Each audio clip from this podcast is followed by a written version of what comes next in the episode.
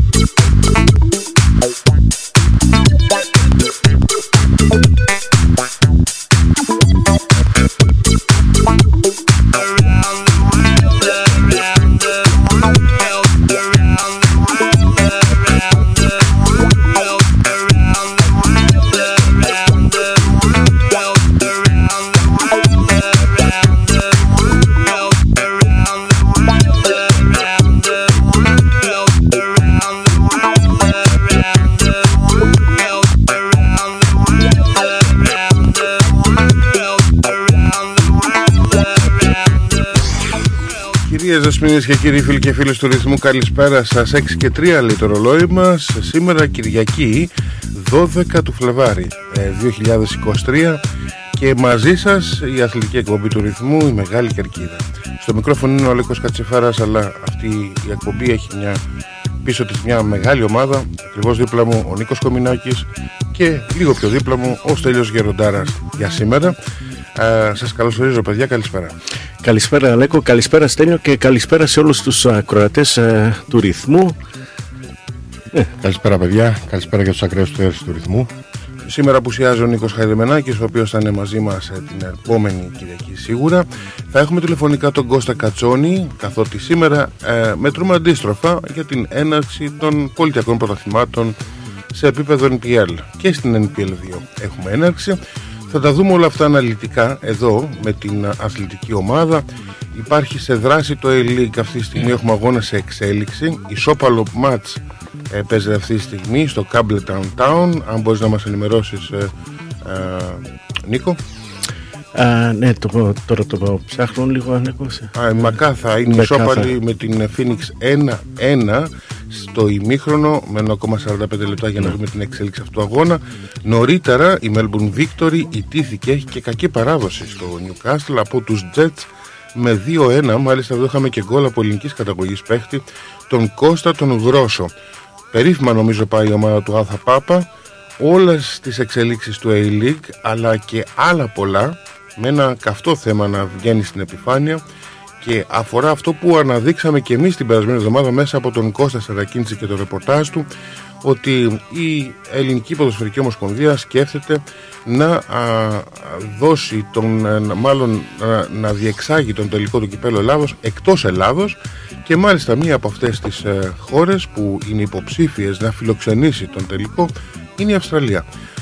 Θα το δούμε με τον Αλεξανδροφαντή αλλά και αργότερα και με τον Κώστα Σαρακίνηση έτσι ο Αλέξανδρος είναι το πρώτο ρεπορτάζ. Αμέσως μετά θα ακολουθήσει η πρώτη μας συνέντευξη ναι, ε, σήμερα θα έχουμε ε, ε, στη τηλεφωνική μας γραμμή τον Άκη Ιωνά από το Arkley Cannons ο οποίος θα μας μιλήσει για την νίκη της ομάδας το Arkley προχθές την Παρασκευή και την κατάκτηση του Community Shield. Μια νίκη ευρύ νίκη με 4-0 επί του Παγκυπρίου. Θα μας μιλήσει και για τις φιλοδοξίες για το ρόσα της ομάδος και για τις φιλοδοξίες των Καρνίρδων για φέτος θα είναι μια ενδιαφέρουσα συνέντευξη. Μάλιστα. Πολύ ενδιαφέρον. Πέρσι η, το Όκλι έκλεισε, έκλεισε με ένα επιβλητικό σκορ, μια επιβλητική νίκη την χρονιά. Την ξεκινά με έναν ίδιο τρόπο.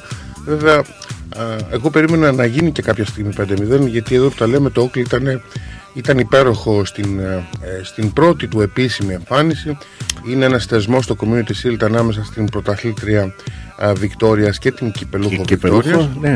Ο Παγκύπριος είναι συνηθισμένος ε, να αγωνίζεται στους τελικούς αυτούς και μάλιστα είναι και η ομάδα που έχει και τα περισσότερα τρόπαια. Ε, έχει κατακτήσει τρία Community Shield ε, ο Παγκύπριος, αλλά προχθές το Άκλι, η ομάδα του Άκλι έδειξε την ανωτερότητά της.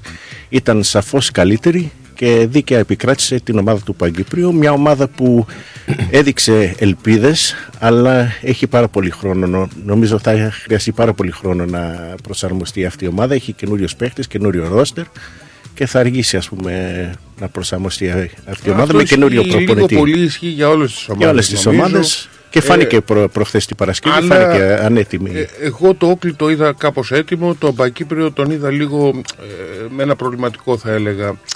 Μην ξεχνάτε ότι δεν ήταν μόνο οι αλλαγές που. Πολλές αλλαγές που είχε ο Παγκύπριος. Το Όκλι κατέβηκε με τέσσερις περσινούς μόνο παίχτες. Ναι, ήταν Όλοι ο υπόλοιποι ήταν καινούργοι. Ο Πανταζόπουλος, ο οποίος εν τέλει είναι στο ρόστερ των κανονιέριδων, κάποια στιγμή υπήρχε η πιθανότητα να μεταπηδήσει στην A-League, δοκιμάστηκε. Ε, ίσως δεν ξέρω τι προέκυψε και δεν προχώρησε η μετακίνησή του στο A-League. Επέστρεψε όμως στο Όκλι. Και αυτό είναι ένα πάρα πολύ θετικό για τον Κρίστα Ιλε έχουν έρθει όμως ε, και άλλοι σπουδαίοι ποδοσφαιριστές οι οποίοι μάλιστα αγωνίστηκαν για πρώτη φορά στο χθεσινό μάτς. Ε, την ίδια ώρα να πούμε ότι ε, μια μέρα αργότερα είχαμε και τον ε, τελικό του κυπέλου του ελληνικού, κυπέλου, κυπέλου της, που διοργανώνει η ελληνική κοινότητα Μελβούνης στο τελικό όπου επικράτησε η ομάδα της South Melbourne επί του Mill Park με σκορ 2-0. Σκόρερ για, για την ομάδα της Ελλάς ήταν ο Ζούρι και ο Wallen. Συγχαρητήρια στην ομάδα της South Melbourne για την κατάκτηση του ελληνικού κύπελου. Το ελληνικό κύπελο βέβαια εγώ το περιμένω κάπως διαφορετικά από του χρόνου. Ε, το ευχάριστο είναι ότι πήραμε μπρος γιατί ναι. υπήρχαν 10 χρόνια απουσίας ενός θεσμού ιστορικού θα έλεγα ο οποίος ξεκίνησε επίσημα το 1983, ε, πρώτη διοργάνωση να αναλαμβάνει ο Ερμής Μορδιάλο, κομμάδα που δεν υφίσταται πλέον. Ε, ακολούθησαν, ε, η μεγάλη γιορτή ακολούθησε για πολλά πολλά χρόνια, είχε κάποια στιγμή μια μικρή διακοπή, μια κάμψη, αλλά επανήλθε δυναμικά και νομίζω η τελευταία του παρουσία, τέλος πάντων εδώ ως θεσμός ήταν το 2011. Μετά από 10 χρόνια σχεδόν και κάτι παραπάνω, ο θεσμός αυτός επανέρχεται, βέβαια εφέτος έχω μια εντύπωση ότι επειδή ξεκίνησε κάπως καθυστερημένα δεν ναι. οργανώθηκε όσο ό, όπως θα το περίμενα. Ναι, δηλαδή δεν είχαμε συμμετοχή όλων των ελληνικών ομάδων. Ε, είδαμε και ομάδες ε, που κατεβάσαν τα, τη δεύτερη ομάδα, τα 20 αντί για την πρώτη ομάδα. Ήταν, ε, ελπίζουμε του χρόνου να γίνει καλύτερη διοργάνωση, να κατεβούν περισσότερες ομάδες και να γίνει ένα μεγαλύτερος ε, θεσμός και να ξανασυνεχίσει το ελληνικό κύπελο. Τέλος πάντων, ε, νίκη της ε, South Melbourne επί του Mill Park με 2-0. Συγχαρητήρια στη South Melbourne. Μάλιστα. Α, θα το δούμε και αυτό λίγο, θα το σχολιάσουμε. Ε, κάποια στιγμή θα έχουμε την ευκαιρία να μιλήσουμε και με έναν άνθρωπο του Ηρακλή είναι σχεδόν ο Ηρακλής ο ίδιος. ε, δεν είναι μόνο αυτός, είναι πίσω μια ολόκληρη ομάδα, αλλά όταν ακούμε το όνομα Πίτερ Κοτσίρης μας πάει κατευθείαν στο όνομα Ηρακλής. Ε, την Παρασκευή η ομάδα του Ηρακλή, η ιστορική θα έλεγα ομάδα του Ηρακλή, καθώς ε, ο Ηρακλής, να το τονίσω αυτό, είναι η τρίτη πιο ιστορική ομάδα από τα ενενεργή εν ενεργεία ποδοσφαιρικά σωματεία ναι, πρώτη, της Παρικίας. Πρώτη σε Αθμέομπριν Ελλάς, ο, Αλέξανδρος το 58. Καλά, πριν το σε ήταν το, η, ομάδα του Hellenic. Καλά, και πριν yeah. το Hellenic υπήρχε και το Olympic, Olympic. και υπήρχαν και άλλες ομάδες yeah. πριν από αυτό. Αλέξανδρος σε Αθμέομπριν και yeah. Ναι. ο Ηρακλής το, το 70 νομίζω έτος ίδρυσης, ή πιο νωρίς. Το 60. 58, το 60, συγγνώμη, ο Αλέξανδρος, ναι, 59 η South Melbourne Ελλάς και ο Ηρακλής το 60 και 60 ο Ηρακλής και ακολουθούν μετά νομίζω Δόξα Γιάραβιλ, Πανελλήνιος για να φτάσουμε μετά Νέα Ελλάς, α, αυτά θυμάμαι.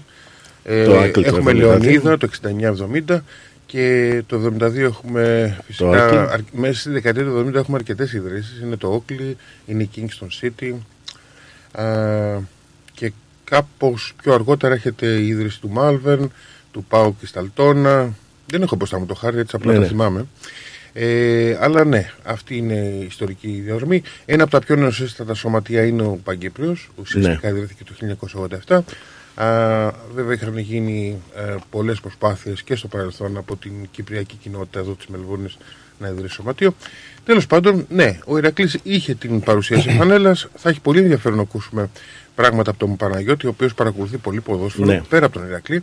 Να μιλήσουμε και για την NPL 2, γιατί πέρα από το NPL, καθώς θα δούμε όλη τη μεταγραφική κίνηση σε όλα τα σωματεία, τα 14, στους 14 μονομάχους της ε, φετινής λίγκας, θα δούμε και το NPL 2, το οποίο πολλοί προβλέπουν ότι θα είναι πιο συγκλονιστικό από το NPL. Ε, ε, κατά τη δικιά μου γνώμη νομίζω θα γίνει πιο ανταγωνιστικό το πρωτάθλημα του MPO2 γιατί έχεις πάρα πολλές ε, δυνατές ομάδες. Είναι η ομάδα του, α, του Preston, η ομάδα ο Ηρακλής, είναι α, η Brunswick Juventus, είναι ε, ιστορικές ομάδες, Ναι, ε, οι ομάδες δύο που θα, ομάδες διεκδι- από το που θα- A-League. η Melbourne City, ναι, ε, Western United, Western United, Western United, yeah, sa- Bulleen, Kingston. δυνατό πρωτάθλημα και αυτό το MPO2 α, όποτε και, ε, και η κατηγορία του MPO2 ξεκινάει αυτή την Παρασκευή ο Ηρακλής α, στην έδρα του α, πρώτο, η πρώτη αγωνιστική με τη Melbourne City 8.30 ώρα στο John Cain Reserve. Σα- και θα πούμε ας πούμε για, για, για Αφού την το φτάσαμε ως Παρασκευή εδώ να πούμε ότι οι ελληνικές συμμετοχές εκεί είναι πέρα από τον Ηρακλή και θα τις αναφέρω ε, με βάση την ιστορική τους ε, ε, τέλος πάντων τις πιο ιστορικές ομάδες. Είναι τρεις στο σύνολο. Είναι ο Ηρακλής, είναι ο Λεωνίδας, Brunswick City και επίσης η Kingston City η οποία πέρσι μάλιστα κινδύνεψε φέτος δεν ξέρω, κάτι μου λέει ότι θα πάει καλύτερα η Kingston Ναι. η οποία έχει στη στάξη της και τον Πίτερ Τσολάκη. Ε, είναι το, το δίδυμο Τσολάκης Ταγκαλάκης επανήλθε μετά την παρουσία του στους Oakley Cannons και αργότερα α, υπήρχε και άλλη μια παρουσία νομίζω των δύο. ήταν- ήταν και στον Ηρακλή μαζί Στον Ηρακλή μια μικρή Μια περίοδο μικρή για να περίοδο. πληρώσει ένα κενό του Πίτερ που Ναι, όταν α, είχε φύγει προχωρούσε για η Ελλάδα. κάποιο διάστημα ο Πίτερ Τσολάκης, ναι. αλλά πλήρωσε τον Καλάκης. Αλλά ο Στέλιος είναι ειδικός και στο ρεπορτάζ του Kingston, την παρακολουθεί πιο στενά, καθώς εκεί παίζει και ο Γιώργος. Θα μας πεις πολύ περισσότερα, φαντάζομαι, πιο μετά. Ε, Ό,τι θα, θέλετε. θα, να βάλουμε τα πράγματα μια σειρά και βέβαια να πούμε ότι ε, προς το τέλος της εκπομπής θα έχουμε την ευκαιρία να μιλήσουμε με τον Κώστα Σαρακίντσι, να δούμε και το θέμα αυτό που έχει προκύψει με, το, με τις πιθανότητες που διεκδικεί τέλος πάντων η Αυστραλία, θέλω να πιστεύω η Μελβούρνη, σαν πόλη, να φιλοξενήσει τον τελικό κυπέλο Ελλάδος. Ο Στέλιος εδώ γελάει, ε, φαντάζομαι και κάποιοι από εσάς. Ε, δεν θα ήταν μια άσχημη ιδέα να δούμε ένα τελικό εδώ. Βέβαια είναι κάπως παράδοξο και ίσως μας κάνει και κάπως διεθνώς να φαινόμαστε ως ανίκανοι, δεν ξέρω στα αλήθεια τι να πω. Αλλά Να τον τα πάνε και σχόλια- στο Βόρειο Πόλο, να τον δουν και σχημόι. ναι. Μάλιστα. Και σήμερα θα έχουμε και Δαμιανό Τζαβέλα. Να μιλήσουμε για μπάσκετ, να μιλήσουμε για Ευρωλίγκα, ελληνικό πρωτάθλημα βέβαια και NBA, το μαγικό κόσμο του NBA, εκεί που ο Γιάννης Αντετοκούπο και οι Milwaukee Bucks διαπρέπουν. Α, σημείωσαν δύο συνεχόμενες νίκες στο Los Angeles. Κέρδισαν και τους Lakers και τους Clippers. Α, νομίζω έχουν ένα αήττητο 5-6 αγώνες. Βρίσκονται στη δεύτερη θέση πίσω από τους Boston. Α, Το βέβαια, μεγάλο εδώ- ρεκόρ του James. Α, του ναι, ναι, LeBron αυτό, James. Αυτό, αυτό είναι ο σίγουρα. κορυφαίος το- ε, σκόρερ Ναι, ναι, ναι, αυτό όλων είναι των εποχών Το γεγονός εβδομάδας, αναμφισβήτητα. LeBron James πέρασε τον ε, Καρύμ Αμπούλ Τζαμπάρ, τον οποίο τον θυμάμαι στα νεανικά μου χρόνια. Ναι. Έτσι, θυμάμαι αυτή την κλασική Μεγάλος παίκτης ραβέρσα. ε, των, των Lakers, ε, ο Kareem Abdul-Jabbar. Η ραβέρσα θα έλεγα ότι είναι δημιούργημα δικό του πρέπει να είναι. Ναι. Εγώ πιο πολύ τον θυμάμαι στις ταινίες με τον Bruce Lee που έπαιζε. Α, ναι, ναι. τη θυμάμαι και εγώ στην ταινία. Και ποιος δεν την έχει δει. Και όχι μόνο μία, τέσσερι-πέντε φορές την είχαμε λιώσει την κασέτα. μάλιστα, μάλιστα. Πολύ ωραία. Αυτά λοιπόν σήμερα θα περιλαμβάνει. Ε, δεν ξέρω αν ξέχασα και κάτι. Α, το σημερινό πρόγραμμα, η Μεγάλη Κερκίδα. Εύχομαι να έχετε πάρει μια θέση στη Μεγάλη Κερκίδα του ρυθμού και εμείς ε, να ξεκινήσουμε όπως πάντα με ένα μουσικό τραγούδι, με ένα μουσικό διάλειμμα μάλλον, πριν περάσουμε στον Αλέξανδρο Αλφαντή και δούμε πρώτα τα αποτελέσματα, βαθμολογίες και τα σχετικά με τον Νίκο Κομινάκη. Πάμε λοιπόν για ένα κομματάκι να ακούσουμε Αγρία Θάλασσα με Γιώργο Σαμπάνη και επαναρχόμαστε σε λίγο.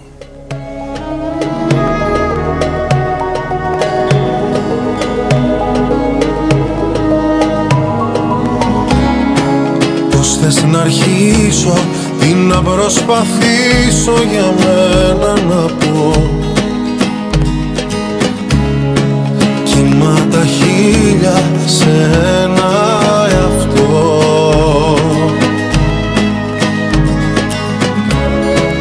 Μέσα στη δίνη Ψάχνω γαλήνη και αγάπη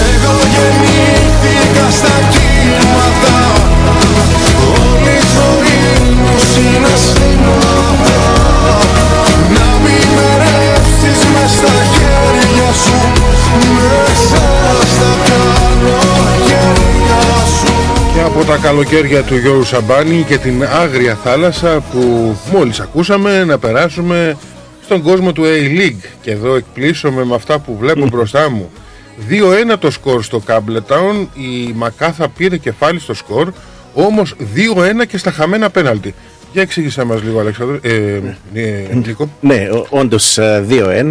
ε, Προηγήθηκε η Wellington ε, στο 4 με τον Κράιφ, ισοφάρισε η Μεκάθα στο 32 με τον Νταβίλα. Μετά είχαμε δύο χαμένα πέναλτι ε, της Wellington στο 41 και στο 44 με ε, το Ζαουάρα και το Σασέ. Ε, α, προηγήθηκε η Μεκάθα στο 49 με τον Ναζά και στο 57 ο Νταβίλα έχασε και αυτός ε, πέναλτι στο 57 οπότε ε, τρία γκολ και τρία χαμένα πέναλτι. 2-1 ε, στο παιχνίδι που διεξάγεται αυτή τη στιγμή στο ε, Macarthur Wellington Phoenix.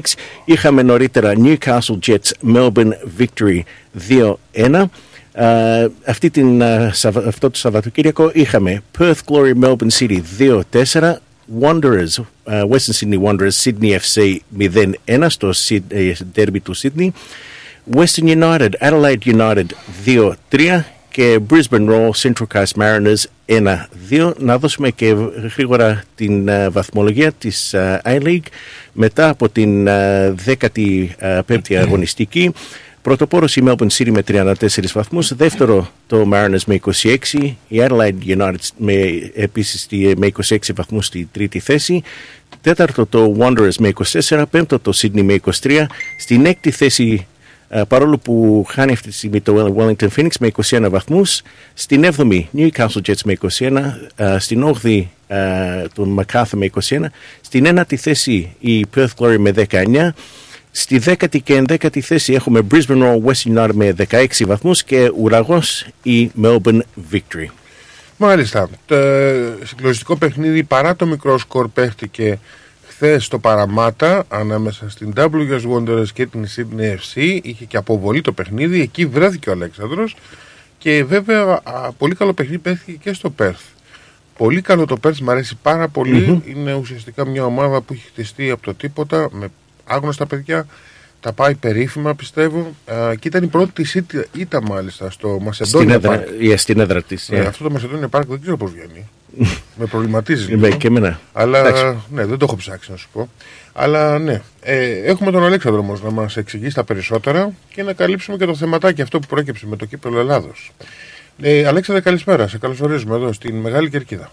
Καλησπέρα σας, καλησπέρα. Ναι, ναι, όπως τα είπατε και οι δύο, ε, ωραίο παιχνίδι χτες στο, στο Wonderland, όπως λέγεται ε, χαϊδευτικά το γήπεδο των, ε, της Western Sydney. Ε, ωραία πράγματα και από την ε, Πέρθη, όπως είπες και εσύ. Βέβαια συνεχίζει ακάθεκτη η Melbourne City, η οποία πέτυχε τέσσερα γκολ αυτή την αγωνιστική, έμεινε στα τέσσερα.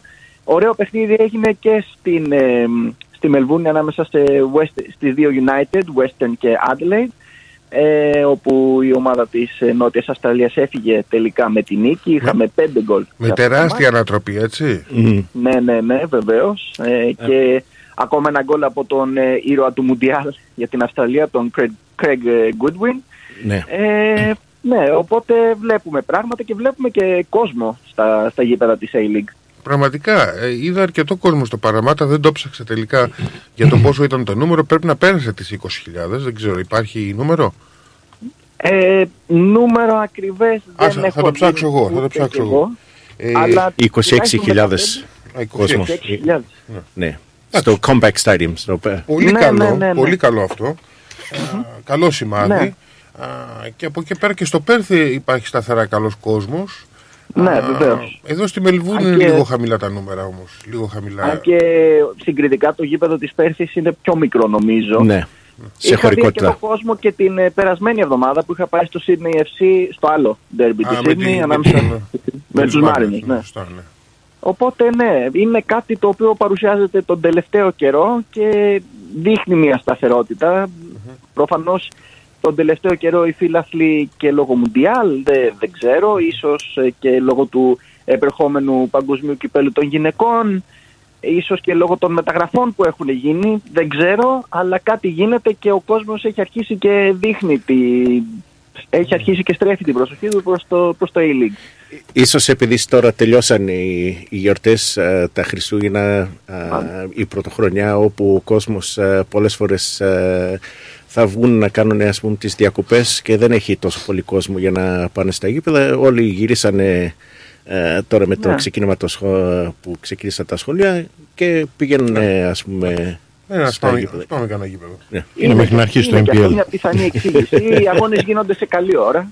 Οι αγώνες γίνονται σε καλή ώρα. Ε, εντάξει, γίνεται και καλό, ας το πούμε και έτσι, promotion από την ε, A-League. Δηλαδή, ε, διαφημίσεις παντού βλέπουμε για το πρωτάθλημα, οπότε εντάξει. Ε, τι δουλειά την κάνει. Ας ευχήσουμε να τα πάρει λίγο πάνω του, το λίγο πεσμένο A-League. Ε, εμείς να δούμε, αφού είδαμε και την αγωνιστική δραστηριότητα, ε, σίγουρα ε, όπως είπες, μου διέφυγε πριν, Μεγάλο ναι. έγινε και στο Amy Park όπου η Western ε, ναι. επικράτησε, ε, κέρδισε 2-0 ναι. και ναι. τελικά 3-2 από την Adelaide United σε ένα παιχνίδι με πολλές φάσεις και στα δύο καρέ. Ε, ε, και από εκεί και πέρα είχαμε συγκλονιστικό μάτι και στο Παραμάτα, τα είπαμε αυτά βασικά. Ναι. Να δούμε λίγο και το θεματάκι που έχει προκύψει, τώρα, έχει προκύψει με το κύπελο Ελλάδος, με το ελληνικό κύπελο. Με το κύπελο Ελλάδος, μάλλον. Το που... Ναι, ναι, ναι. Ε, ε η σκέψη, πρόεδρος... καταρχήν η σκέψη, ε, η είδηση βέβαια την ανέφερε ο Κώστας Αρακίνης την περασμένη εβδομάδα στην, στην εκπομπή. Ε, σίγουρα δεν την είδαμε με καλό μάτι. Νομίζω και ο Στέλιος δεν την βλέπει με καλό μάτι. Α, ναι. Ο οποίος είναι και πιο φρέσκος από εμάς. ε, καθότι εντάξει ε, έχει ζήσει τα πάντα στην Ελλάδα ε, και μάλλον διαφωνεί για αυτή την κίνηση όπως και ο Κώστας, πολλοί διαφωνούν αλλά τέλος Ναι. πάντων αν πραγματικά συμβεί κάτι τέτοιο ε, τι πιθανότητες υπάρχουν βασικά πώς προέκυψε η Αυστραλία ε, ως χώρα να φιλοξενήσει τον τελικό κυπέλο Ελλάδος Ε, όλο αυτό προέκυψε αρχικά επειδή η Ελληνική Ποδοσφαιρική Ομοσπονδία, η ΕΠΟ, ε, εξετάζει, ε, το, εξετάζει το ενδεχόμενο να πραγματοποιηθεί κάπου αλλού ο τελικός, ούτως ώστε ε, να μην γίνεται συνέχεια στην Ελλάδα. Είναι και αυτό μια νέα μόδα δηλαδή για τις χώρες, για τις ποδοσφαιρικές ομοσπονδίες να το κάνουν σε άλλες χώρες το τελικό του κυπέλου. Δεν είναι μόνο η Ελλάδα. Νομίζω το έχουμε δει και από την Ισπανία ε, που έγινε στην Σαουδική Αραβία, ο τελικός κυπέλου της Ισπανίας, αν δεν κάνω λάθος. Ή- Ήταν το. Αλλά- Ναι, δίκιο έχεις, έχεις δίκιο. Yeah. Α, έχει γίνει Οπότε το- δεν είναι Ναι, και, και, και, πρωτοπόρος. και η Ιταλία έκανε το Super Cup Ναι. ε, όπου η Ίντερ έπαιξε με την ε, Μίλαν και κέρδισε η Ίντερ με 2-0 νομίζω Και πού έγινε; στο Ακριβώς. Σαουδική Αραβία. Σαουδική Αραβία, ναι. Ναι. Ακριβώς. Ε, από εκεί και πέρα η Ελληνική Ποδοσφαιρική Ομοσπονδία, όπως είπε και ο ίδιος ο Τάκης Μπαλτάκος, εξετάζει χώρες όπου να υπάρχουν αρκετοί ομογενείς. Δηλαδή, όπως είπε, δεν θα, πάνε, δεν θα γίνει ο τελικός σε κάποια χώρα που να μην υπάρχουν Έλληνες, όπως στη Σλοβακία ή τη Λιθουανία. Εξετάζουν, έχ- έχει γίνει πρόταση, μάλλον έχουν γίνει συζητήσεις με την Αγγλία, Ναι. ε, όπου και εκεί υπάρχει μεγάλη πιθανότητα να γίνει ο τελικός, ε, σ- μάλλον στο γήπεδο, σε κάποιο από τα γήπεδα του Λονδίνου. Ε, από εκεί και πέρα ένα άλλο ενδεχόμενο είναι η Γερμανία, ενώ επίσης ε, γίνονται συζητήσεις και με την Αυστραλία και συγκεκριμένα με τη Μελβούρνη. Έχει γίνει πρόταση στον ε, Chris Νίκου, τον πρόεδρο της Football Australia. Ο ίδιος δεν έχει απαντήσει ακόμα. Ε, πάντως αυτό είναι, από εκεί προέκυψε. Δηλαδή θέλουν να το κάνουν αλλού. Βέβαια πέραν του, ότι, του, του καθαρά διαφημιστικού είναι και το ότι κάθε χρόνο στην Ελλάδα υπάρχουν αυτά τα, τα φρικτά επεισόδια. Οπότε φαντάζομαι ότι και η ελληνική, υποθέτω εγώ τώρα, η ελληνική αστυνομία θα απίβησε. Θα τους είπε, παιδιά, αν μπορείτε, κοιτάξτε να, να γίνει κάπου αλλού, να μην έχουμε αυτό το πράγμα. Γιατί αν γίνει εδώ στην Αυστραλία, φυσικά δεν νομίζω να έρθουν οι, οι hooligan. Είναι Θέλω, εσύ φανατικοί. νομίζεις ότι δεν θα γίνουν εδώ επεισόδια, αν ας πούμε ο τελικός είναι ΑΕΚ ΠΑΟΚ; Όχι, Όχι ρε, σε, όχι σε τέτοιο όχι. βαθμό. Πώς, Όχι όχι. σε τέτοιο βαθμό. πώς θα γίνει. Όχι σε τέτοιο Ε, βαθμό. Εδώ, εδώ μιλάμε σκοτώνονται στη, στο Βόλο. Ναι, όταν όχι σε γίνεται τέτοιο κάτι. βαθμό, αλλά εγώ πιστεύω ότι θα γίνουν. Φυσικά και θα γίνουν.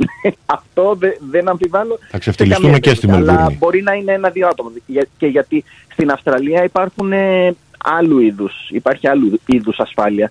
Δεν είναι η ασφάλεια που έχουν στην Ελλάδα. Ε, χωρίς εγώ, να την εγώ υποτιμώ. σχεδόν αποκλείω το ενδεχόμενο να γίνουν επεισόδια από χώριους δικούς μας ανθρώπους εδώ. Δεν το, δηλαδή Ναι. δεν το πιστεύω καν. Ε, Λες, αν δηλαδή λες αν να υπάρχει ταξιδέψουν, πιθανότητα ναι. να ταξιδέψουν χίλια άτομα από Ελλάδα, που Γιατί, το Αλέκο; θεωρώ και λίγο απίθανο. Ε, νομίζω ότι είναι λίγοι αυτοί που έχουν έρθει τα 3, 4, 5 τελευταία χρόνια Ε, από την αλλά Ελλάδα. Οι περισσότεροι είναι normal. Εσύ, Έτσι νομίζεις Ναι, εσύ, γιατί δεν νομίζω, κάνεις παρέα υπάρχουν μαζί τους. οργανωμένοι.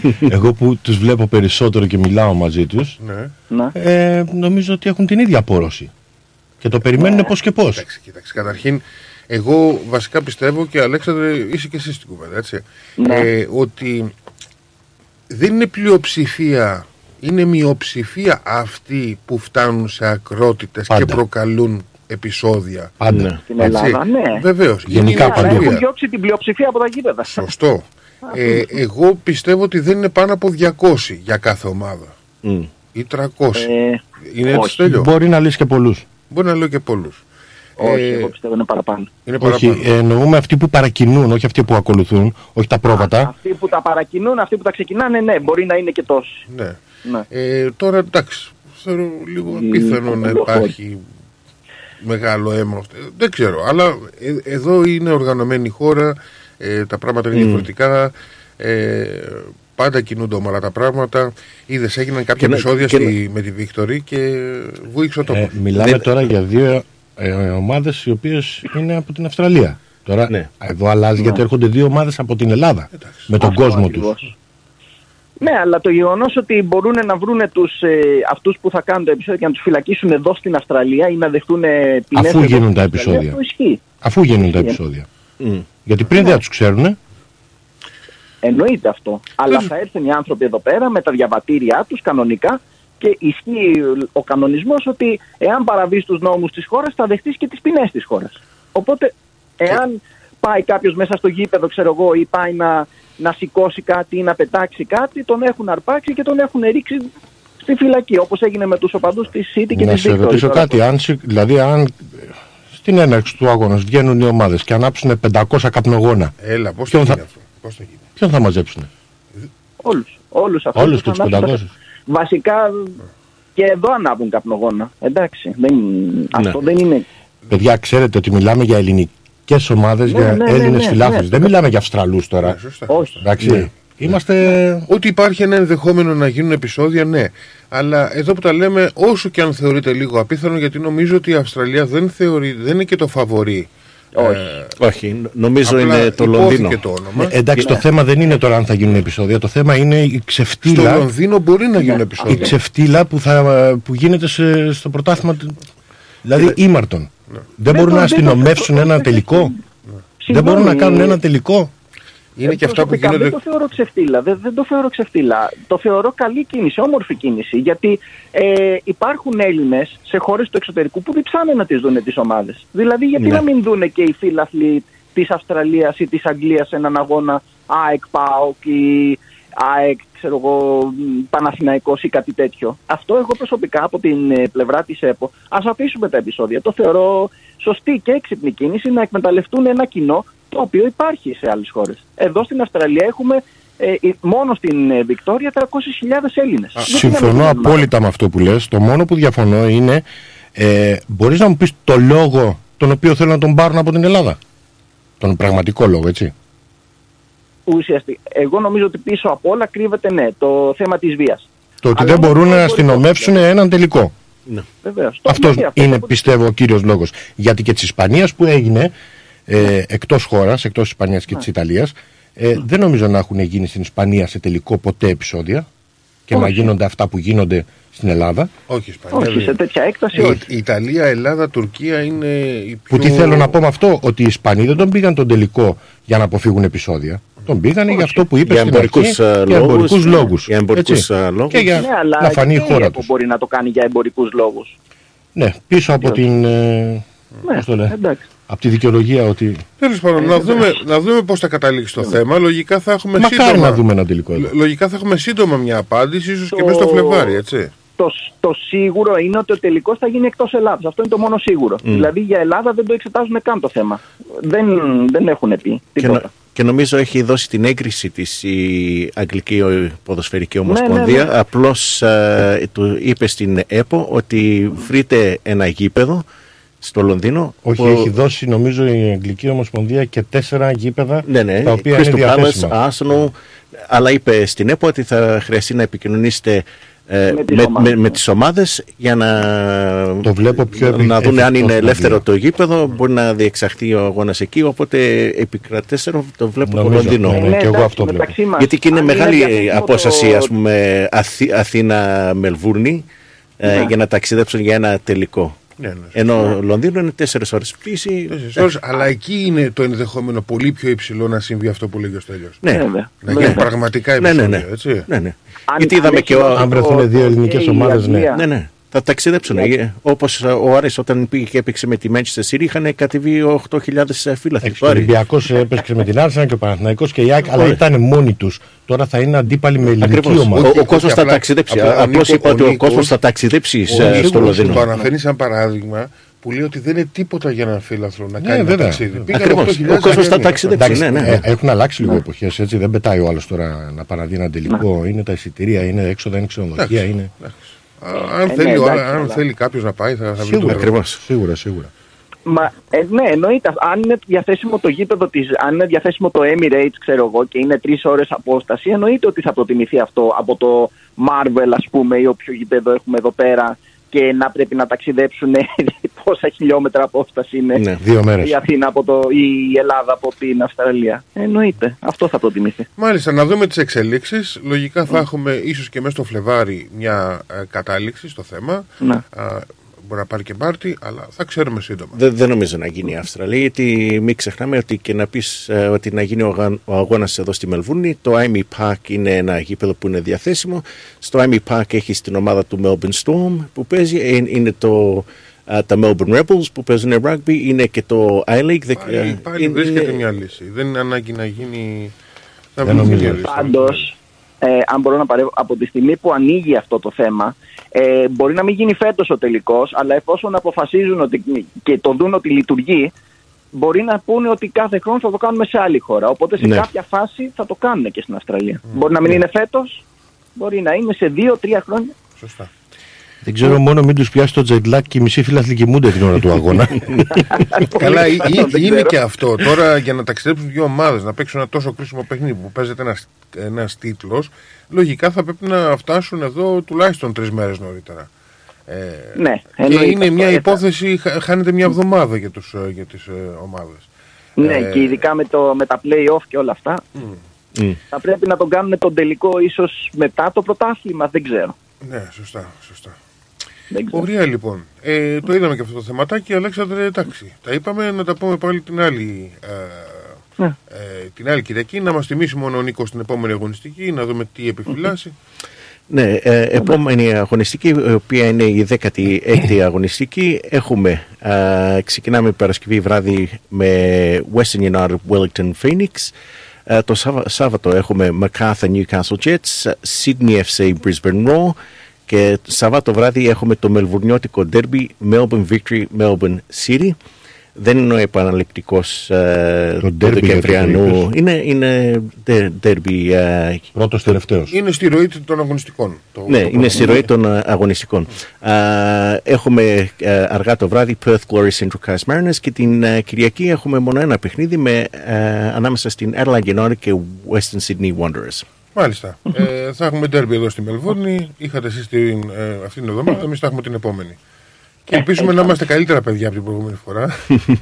Ας το ελπίσουμε, ναι. Φαντάζομαι θα υπάρχει και τε- τεράστια παρουσία φιλε- ε, από Βέβαια. ασφάλεια. Υπάρχει ναι, προηγούμενο τώρα, οπότε. ναι, ναι, σίγουρα. Ναι, αλλά εντάξει, ε, μην ξεχνάμε ότι και έχει, ε, σε εκείνο το παιχνίδι θα, ε, απ- από ό,τι είπανε ότι θα, θα είναι μόνο οι κάτοχοι των εισιτήριων διαρκείας που θα πάνε στο, στο παιχνίδι. Δηλαδή ε, τα ε, tickets, ας πούμε, daily, daily tickets, οι- οι- τα Α, εισιτήρια δεν θα που είναι εύκολη η πρόσβαση. δεν θα είναι εύκολη πρόσβαση για τον απλό φιλαθλό κόσμο Ε, ε, αυτό για λέω, το Σαββάτο αυτό το λέω. βράδυ. Θα είναι- Οπότε θα θα είναι έχει μόνο οι τουλάχιστον από- κάτοχοι των εισιτηρίων του, α, της Melbourne Victory και δεν νομίζω να είναι και οι φίλαθλοι της Melbourne City.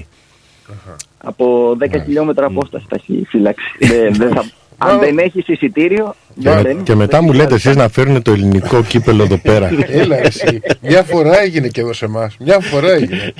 λοιπόν, Ναι, ε, ε, μπήκανε Α- 20 άτομα και. Α- Α- Αλέξανδρε, σε χαιρετούμε. Θα τα πούμε την άλλη εβδομάδα να δούμε τι θα μας έχει αφήσει το ντέρμπι να πούμε. ναι, ναι, ναι. Να είστε καλά, να είστε καλά. Καλή συνέχεια. Καλό Γεια. βράδυ. Καλό βράδυ. Γεια. Ρυθμός Μελβούρνη.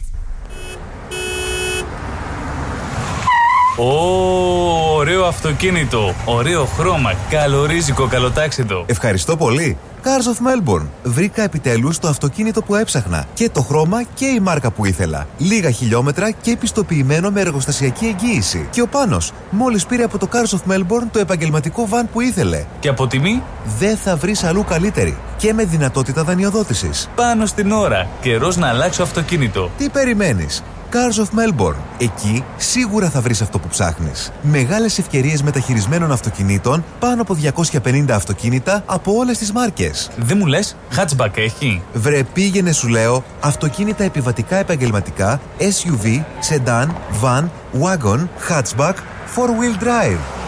Cars of Melbourne. Ο Πίτερ και ο Σπύρος Χριστόπουλος πρόθυμοι να σας εξυπηρετήσουν. 1109 Sydney Road, Coburg North. Τηλέφωνο 9354 8828 ή στο 0412 3359 96.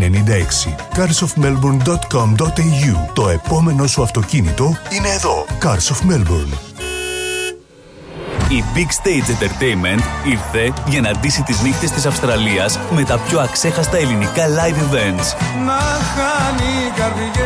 Μάκης Χριστοδουλόπουλος, Australia Tour 2023. Ο άρχοντας του λαϊκού τραγουδιού έρχεται στην Αυστραλία με την ορχήστρα του, τον εγγονό του Μάκη Τζούνιορ και τον Παναγιώτη Πλακιά στο κλαρίνο. Σάββατο 11 Φεβρουαρίου, Σίδνεϊ, στο Φεγγάρια, 325 Bergwood Road, στο Belmore. Σάββατο 18 Φεβρουαρίου, Μελβούρνη, στο Ναύπακτος House, Ross Street, στο Heatherton. Μάκης Χριστοδουλόπουλος, Australia Tour 2023. Κλείστε εισιτήρια στα 0422 303 882, στο 0409 386 539 και στο 0413 865 162. Βρείτε μας στα social media Big Stage Entertainment και μάθετε περισσότερα. Χορηγός επικοινωνίας Ρυθμός Radio. Μερικές στιγμές στη ζωή μας μένουν για πάντα αποτυπωμένες. Όπως η στιγμή που βρέθηκε σε μια γραφική ταβερνούλα μπροστά σε γαλαζοπράσινα νερά, στο λιμένι, στο γήθιο. Η στιγμή που ήπιες το βραδινό σου ποτό μπροστά στην ατελείωτη παραλία της Καλαμάτας. Η στιγμή που ένιωσες δέος περπατώντας στην αρχαία Ολυμπία, τη γενέτειρα των Ολυμπιακών Αγώνων. Μια μοναδική ταξιδιωτική εμπειρία στο μυθικό νότο της Ελλάδας σε περιμένει. Κλείστε τώρα τη θέση σας για 21 ημέρες περιήγησης σε μοναδικούς προορισμούς, μαγευτικές παραλίες και αξιοθέατα της Πελοποννήσου. Σε υπερπολιτελή ξενοδοχεία με διατροφή όλα σε ένα μοναδικό πακέτο.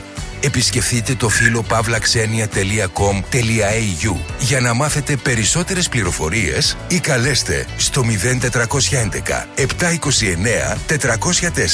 Αναφέρετε το ρυθμός Radio και κερδίστε έκπτωση. Η προσφορά ισχύει μέχρι 25 Μαρτίου 2023. Φίλο pavlaxenia.com.au Ταξιδεύουμε την Ελλάδα. Δημιουργούμε συναρπαστικές στιγμές. Ρε φίλε, τι τυρί είναι αυτό που ψήνεις και μας έχει σπάσει τη μύτη; Είναι το Ταλαγάνι Ήπειρος, το ελληνικό παραδοσιακό τυρί χάρας από 100% εγωπρόβιο γάλα και φρέσκο δυόσμο. Δοκίμασε. Πόρε φίλε, απίστευτο. Πλούσια γεύση, μαστιχωτό, πεντανόστιμο, είναι το κάτι άλλο. Δεν το συζητώ και μπορεί να το ψήσεις στη σχάρα, στο τηγάνι, στην τοσχέρα ή ακόμα και να το τρίψεις στα μακαρόνια. Τέλεια!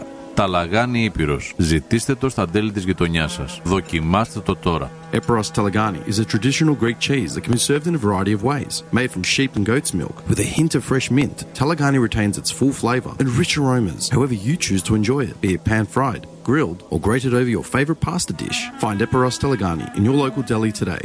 Αν θέλετε να γευτείτε εξαιρετική μεσογειακή κουζίνα, τέλειο καφέ και γλυκά από τα χέρια Έλληνα ζαχαροπλάστη, τότε η επιλογή είναι Olive Lane. Στο φιλόξενο χώρο μας απολαύστε με την παρέα σας breakfast και lunch με μεσογειακή φιλοσοφία. Olive Lane, 69 Doncaster Road, Ballway North. Και φυσικά στο καφέ ζαχαροπλαστείο του Olive Lane θα βρείτε τα καλύτερα γλυκά, πάστες και τούρτες για τις ξεχωριστές στιγμές της ζωής σας. Ο χώρος διατίθεται και για τις κοινωνικές σας εκδηλώσεις. Επίσης, αναλαμβάνουμε το catering της εκδήλωσής σας και τροφοδοτούμε καταστήματα, εστιατόρια και deli. Μάθετε περισσότερα στο 9859 5029 και στο olivelane.com.au. Olive Lane. Τα έχει όλα. Καφέ, γλυκό, φαγητό. Επειδή μια νύχτα με Μάκη Χριστοδουλόπουλο δεν είναι αρκετή και επειδή εσείς το ζητήσατε, η Big Stage Entertainment ανακοινώνει και δεύτερο σοου στη Μελβούρνη. Μάκης Χριστοδουλόπουλος Live, 17 Φεβρουαρίου στο Track Lounge Bar. Καλέστε στο 0422 30 3882 ή στο 0409 38 65 39. Τα εισιτήρια εξαντλούνται γρήγορα. Για τις πιο δύσκολες ώρες σας, είμαστε κοντά σας. Με κατανόηση, συνέπεια και επαγγελματισμό. Όπως απαιτούν οι περιστάσεις. Παναγιώτης Τζιότσης. Orthodox Funeral Services. Τηλέφωνο 03 95 68 58 58. Επιστροφή φίλοι μου στη Μεγάλη Κερκίδα. Η ώρα είναι 15 λεπτά πριν από τις 7 Απλά εγώ να σας ενημερώσω ότι το 2-1 παραμένει στο Campbelltown Δεν έχουμε αλλαγή και δεν έχουμε πλέον χαμένο πέναλτι. 2-1 η μακάθα της Wellington Phoenix ενώ μένουν 6 λεπτά πριν τη λήξη του αγώνα ε, σήμερα έχουμε στην ε, τηλεφωνική μας γραμμή τον ε, Γενικό Διευθυντή των ε, πρωταθλητών ε, Oakley Cannons και των ε, τροπιούχων του Community Shield που προχθές κέρδισε τον Παγκύπριο με 4-0, τον Άκη Ιώνα, ο οποίος θα μας μιλήσει για την φετινή χρονιά του το Oakley και πώς ξεκίνησε δυνατά και τι πιστεύει ότι είναι οι φιλοδοξίες του Oakley. Καλησπέρα Άκη. Ναι, καλησπέρα Νίκο, καλησπέρα στους φίλους ακροατές του ρυθμού, του Euro Radio. Ευχαριστούμε, να είσαι καλά. Είδαμε τώρα ότι από πέρσι στο τελικό η, ομάδα, το, η δικιά σας ομάδα κέρδισε στο τελικό της Αθνόμπο με 5-0. ξεκίνησε ξανά με εκπληκτικό σκορ επί του Παγκυπρίου προχθές την Παρασκευή βράδυ για το Community Shield. Είναι ένα τρόπο που για πρώτη φορά το κατακτά η ομάδα του Άικλι με, με 4-0. Πες μας πώς το βίωσες εκείνο το παιχνίδι και ποια είναι ας πούμε οι, οι φιλοδεξίες του Άικλι. Ναι, σίγουρα Νίκο, ξεκινήσαμε με το δεξί. Ήταν επίσημο, ε, επίσης και επίσημα το πρώτο τρόπιο Silverware για την ομάδα του Όκλι για το 2023. Ε, που μπήκε μέσα και αυτό ύστερα από το 21 Premiers και το 22 Champions. Είναι το τρίτο τρόπιο σε 12 μήνες λιγότερα που παίρνει η ομάδα του Όκλι. Ήταν καλό ξεκίνημα. Έχουμε φιλοδοξίες. Πιστεύω να είμαστε ε, πρώτες δύο θέσεις, πρώτες τρεις θέσεις. Ε, ε, μην ξεχνάμε ότι έχουμε αρκετούς καινούριους παίχτε και θα χρειαστούν χρόνο να δέσουν. Αλλά πιστεύω να έχουμε μια καλή ζώνα εάν δεν έχουμε και φυσικά και τραυματίες που είναι το κυριότερο. Ναι. Δίπλα μου έχω και τον ε, Στέλιο τον Γεροντάρα, ο οποίος νομίζω έχει και αυτός ε, κάποιες ερωτήσεις να σου κάνει. Ναι, Άκη, ναι. Στέλιο. Καλησπέρα ναι. και από μένα. Καλησπέρα, Στέλιο. Ε, έχετε βαλθεί φέτος να μαζέψετε όλα τα τρόπα, έτσι. Το μόνο που λείπει είναι το Doherty Cup. Το Doherty δεν έχουμε. Έχουμε παίξει νομίζω σε δύο Doherty Cup, τα έχουμε χάσει και τα δύο. Εύχομαι να πάμε καλά φέτος, να φτάσουμε στο Doherty Cup με λίγο τύχη και να το κατακτήσουμε και αυτό. Ε, έχουμε έναρξη της ε, αγωνιστικής περίοδου με το Green Gully. mm Ε, ποια είναι η γνώμη τι βλέπεις αυτό το παιχνίδι; Κοίτα, το Green Gully έχει πά, μια πάρα πολύ καλή ομάδα. Σίγουρα δύσκολο παιχνίδι ε, και φυσικά δεν πειράζει όποια ομάδα και να παίζουμε. Όλα τα παιχνίδια θα είναι δύσκολα. Προπάντως όταν είστε πρωταθλητές και σε κυνηγάνε όλοι. Αλλά το Green Gully έχει μια πάρα πολύ καλή ομάδα. Ε, ένα καλό σύνολο και θα είναι δύσκολο παιχνίδι. Οπωσδήποτε. Εγώ είδα όμως ότι και το Όκλι έχει μια πάρα πολύ καλή ομάδα και νεανική ομάδα, καινούργια ομάδα, νέα μάλλον ομάδα, όχι νεανική, νέα ομάδα. Ε, νέα ομάδα ναι. Να αναφέρουμε λίγο τους παίχτες ε, με τον Νίκο που ήρθαν ναι, φέτος στην ομάδα. Ναι, ε, τώρα διόρθωσε με άμα κάνω κανένα λάθος, Άκη, αλλά από ό,τι γνωρίζω ε, έχετε υπογράψει τον Emlyn Wellsmo, τον Alex Fichtner, τον Stephen Valentini, τον Brandon Lundy, uh, τον Cameron McGoop, Alex Semen και Brady uh, Boyce. Um, ναι, και επίσης έγινε και μια ακόμα μεταγραφή, είναι ο Λίγο Ιταλιάνο ναι. και επίσης και ο. Ο Άντων Λίναριτ. Ο Άντων Λίναριτ, ο, πάρα πολύ εμπειρός παίχτης, έχει παίξει με τον Brisbane Raw, ήταν και στο εξωτερικό, 21 ετών, στη θέση του Στόπα. Mm-hmm. Τρίτη τέταρτη αγωνιστική γυρνάει και ο Ιάκωβος Υγιόπολος, λίγο αργότερα θα, θα γυρίσει και ο Χάιμις Σμίλα. Οπότε υπάρχουν. Ε, και ο Williams αργότερα. Και αργότερα και ο Williams, ναι. Ο Φίλι με τον Νίκ Φίλι και ο Λόχι Χάδιο, τον Πεθαλίκα πιστεύω να είναι έτοιμοι και δύο. Και μην, μην ξεχνάμε, και είναι σημαντικό αυτό, ότι η ομάδα από πέρυσι δεν, δεν, δεν, δεν είχε τερματοφύλακα. Ναι, το είδαμε και στα φιλικά αυτό. Ναι, και στα φιλικά φέτος, σχεδόν όλη η προετοιμασία ήταν 17χρονο ε, παιδί που και αυτό τραυματίστηκε, αλλά και πέρυσι η ομάδα ε, στο κύπολο και στα τελικά αγωνίστηκε με τον Λούε. Γιατί δεν υπήρχε άλλος φύλακα. Το ξεκαθαρίσουμε αυτό, γιατί είναι μεγάλο σημαντικό. Γιατί υπάρχουν, υπήρχαν και υπάρχουν, όπως βλέπετε, τραυματίες ακόμα. Mm. Στη θέση του Πορτιέρο. Και όπως βλέπω, έχουν φύγει ο Νίκολας Νιαγκόριαν για το Eastern Lion. Ναι, πήγε στο Eastern Lion. Και έχουν κάνει retire τρεις παίχτες, έτσι. Ο Τάσεν Χόλμ, ο Μέτ, τη Φωσέινη και ο Ρόαν Λόστι. Ναι. Παρ' όλα αυτά, ε, προχτές το αποτέλεσμα ήταν πολύ ενθαρρυντικό για τη συνέχεια. Ναι, ναι. Ε, Κάτι Οπότε άλλο βλέπουμε ότι, ότι ο φετινός, ε, η φετινή ομάδα του Άκλη ότι θα έχει πιο α, μεγαλύτερο ρόστερ γιατί βλέπαμε πάρα πολλές φορές α, ε, πέρσι ότι ο προπονητής των Κανιέρδων ο Κρυστάλλα κοιτούσε προς το πάγκο και δεν είχε και πολλές επιλογές οπότε βλέπουμε ότι φέτος παίζαμε με 12 παίχτες και με του τερματοφύλακε όταν χτυπήσαν και τους τερματοφύλακε παίζαμε με 11. Ναι, ναι, ναι. Άκη, ήθελα να σε ρωτήσω, ε, επειδή εγώ πολλές φορές από αυτό το μικρόφωνο πέρυσι ε, ναι. σε εισαγωγικά, έτσι, ε, είχα μιλήσει ε, και είχα χτυπήσει σε εισαγωγικά τον Κριστέιλα για το ποδόσφαιρο που παίζει, ειδικά στις αρχές, ε, χωρίς βέβαια αυτό να σημαίνει ότι ε, ο Κριστέιλα Ε, είναι ένας από τους καλύτερους προπονητές. Ε, δεν μιλάμε για τον άνθρωπο, δεν μιλάμε για τον προπονητή Κριστέλα. Ναι, Μίλαγα ναι. πάντα για αυτό που έβλεπα μέσα στο γήπεδο και κατόπιν εορτής, δηλαδή κατόπιν ναι, ναι. του παιχνιδιού.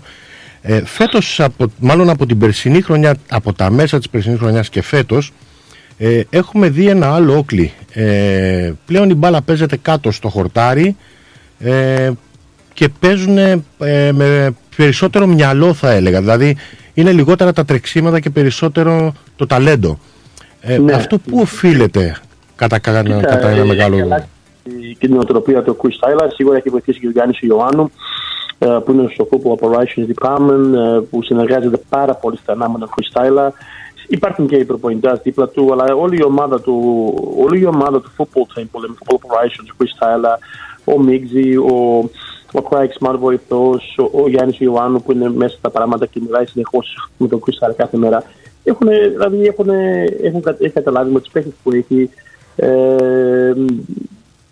έχει αλλάξει το στυλ. Δηλαδή, με Είναι τις- ένα ελκυστικό ποδόσφαιρο θα έλεγα. ναι, ναι, με τις παίχτε που έχει φέρει στην ομάδα, δηλαδή ε, το έχει καταλάβει ότι πρέπει να αλλάξει και την οτροπία και το στυλ του παιχνιδιού. Προχτές ας πούμε το δεύτερο γκολ ε, στο οποίο γίνει τη σέντρα αφήνει την μπάλα ο Σάλμον και έρχεται ο Λούκας και πλασάρει κάτω από τα πόδια δηλαδή ε, και το τρίτο γκολ του, του Γκέστ το Γκέστ, κέρασε την yes. μπάλα πάνω από τον τερματοφύλακα τον είδε εκτός είναι ε, απώλεια, απόρρια της, ε, της ποιότητας που έχουν οι παίχτες φετινοί Ναι, ναι, ε, κοίτα, υπά- ότι υπάρχουν ποιότητα υπάρχει, υπάρχουν μονάδες, υπάρχει μο- ε, ποιότητα, αλλά υπάρχει και παίζει σαν σύνολο η ομάδα. Παίζει σαν, σαν σύνολο, δεν, παί- δεν παίζουν ατομικό ποδόσφαιρο, παίζουν σαν ομάδα.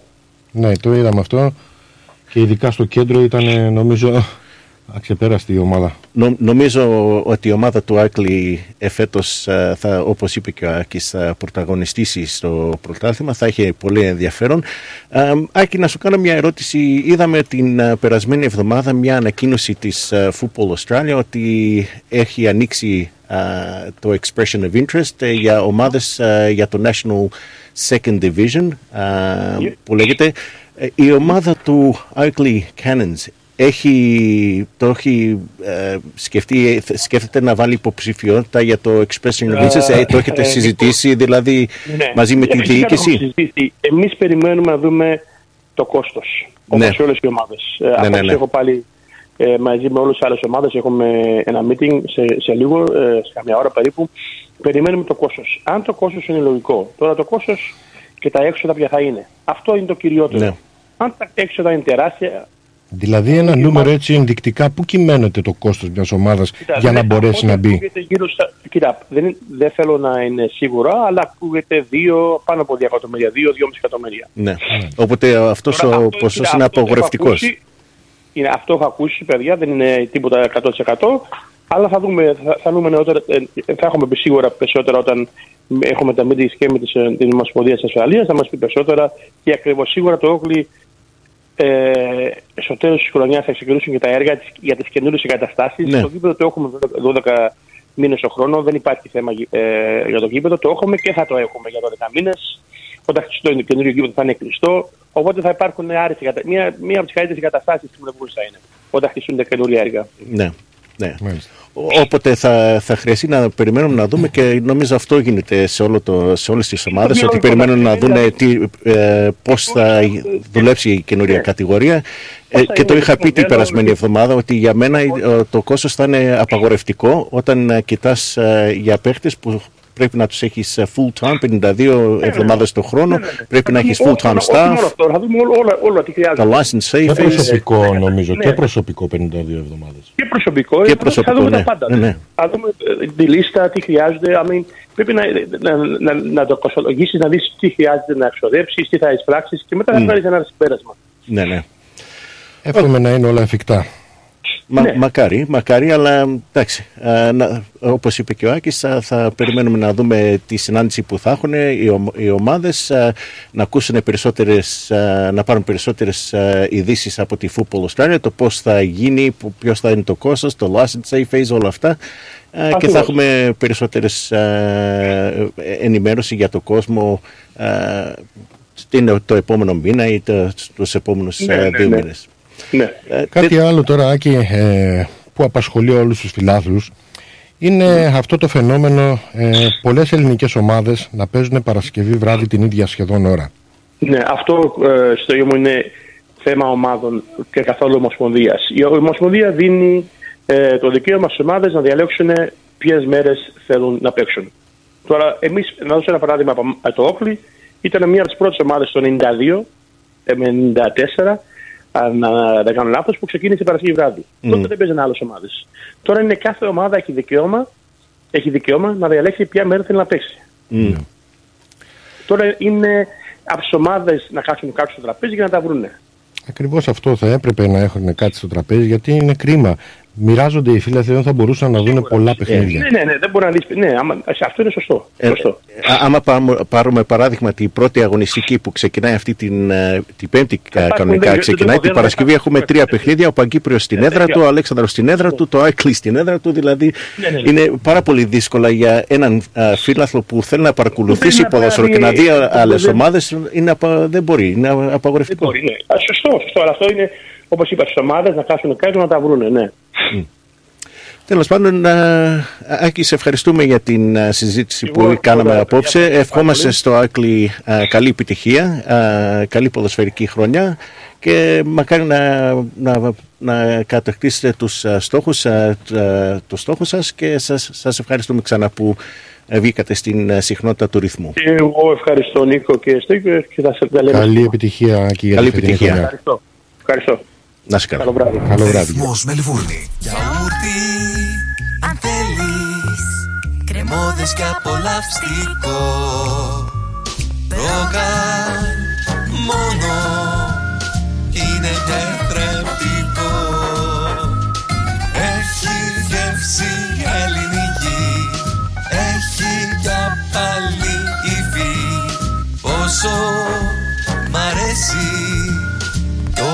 το γιαούρτι προκάλ. Για ξύλινες κατασκευές που σε αφήνουν με το στόμα ανοιχτό, Ask Bill.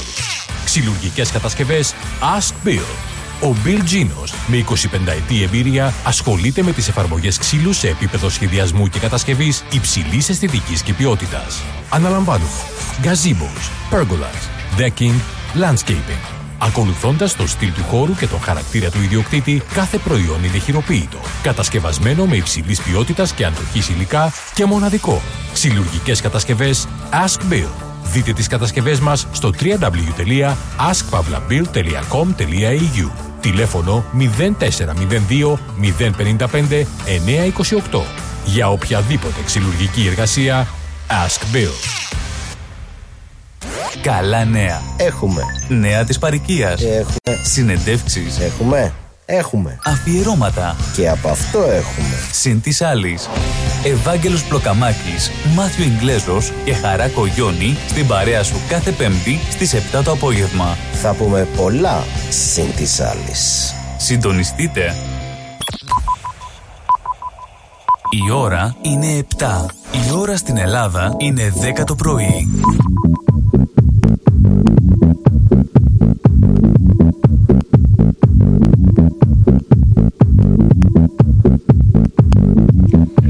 Μάλιστα φίλοι μου, όπως ακούσατε και από το διαφημιστικό σποτ η ώρα είναι 7 Φάγαμε την πρώτη ώρα της εκπομπής. Ακολουθούν πολλά και αξίζει να είστε μαζί μας. Ε, Καθώς ε, σε λίγο θα ξεκινήσουμε την κουβέντα. Θα έχουμε την ευκαιρία να μιλήσουμε και με τον Κώστα Κατσόνη σε λίγο α, Για να δούμε το NPL Το NPL ναι. το οποίο βέβαια ξεκινά επίσημα αυτή την πέμπτη με αγώνα στο Lakeside ε, Προηγουμένως να σας πω ότι στο Campbelltown η Μακάθα διατήρησε το προβάδισμά της και έτσι επικράτησε της Wellington Phoenix με 2-1. Τελικό αποτέλεσμα Μακάθα FC Wellington Phoenix 2-1. Και εμείς πριν πούμε οτιδήποτε και βέβαια ακολουθεί και η συνέντευξή μας με τον Πίτερ Κοτσίρη. Πιστεύω λίγο αργότερα και λίγο πριν τις 7.30 εκεί κοντά. Α, θα μιλήσουμε με τον άνθρωπο του Ηρακλή για την βραδιά που είχε ο Ηρακλής. Ωστόσο, να σας αναφέρουμε μια ευχάριστη είδηση και ένα γεγονός το οποίο δεν είναι ποδοσφαιρικό. Είχαμε στην Μελβούνη τον αγώνα δρόμου 20.000 ε, βάδιν από την Αντιγόνη της Πυριώτη, την όλοι μας την χαρήκαμε στο Ευρωπαϊκό Πρωτάθλημα καταχώρηση στο χρυσό μετάλλιο. Της Πυριώτη στον αγώνα που έδωσε στη Μελβούνη τερμάτισε δεύτερη, κάνοντας μάλιστα πανελλήνιο ε, ρεκόρ. ναι. ε, και σε, ώρα, μία, σε μία ώρα και 28-12 μία ώρα 28-12 ήταν η επίδοσή της και μάλιστα αυτό ήταν ε, και ε, το όριο για τους Ολυμπιακούς Αγώνες του Παρισίου ο οποίος ε, θα γίνει το, οι Ολυμπιακοί Αγώνες του Παρισίου θα γίνουν Το 24 του χρόνου. 24, ναι. Ναι, ναι, ναι. ναι. Ε, και θα είναι παρόν βέβαια στην Ολυμπιάδα της, ε, του Παρισιού. Και εμείς τώρα πολύ γρήγορα να πούμε για το ελληνικό κύπελο. Τα είπαμε και στην εισαγωγή βέβαια ότι στον χθεσινό τελικό η South Melbourne ε, επικράτησε 2-0 της Emil Park σε, αυτήν, σε αυτό το, στο ελληνικό κύπελο.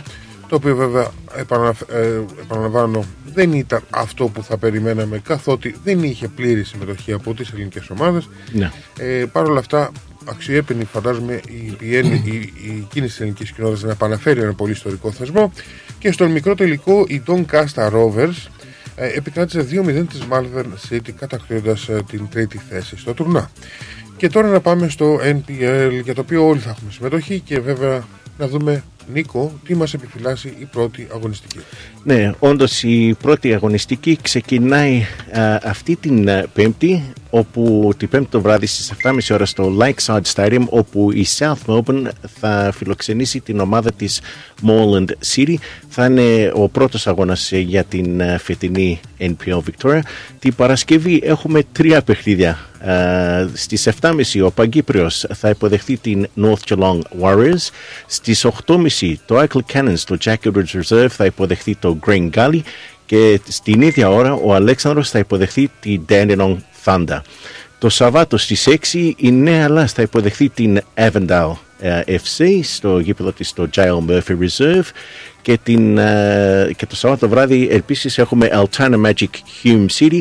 Η πρώτη αγωνιστική στην NPL κλείνει την Κυριακή στις 5 με, τον, με το κροάτικο derby St. Albans Melbourne Knights. Με πολύ ενδιαφέρον λοιπόν η πρώτη αγωνιστική. Α, το συνηθισμένο ραντεβού ε, στο Kingston Heath ήταν 8 και 4 νομίζω πάντα ε, ευχάριστο το γεγονός ότι πήγε ο αγώνα 7,5. 7,5 Νομίζω ναι. βολεύει περισσότερο. Εύχομαι και οι υπόλοιποι. Βέβαια, να τονίσουμε ότι ο Αλέξανδρος όλο τα παιχνίδια θα τα δώσει Παρασκευή. Ετοιμαστείτε Ναι. λοιπόν για βράδυ Παρασκευής, φίλοι του Αλεξάνδρου. Όπως και αυτό της Πρεμιέρας, όπως και τα υπόλοιπα, θα, πε- θα παίζονται 8.30 ώρα στο Olympic Village α, για την φετινή καμπάνια του Αλεξάνδρου. Το όκλει σταθερά Παρασκευή, αλλά από ό,τι είδα λίγο στο πρόγραμμα, υπάρχουν και μέρες Δευτέρας που θα δώσει παιχνίδια και νομίζω και μία ή δύο μέρες θα δώσει παιχνίδι Σαββάτο. Μμ. Ε, από εκεί πέρα σταθερά νομίζω η Νέα Ελλάδα σε όλη τη σεζόν. Σαββάτο, Σαββάτο. στις 5.30 με 6. Ναι. Το παιχνίδι που είναι πολύ σημαντικό απέναντι στην Άβοντα LFC θα ξεκινήσει στις 6 α, και νομίζω ότι τα υπόλοιπα εκεί θα είναι 5.30 με 6 ώρα. η Α, Ελλάδα θα παίζει η Ελλάδα έχει ανάμεικτο πρόγραμμα. ανάμεικτο πρόγραμμα πότε θα παίζει σα, Σάββατο πότε θα Παρασκευή. παίζει Όλες τις ημέρες θα παίξει. Όλες Θα τις παίξει μέρες, την και ημέρα. Σάββατο και Κυριακή και, Και Πέμπτη. και Πέμπτη ε, που Ναι, ναι. ξεκινάει αυτή την Πέμπτη Ε, ενακτήριο μάτς λοιπόν έχουμε αυτή την Πέμπτη στο Lakeside, South Melbourne, Moreland City. City. Ουσιαστικά είναι οι Premiers Βικτόριας ε, με την ε, πρωταθλήτρια και α, θα έλεγα α, νεοσύστατη θα μας συστηθεί για πρώτη φορά η Moreland City η οποία βέβαια να τονίσω ότι είναι και η πιο ιστορική ομάδα στο ποδοσφαιρικό χάρτη της Βικτόριας. Μμ. από αυτές που ακόμα παραμένουν ζωντανές. 1915 έχουν ιδρυθεί η Moreland City η οποία μάλιστα είχε κατακτήσει ε, πρωταθλήματα στην ε, προπολεμική περίοδο και μεταπολεμική νομίζω. Α, μετά το 50 έτσι οπισθοχώρησε η δράση της κάποια στιγμή ήρθαν συγχωνεύσεις ε, το πάλεψε και μάλιστα θα είχε πετύχει την άνοδό της αν θυμάστε στον μπαράζ με τον Green Gully το θυμάστε αυτό το 18 ναι. ήταν ένα μπαράζ για το ποια ομάδα θα παραμείνει στην κατηγορία. Το Green Gully είχε τελειώσει τότε στην θέση που οδηγούσε στα μπαράζ με τη Moreland City και εκεί α, ενώ η Moreland City ήταν αγκαλιά με την, α, με την άνοδο στα τελευταία λεπτά ο Κρουσουράτης ήταν αυτός που Ναι. έσωσε το Green Gully έφερε το μάτς στην παράταση και έτσι και εκεί στην παράταση α, πλέον το Green Gully α, κατάφερε να κερδίσει την Κρατηθεί- παραμονή. Να να κρατήσει την κερδίσει την παραμονή του ναι. ε, Όμως ήρθε η σειρά για τους Moreland City. Δεν ξέρω κατά πόσο θα είναι δυνατούς. Να κάνουμε τσι- γρήγορα την κουβέντα, αν θέλεις, Νίκο, να περάσουμε λίγο στο in and out. Ε, ε, τα είδαμε για το Όκλι, νομίζω. Ε, Ναι, τα, τα, μην το, τα για το αναφέρουμε πάλι. Άκλι τα, τα είπαμε. Να, να πούμε και για τον uh, Παγκύπριο ότι μεγάλες αλλαγές ε, στο ρόστερ ε, του, του Παγκυπρίου.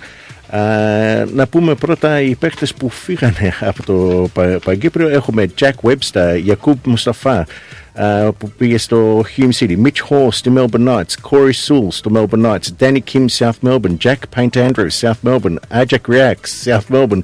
Pierce Clark ε, Perth Glory και Pierce Waring Green Gully.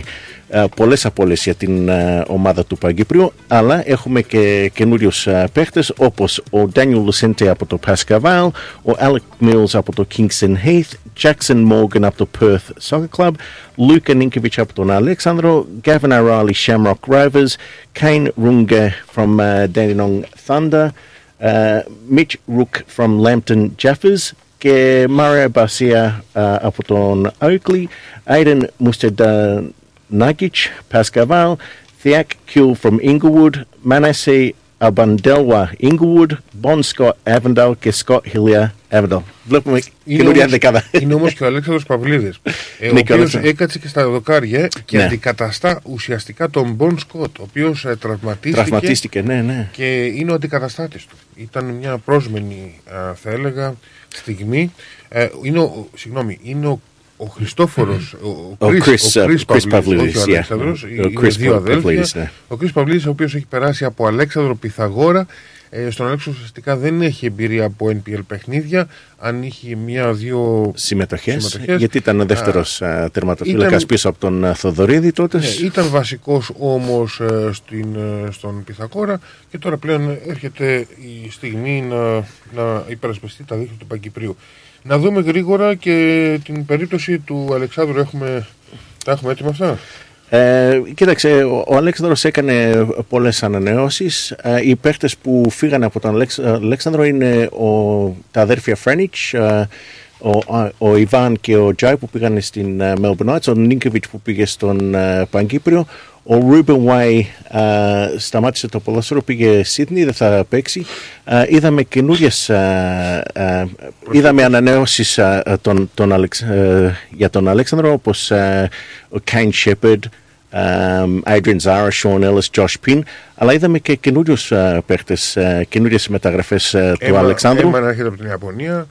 Yeah, ε, ε, ο Κάιν Shepard ανανέωσε. Είπαμε, ε, έχουν τον, ε, έναν καινούριο παίχτη, τον Shigeto Μα- Μασούρα από την Ιαπωνία, ο οποίος έχει ε, εμπειρία από Jai League και Jai Για 2. συγγένεια με τον Μασούρα του Ολυμπιακού.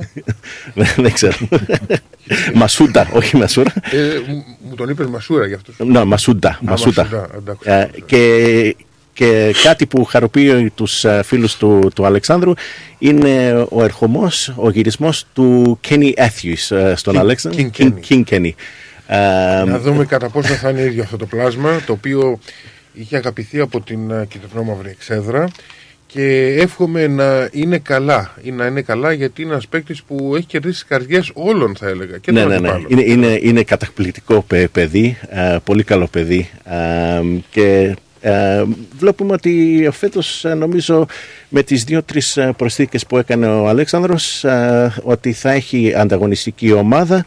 Ε, το πόσο έτοιμος θα είναι στις πρώτες αγωνισ- αγωνιστικές ε, θα φανεί αλλά ε, νομίζω ότι θα είναι ε, όντως αγωνιστική ομάδα εφέτος ο Και Αλέξανδρος. αφού το πάμε με αλφαβητική σειρά, βέβαια, ε, ξεκινήσαμε με τους Κάνους λόγω της συνέντευξης που υπήρχε πριν με τον Γενικό Διευθυντή των Κανονιέριδων.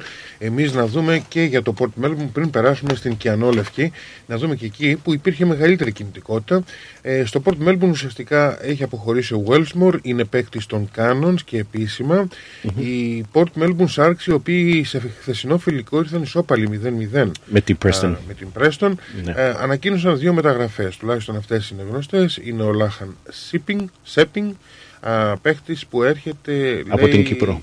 Α, ναι, από την Κύπρο, βέβαια βε- δεν είναι κυπριακής καταγωγής. Ναι. Ε, είναι Αυστραλιανής, είχε παίξει και στο A-League με τη Μακάθα. Δεν ξέρω αν έχει παίξει αρκετά παιχνίδια. Ε, και από εκεί πέρα έρχεται από την α, Άπια Ακροτήρη Ναι. της Κύπρου.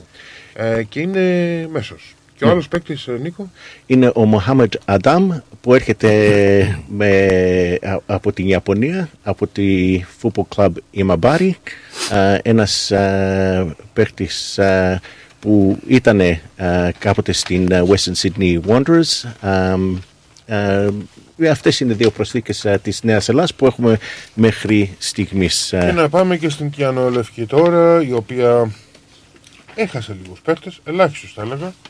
Αλλά έκανε και κάμποσε προσθήκες η South Melbourne. Να πούμε ότι οι, οι, οι παίχτε που φύγανε από την ε, South Melbourne Ελλάς είναι ο Isaac Tarosian, Chris Irwin, Matthew Lutrakis, Jai Ingham και Chris Coulson. Ε, οι παίχτες που ήρθαν στην Ελλάδα, οι, οι μεταγραφές, είναι ο Nathaniel Hancock, ο Isaac Rack από τον uh, Παγκύπριο, Jack Painter Andrews από τον Παγκύπριο, Danny Kim από τον Παγκύπριο, Άλλη Σουλιμάνη από την Dandenong Thunder και Κώστας Εμμανουήλ από το Eastern Lions. Κώστας Εμμανουήλ είναι παίχτης, είναι προϊόν του Brunswick City Leonidas. Ναι. Ε, Ένας μάλιστα. νέος παίχτης, Ναι. ε, ένα, ε, νέος παίχτης ε, extreme, ο οποίος ε, είχε ε, καλή χρονιά ε, πέρσι στο Eastern Lions και νομίζω τον ε, δικαίωσε αυτή η, η πορεία που είχε με την Eastern Lions ε, πέρσι και ε, τον ε, υπέγραψε η, η South Melbourne Ελλάς. Ουσιαστικά αλλαγές δεν υπάρχουν. Η, το πρωτάθλημα όπως όλα τα χρόνια, όλα τα τελευταία χρόνια θα διεξαχθεί και με την συμμετοχή και με, τον, ε, με την προσθήκη αγώνων play-off. Εκεί θα κρυθεί ο πρωταθλητής. Η πρώτη ομάδα εξασφαλίζει το Premiership και αυτόματη α, είσοδος στα ημιτελικά όπως και η δεύτερη. Ναι. Παρόλο όμως εξασφαλίζει το Premiership που θεωρείται ένας τίτλος α, και βέβαια μετά ακολουθεί η διαδικασία των play-off όπου εκεί ουσιαστικά κρίνεται ο πρωταθλητής. Α, υπο, ε, θα υποβαθμιστούν, μάλλον θα υποβιβαστούν οι δύο τελευταίες ομάδες Ναι. ε, και από εκεί και πέρα εμείς πρέπει να περάσουμε σε προβλέψεις. Εγώ εντωμεταξύ ετοιμάζομαι να, να καλέσω τον Κώστα Κατσόνη και πρώτα να ακούσουμε τον α, Στέλιο. Έτσι, κοίταξε, η πρόβλεψη ουσιαστικά ε, δεν είναι, είναι πολύ ρεψοκινδυνευμένη καταρχήν. Ναι, ναι, ναι. Ρεψοκινδυνευμένη. Για τις Κανείς έξι από πρώτες εμάς θέσεις θες. κανείς, κανείς από εμάς δεν έχει δει παιχνίδια πολλά. Ε, εσύ αν έχεις δει, έχεις δει κάποια του Αλέξανδρου, αλλά από εκεί πέρα δεν έχεις δει τα υπόλοιπα. Ναι, των δεν έχω υπόλοιπων δει ομάδων. ε, ε, Και τις βέβαια, ε, υπόλοιπες συμ- ομάδες να μπορώ να συ- συγκρίνω. Ναι. Ε, απλό- απλώς άμα κάνουμε μια πρόβλεψη είναι βάση το, Της της, εικόνας που είδαμε. ε, της περσινής εικόνας ε, των ομάδων και, τα, και τις μεταγραφές που κάνανε τώρα Ωραία. το καλοκαίρι ε, οι ομάδες είναι Κα- δύσκολα. Δεν, δεν ξέρω αν καταλάβατε, η, η ομάδα που έχει τη λιγότερη κίνηση μεταγραφών και απώλειες παράλληλα είναι το Port Melbourne. Ναι. Ουσιαστικά θα δούμε ένα ίδιο Port Melbourne. Ναι. Α, εμπιστεύομαι πάρα πολύ τον Αδάμ Πίτικ. Εγώ όμως θέλω να ακούσουμε πρώτα τον, τον ε, Στέλιο και να καλέσουμε και τον Κώστα Κατσόνη σε λίγο. Στέλιο. Νομίζω ότι ε, θα, η δικιά μου γνώμη ε, θα είναι Oakley, Port Melbourne, ε, Melbourne Knights, ε, Ελλάς, Αλέξανδρος και Άβοντελ. Μάλιστα. Α, Όκλι το καταλαβαίνω. Α, καταρχήν πρέπει να πούμε ότι το πιο ελκυστικό ρόστερ βρίσκεται στο Jack Edwards. Όντως. Ε, γιατί βλέπω ότι έχουν έρθει καλά ονόματα από το Queensland. Είναι μια ε, αγορά που εμπιστεύονται πάρα πολλοί ομάδες. Πολύ σπάνια να έρθει μια περίοδος ποδοσφαιριστή και να μην έχει κάποια καλά προσόντα να προσφέρει. Ε, την ίδια στιγμή σίγουρα προκαλεί δέος η μετακίνηση του Στέφαν Βαλεντίνη και του Άλεξ Σάλμον. Είναι δύο πάρα πολύ Ειδικά δυνατά ο Άλεξ ονόματα. Σάουμεν, ε, ο οποίος είχε καταπληκτική χρονιά με τον Green Gully Βεβαίως. πέρσι, κορυφαίος, Φθηνός σκόρερ. ένας ε, από τους ε, κορυφαίους Θα ε, σκόρερ. γίνει μεγάλη μάχη την ε, πρώτη δεκάδα. Δεν αφισβητεί κανείς. Πιστεύω ότι το Όκλι είναι ουσιαστικά ένα από τα πιο μεγάλα φαβορή, Φαβορί, για το ναι. πρωτάθλημα. Τώρα παράλληλα βγάζω και εγώ τις δικές μου προβλέψεις και δεν ξέρω και εσύ Νίκο. Α, να σε ρωτήσω μετά, μάλλον. Ε, άρα συμφωνώ και εγώ ότι το Όκλι είναι, σίγου- θα είναι σίγουρα μέσα στις ομάδες που θα πρωταγωνιστήσουν και θα έλεγα ότι είναι και το πιο hot φαβορή για την πρωτιά. Ε, από εκεί και πέρα, νομίζω το Port Melbourne, όπως είπα και πριν, α, έχει να δείξει και καλύτερα στοιχεία από πέρσι ε, και το στηρίζω αυτό γιατί εμπιστεύομαι πάρα πολύ τον Άνταμ Πίδικ ουσιαστικά μην ξεχνάμε είναι ο κορυφαίος τεχνικός της χρονιάς Ναι. ε, σύμφωνα με τα βραβεία ε, της ε, Football Victoria που έγιναν ε, λίγο πριν τον τελικό πέρσι. Ε, και από εκεί και πέρα νομίζω ότι δεν έχω παρακολουθήσει καλά τις μη ελληνικές ομάδες. Ε, οι γνωστές θα έλεγα τον, σύμφωνα με τις ε, παρουσίες των τελευταίων χρόνων ε, καλές ομάδες ουσιαστικά είναι το Avondale, το Green Gully. Το Χίμος προβλημάτισε πέρσι δεν ξέρω πώς θα είναι φέτος. Ε, το Avondale σίγουρα έχει και αυτό πολύ μεγάλες απώλειες. Δεν ξέρω ο Ζόγρα Μαρκόβσκι τι υλικό έχει φέρει εκεί Α, από εκεί και πέρα νομίζω ότι θα έχει πολύ ενδιαφέρον να δούμε την Τέντερον Θάντα α, αλλά νομίζω ότι η ομάδα που μπορεί να καταφέρει να βρεθεί στα τελικά και το θέλω να σου πω την αλήθεια μου α, γιατί α, δίνω respect ε, στους ε, Κροάτες ε, ο λόγος για, τις, για τη Melbourne Knights ε, για, την ιστορία, για την ιστορία που κουβαλούν Ναι. και φυσικά για το ότι έχουν ένα πολύ καλό οργανωμένο κλαμπ. Η Melbourne Knights πιστεύω ότι θα είναι και αυτή μία από τις ομάδες που θα πρωταγωνιστήσει φέτος. Από εκεί και πέρα ε, δεν μπορεί κανείς να αφήσει έξω Αλέξανδρο και Ελλάς γιατί είναι ομάδες που έχουν μια ιστορική καταβολή και καλούνται να πρωταγωνιστούν. Ε, ο Αλέξανδρος Και έχουν κα... τον εμπιστεύομαι λίγο περισσότερο εφέτος α, αρκεί να δω πράγματα από Κένι, Λεσιώτη και τους Ιάπωνες Ναι. που ουσιαστικά είναι οι πιο καλές μεταγραφές για τους κυτρινόμαυρους εφέτος.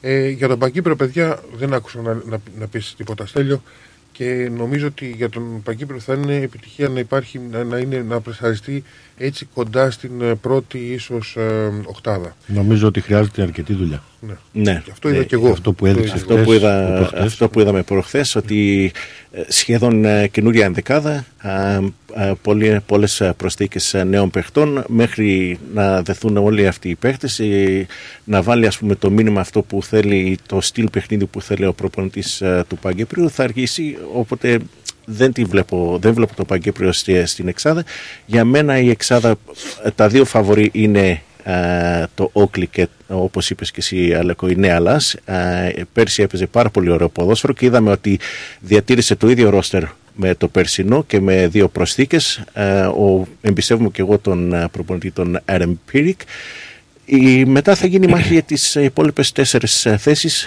ε, για την Εξάδα. Νομίζω ότι σ- δύο από αυτές θα είναι ο Αλέξανδρος ε, και η Ελλάς.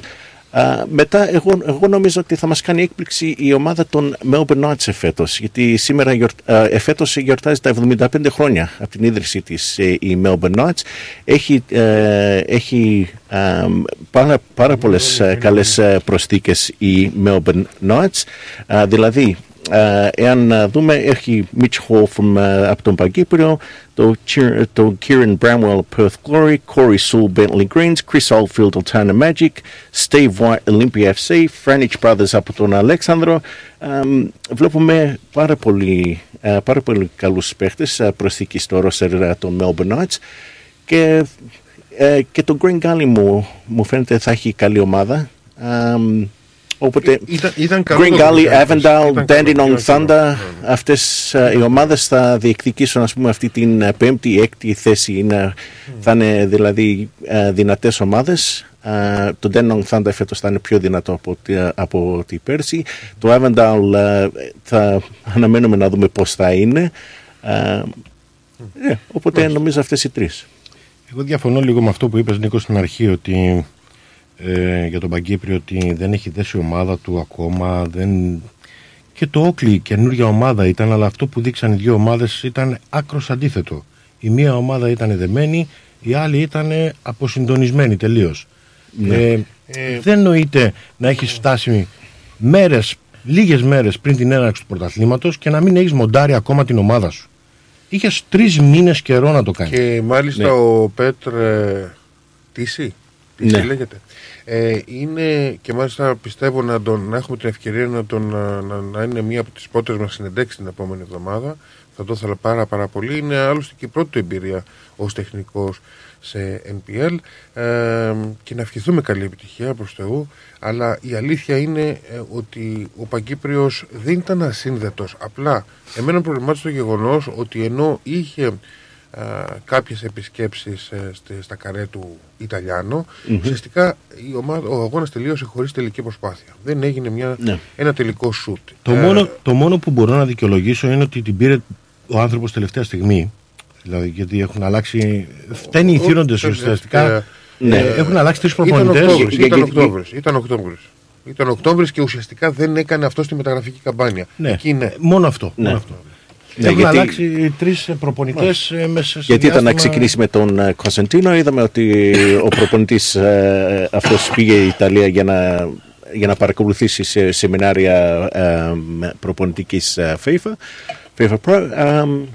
Ε, Ωραία. Δεν, δεν ξέρω. Εντάξει. Εμείς τα- Είναι ένα άγνωστο ο Παγκύπριος. ε, Σίγουρα, γρίφος, γρίφος. Γρίφος. Ε, λοιπόν, ε, θέλω να ετοιμαστείτε για ερωτήσεις στον Κώστα Κατσόνη. Ε, εγώ τον καλωσορίζω επίσημα για το 2023. Καλή ποδοσφαιρική χρονιά, Κωνσταντίνε.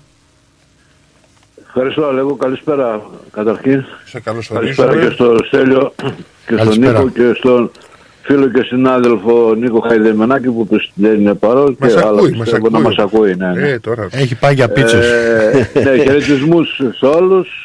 Ε, ακούμε μετά, μετά πάρα πολύ καιρό. Και είναι μεγάλη μου Τους χαρά. χαιρετισμούς- Μεγάλη μας τους χαρά όλοι. χαιρετισμούς στην παροικία την ελληνική και όχι μόνο που πιστεύω και τη νέα σεζόν να συντονιστούν στο Στη Μεγάλη ρυθμό, Κερκίδα. Στη Μεγάλη στο ραδιορυθμό, στη Μεγάλη Κερκίδα και να έχουμε ένα καλό πρωτάθλημα βασικά με υγεία Ωραία. και στους ποδοσφαιριστές και στους φιλάθλους Ωραία. Καλή τύχη, τύχη υπομονή στους προπονητες Πιστεύω να δούμε νέες ιδέες στο ποδόσφαιρο γιατί το έχει ανάγκη το ποδόσφαιρο στην Αυστραλία και με το πάντα το λέω οποιαδήποτε στιγμή μου δίνει η ευκαιρία πιστεύω φέτος να δούμε ένα-δύο νεαρούς παίκτες σε κάθε ομάδα δεν έχω παρακολουθήσει τις ομάδες. Εσείς είδατε το τελικό όπως ακούω τώρα ε, δεν ξέρω αν χρησιμοποιήθηκε κανένας νεαρός παίκτης κάτω από 20 χρονών στο παιχνίδι. Ε, άμα δεν νομίζω πως χρησιμοποιήθηκε ναι. ήταν λάθος. Δε- ε, μπορεί να μην χρησιμοποιήθηκε τουλάχιστον από το Πανταζόπουλος Όκλι. νομίζω είναι- Πανταζόπουλος ε, ουσιαστικά Άλλο ο Πανταζόπουλος Θεωρείται- είναι ε, νέος, ναι. Λέω, Θεωρείται από, παίκτης. την, από την Άντερ 21 λέω που είχε πέρσι. Ε, δεν το νομίζω Όκλι, Κώστας σε ένα Παγκύπριος. τέτοιο παιχνίδι τώρα να βάζεις ένα. Ο- να ο- παίρνεις το όταν ρόστερ παίζεται να- ένα τρόπο- τρόπαιο. Γιατί ρε φίλε. Γιατί έχεις ήδη ένα ε, ρόστερ 18-22 παιχτών Ναι. στην αντρική ομάδα και εφόσον είναι όλοι καλά θα πάρεις αυτούς. Και οι μικροί πότε θα παίξουν. Στη συνέχεια του πρωταθλήματος σε κάποια άλλα παιχνίδια, Ε, όχι στον εντάξει, τελικό. Τελικό. Ε, εντάξει, τελικό. Ναι, Εντάξει, εντάξει. είναι λίγο απίθανο τώρα να Αυτό, γίνει κάτι δηλαδή, τέτοιο. συγγνώμη. Είμαι υπέρ και εγώ αυτό που λες, αλλά είναι λίγο Συγγνώμη, απίθανο να συγγνώμη, γίνει. να πω κάτι. Αυτός είναι άτυπος τελικός, έτσι. Ε, Άμα όχι, δεις όχι, είναι το Super Cup. πα- Ε, Είναι το Super Ε, Cup. ναι, εντάξει, Super Cup, αλλά δεν είναι και να πεις ότι η ομάδα που δεν θα το πάρει... Εντάξει θα τώρα να σου πω κάτι Κώστα με κάνεις τώρα να τσακωθώ με τη μισή Μελβούρνη σήμερα ε, είδαμε και στο ελληνικό κύπελο την Ελλάς να κατεβάζει ε, βασική ομάδα με το Kingston για να κερδίσει το Kingston και, Λάθος. και, και κατεβάζει στον Λάθος, τελικό τα τρομερό, 20 ρε φίλε, λάθος, λάθος. Ποιο είναι λάθος; Που έβαλε τους βασικούς. Α, ότι είναι λάθος είναι λάθος, το ξέρω Ε, βέβαια, να βάλει λέω. την ομάδα όπου ξεκίνησε αυτήν. Ακριβώς, αυτό λέμε Συγγνώμη, συγγνώμη. Είδατε το παιχνίδι ΑΕΚ Ολυμπιακός; Βεβαίως Η ΑΕΚ ξέρετε, ημιτελικό κυπέλο με τον Ολυμπιακό, έτσι, φωτιά. Ναι. Και έβαλε, ετοίμασε ο προπονητής, αυτά είναι, είναι μαθήματα, έτσι. Ετοίμασε τη- την ομάδα που χρησιμοποιούσε από την αρχή στο κύπελο ο προπονητής της ΑΕΚ. Αυτή την ομάδα κατέβασε με 9 παίκτες, όχι αναπληρωματικούς, αυτοί που δεν μπαίνουν στο πρωτάθλημα. Και το έπαιξε σε ημιτελικό κυπέλο. Εντάξει, και ο Ολυμπιακός μέσα πάνω κάτω το ίδιο έκανε Ήτανε, Ήτανε- ήτανε- τώρα Ολυμπιακός Ναι, θα μου πεις πάντα έχει αλλάζει. μεγάλο Δεν έχει- ρόστερ ο Ολυμπιακός, Τέλος έχει πάντων, βάθος, Να μην αλλά- το πάμε τώρα το θέμα. Όχι, όχι. νομίζω ε, στη συνέχεια, στη συνέχεια να δούμε έτσι. Θα είναι ευχής έργο να δούμε, να μην δούμε τους ίδιους παίκτες, να δούμε λίγο πρόοδο ρε παιδί μου, λίγο νέο αίμα. Ε, Να δούμε ένα παίκτη να πετάγεται και να λέμε Δεν θα τι δούμε. παίκτης είναι αυτός. Δυστυχώς δεν θα δούμε. Ακριβώς αυτό, δυστυχώς λίγο Δεν δύσκολο θα δούμε. Να- Επειδή για είμαι, να είμαστε είμαι, ειλικρινείς. είμαι φαν, Για- για να είμαι είμαστε φαν των ειλικρινείς. νεαρών, γι' αυτό το λέω έτσι, τέλος πάντων. Ε, Είδαμε Ας πέρσι τον πάμε στο θέμα. Νικολαίδη. Φτάνει. Ωραία. Τώρα Καλώς, ο αριστερός, ο αριστερός μπακ δεν είναι αυτός. Ο αριστερός πακ ε, του Αλεξάνδρου, ναι. Νέο Ναι, παιδί, ναι, 19 ναι. χρονών. Μάρε, Όπως ναι, και ο ωραίος Πανταζόπουλος όφιλες το τον έκανε. είδα. Μμ, Και ο Πανταζόπουλος, Ωραίος ναι. ήταν. Εντάξει. Και ο Πανταζόπουλος το έκλεισε. Ε, λοιπόν, εγώ ετοιμάστηκα για την πρώτη μου ερώτηση, αλλά νομίζω ότι την έδωσε την απάντηση. Ίσως όμως να υπάρχει κάτι άλλο που θα μπορούσε να απαντήσει σε αυτό που θα σε ρωτήσω. Ε, τι δεν θα ήθελες να δεις με βάση αυτό που είδες πέρσι εφέτος και τι θα ήθελες να δεις βασικά α, στην φετινή χρονιά στο 2023, στο NPL 2023 Βικτόριας. Ωραία. Ε, ήταν ένας κα- καλό πρωτάθλημα, πέρυσι συναρπαστικό μέχρι το τέλος. Ε, οι καλές ομάδες, οι δυνατές ομάδες μπήκαν στα play-off. Ήταν δίκαια, δίκαια η κατανομή των, των ομάδων στη βαθμολογία. Ε, νομίζω όμως ότι όπως έχει διαμορφωθεί τώρα η κατάσταση στο MPL με 4, 5, 6 ομάδες που αυτή τη στιγμή δεν μπορούμε να πούμε φαβορή καμία ομάδα, έτσι. Νομίζω ότι εάν δεν υπάρχουν τα play-off θα γίνει πολύ συναρπαστικό το πρωτάθλημα. Θα παιχτεί το πρωτάθλημα ε, μέχρι την τελευταία αγωνιστική ποιος θα πάρει, θα είναι κοντά οι ομάδες με, με διαφορά. Νο- έτσι νομίζω. Ε, οι 4-5 ομάδες θα έχουν διαφορά 2-3 ή ισόβαθμες μέχρι το τέλος. Και θα γίνει ένα πολύ συναρπαστικό πρωτάθλημα. Γιατί; Είδαμε προς το τέλος οι ομάδες είχαν εξασφαλιστεί στην εξάδα κανέναν δεν τον ενδιέφερε αν είναι πρώτος, δεύτερος, τρίτος ή έκτος λοιπόν όλοι ετοιμαζόταν στο πρωτάθλημα και ο έκτος είχε τη δυνατότητα να πάρει το πρωτάθλημα και στα τελευταία παιχνίδια είδαμε λίγο χαλάρωσε οι ομάδες αν δεν κάνω λάθος Ναι, απλά παίζει Αυτά τα όμως δύο. η έδρα λίγο ρόλο. Ότι κάποιες ομάδες πήραν την έδρα. Ναι. η έδρα δεν σ- σπάει η έδρα εδώ δεν έχει δεν είναι Σίγουρα σπάει, όλα Ε, σπάνε. δεν είναι- απλά δεν είναι, δεν έχεις είναι κάποιο δυνατές. πλεονέκτημα. Ε, Έχεις. δεν συμφωνείς Τέλειο να είναι απλό; Ε, ναι, συμφωνώ, αλλά δεν νομίζω να το δούμε μέχρι, ποτέ το έτσι. τέλος, μέχρι το τέλος το πρωτάθλημα και θα έχει ενδιαφέρον. Δυνατό. Έτσι. Κοίταξε, ενδιαφέρον μπορεί να έχει και στα play-off. Έτσι. Οπ- Γιατί όπως είδαμε και πέρσι ότι ε, ε, και μεγάλο ρόλο σε αυτό θα παίξουν και οι τραυματισμοί και το βάθος που έχει ε, στο ρόστερ μια ομάδα. Α, μ, ό- όλα αυτά θα, θα παίξουν ας πούμε το ρόλο τους. Ε, ο- ο- όπως είπε και ο Κώστας νομίζω ότι ε, θα είναι τρεις-τέσσερις ομάδες οι οποίες θα είναι ανταγωνιστικές Ναι, και κοντά. θα, θα είναι κοντά ας πούμε το, το πρωτάθλημα που για τον ε, φίλαθλο α, του ποδοσφαίρου εδώ θα είναι ένα, ένα ωραίο θέαμα. Δηλαδή αντί να ξεφύγει μια ομάδα, Δεν ξέρεις, όταν υπάρχει παίζεται μέχρι περίπτωση την να τελευταία. ξεφύγει. Νο- ε, γι' αυτό το λέω αυτό. Εντάξει, αν υπήρχε ένα φαβορή δυνατό που όπως στο A-Link τώρα βλέπω ότι το City έκανε μια διαφορά τεράστια και εντάξει πρέπει να πάει στα play-off η δουλειά. Εδώ Καταρχήν στο FPL εγώ- δεν βλέπω μια ομάδα που να μπορεί να κάνει Εγώ διαφωνώ, Κώστα. τέτοια διαφορά. Εγώ διαφωνώ. Έχω, διαφωνώ, έχω δει το Όκλι ε, και με το, σε, διά, σε φιλικά αλλά και σε επίσημο παιχνίδι. Νομίζω ότι έχει ένα τρομερό βάθος στην ομάδα. Ε, Πολύ δυνατό πάγκο. Πολύ δυνατό πάγκο. Κέρδισε μια ομάδα ε, η οποία πάντα πρωταγωνιστεί και στο πρωτάθλημα και στο κύπελο. Ε, Ναι. και μην ξεχνάς ότι είχε σημαντικές απουσίες. Δηλαδή, ένας παίχτης ας πούμε, ήταν ο Βαλεντίνη. Δεν έπαιξε, δεν ήταν καν στο. Ε, περσινοί παίχτες ήταν ε, στον πάγκο. Ε, έχει τρομερό βάθος η ομάδα. Ναι. Και νομίζω Αυτό- ότι αυτό συ- που σε σου λέει- συνδυασμό, συγγνώμη Αλέκο, Ναι, ναι. σε συνδυασμό με το ε, πρωτάθλημα, κύπελο και κάποια άλλα που συμβαίνουν, νομίζω ότι θα παίξει σημαντικό ρόλο ε, το βάθος του πάγκο. Αυτό που σου λέει Ακριβώς. Κώστας ο Στέλιος είναι σωστό, έτσι ακριβώς. Ε, είδα και εγώ ε, προχθές το Όκλι, ήταν πραγματικά πολύ δυνατό και αυτό μπορεί να το καταλάβει κανείς κάνοντας έτσι μια έρευνα στα νέα ονόματα που ήρθαν και στους εκλεκτούς που κράτησε. Οκ. Ε, εντάξει, αυτό είναι ένα υπέρ. Και νομίζω ότι Θα το βγάλουμε. Oakleigh δεν μπορεί να μην είναι φαβορή. Όμως, εγώ θεωρώ Ω, σίγουρα φαβορή θα και είναι. το Port Σίγουρα Melbourne. θα είναι. Και το Σίγουρα Port θα Melbourne. είναι. Τώρα, Ναι. αν παραξενεύονται οι φίλοι της Ελλάς που δεν αναφέρω την Ελλάς, δεν είναι ότι δεν πιστεύω ότι ε, μπορεί να έχει μια καλή σεζόν.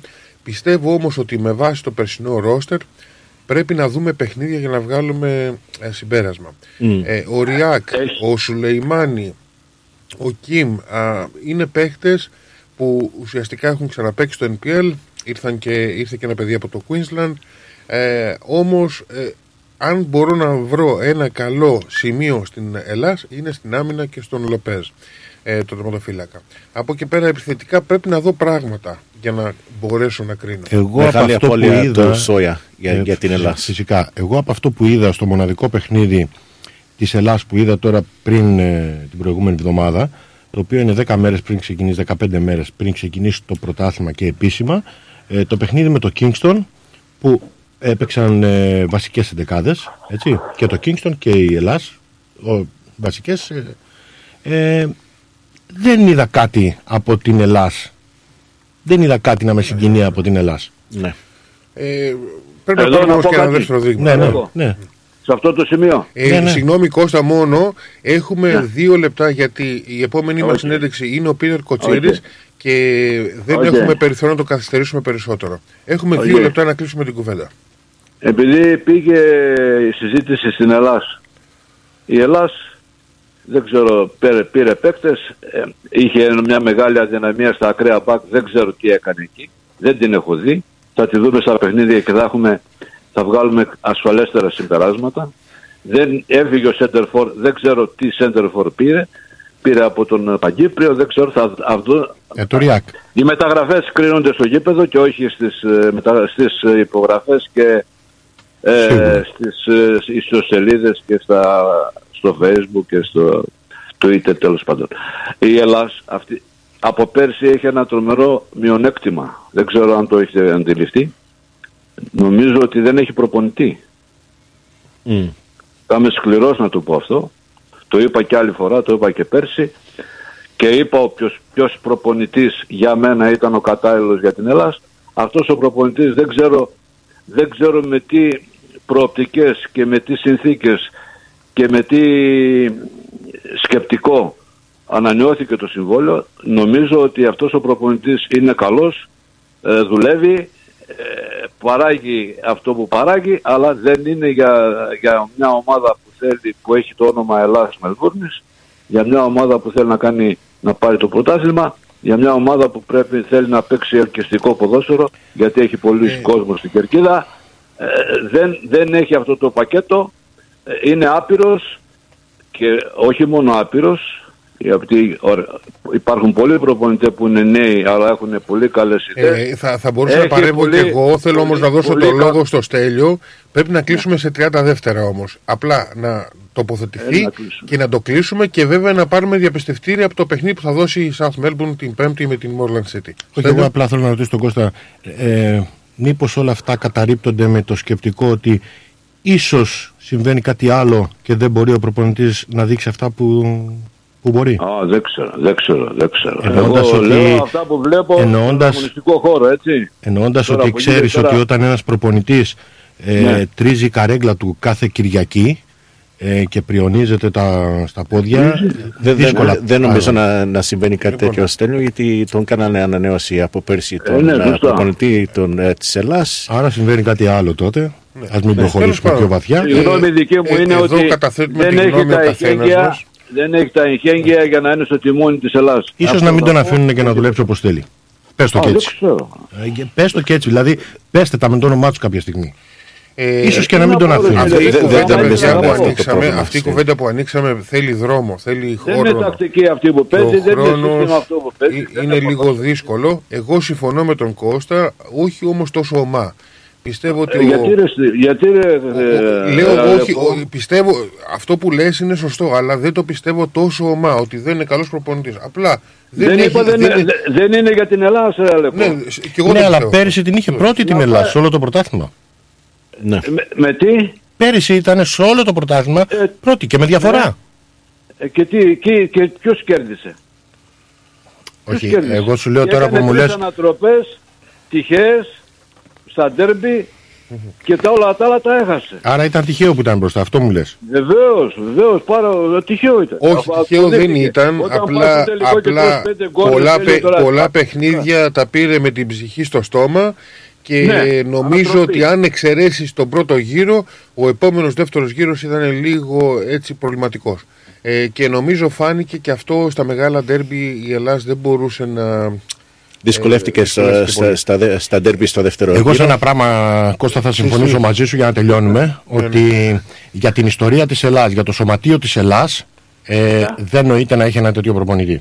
Ε, εκεί καταλήγουμε μαζί τα Θα συμφωνούμε. έπρεπε να έχει ένα Συμφωνώ. προπονητή, ο οποίος Συμφωνούμε. είναι προπονητής. Δεν λέω, κοίταξε, Στέλιο να πω για να κλείσει και ο, Στέλιο, ο Αλέκος έχει πίεση χρόνου. Δεν είναι ρε οι νίκες που α, ομορφαίνουν το... Είναι το καλό ποδόσφαιρο, είναι η ανάπτυξη, είναι η τακτική, είναι οι αλλαγές. Ακριβώς. Ναι. Πώς, θέλουν, πώς να το πω δηλαδή. Καμιά φορά οι νίκες και οι ήττες είναι τυχαίες, έτσι. Σωστό, σωστό. Το Πολύ, πο- πολύ όμορφο ωραία μιλάς. ποδόσφαιρο. Είναι αυτό που λέμε ότι ο Όμως, προπονητής όμως, καμιά φορά κρίνεται όταν η μπάλα χτυπήσει δοκάρι και out ή δοκάρι και γκολ.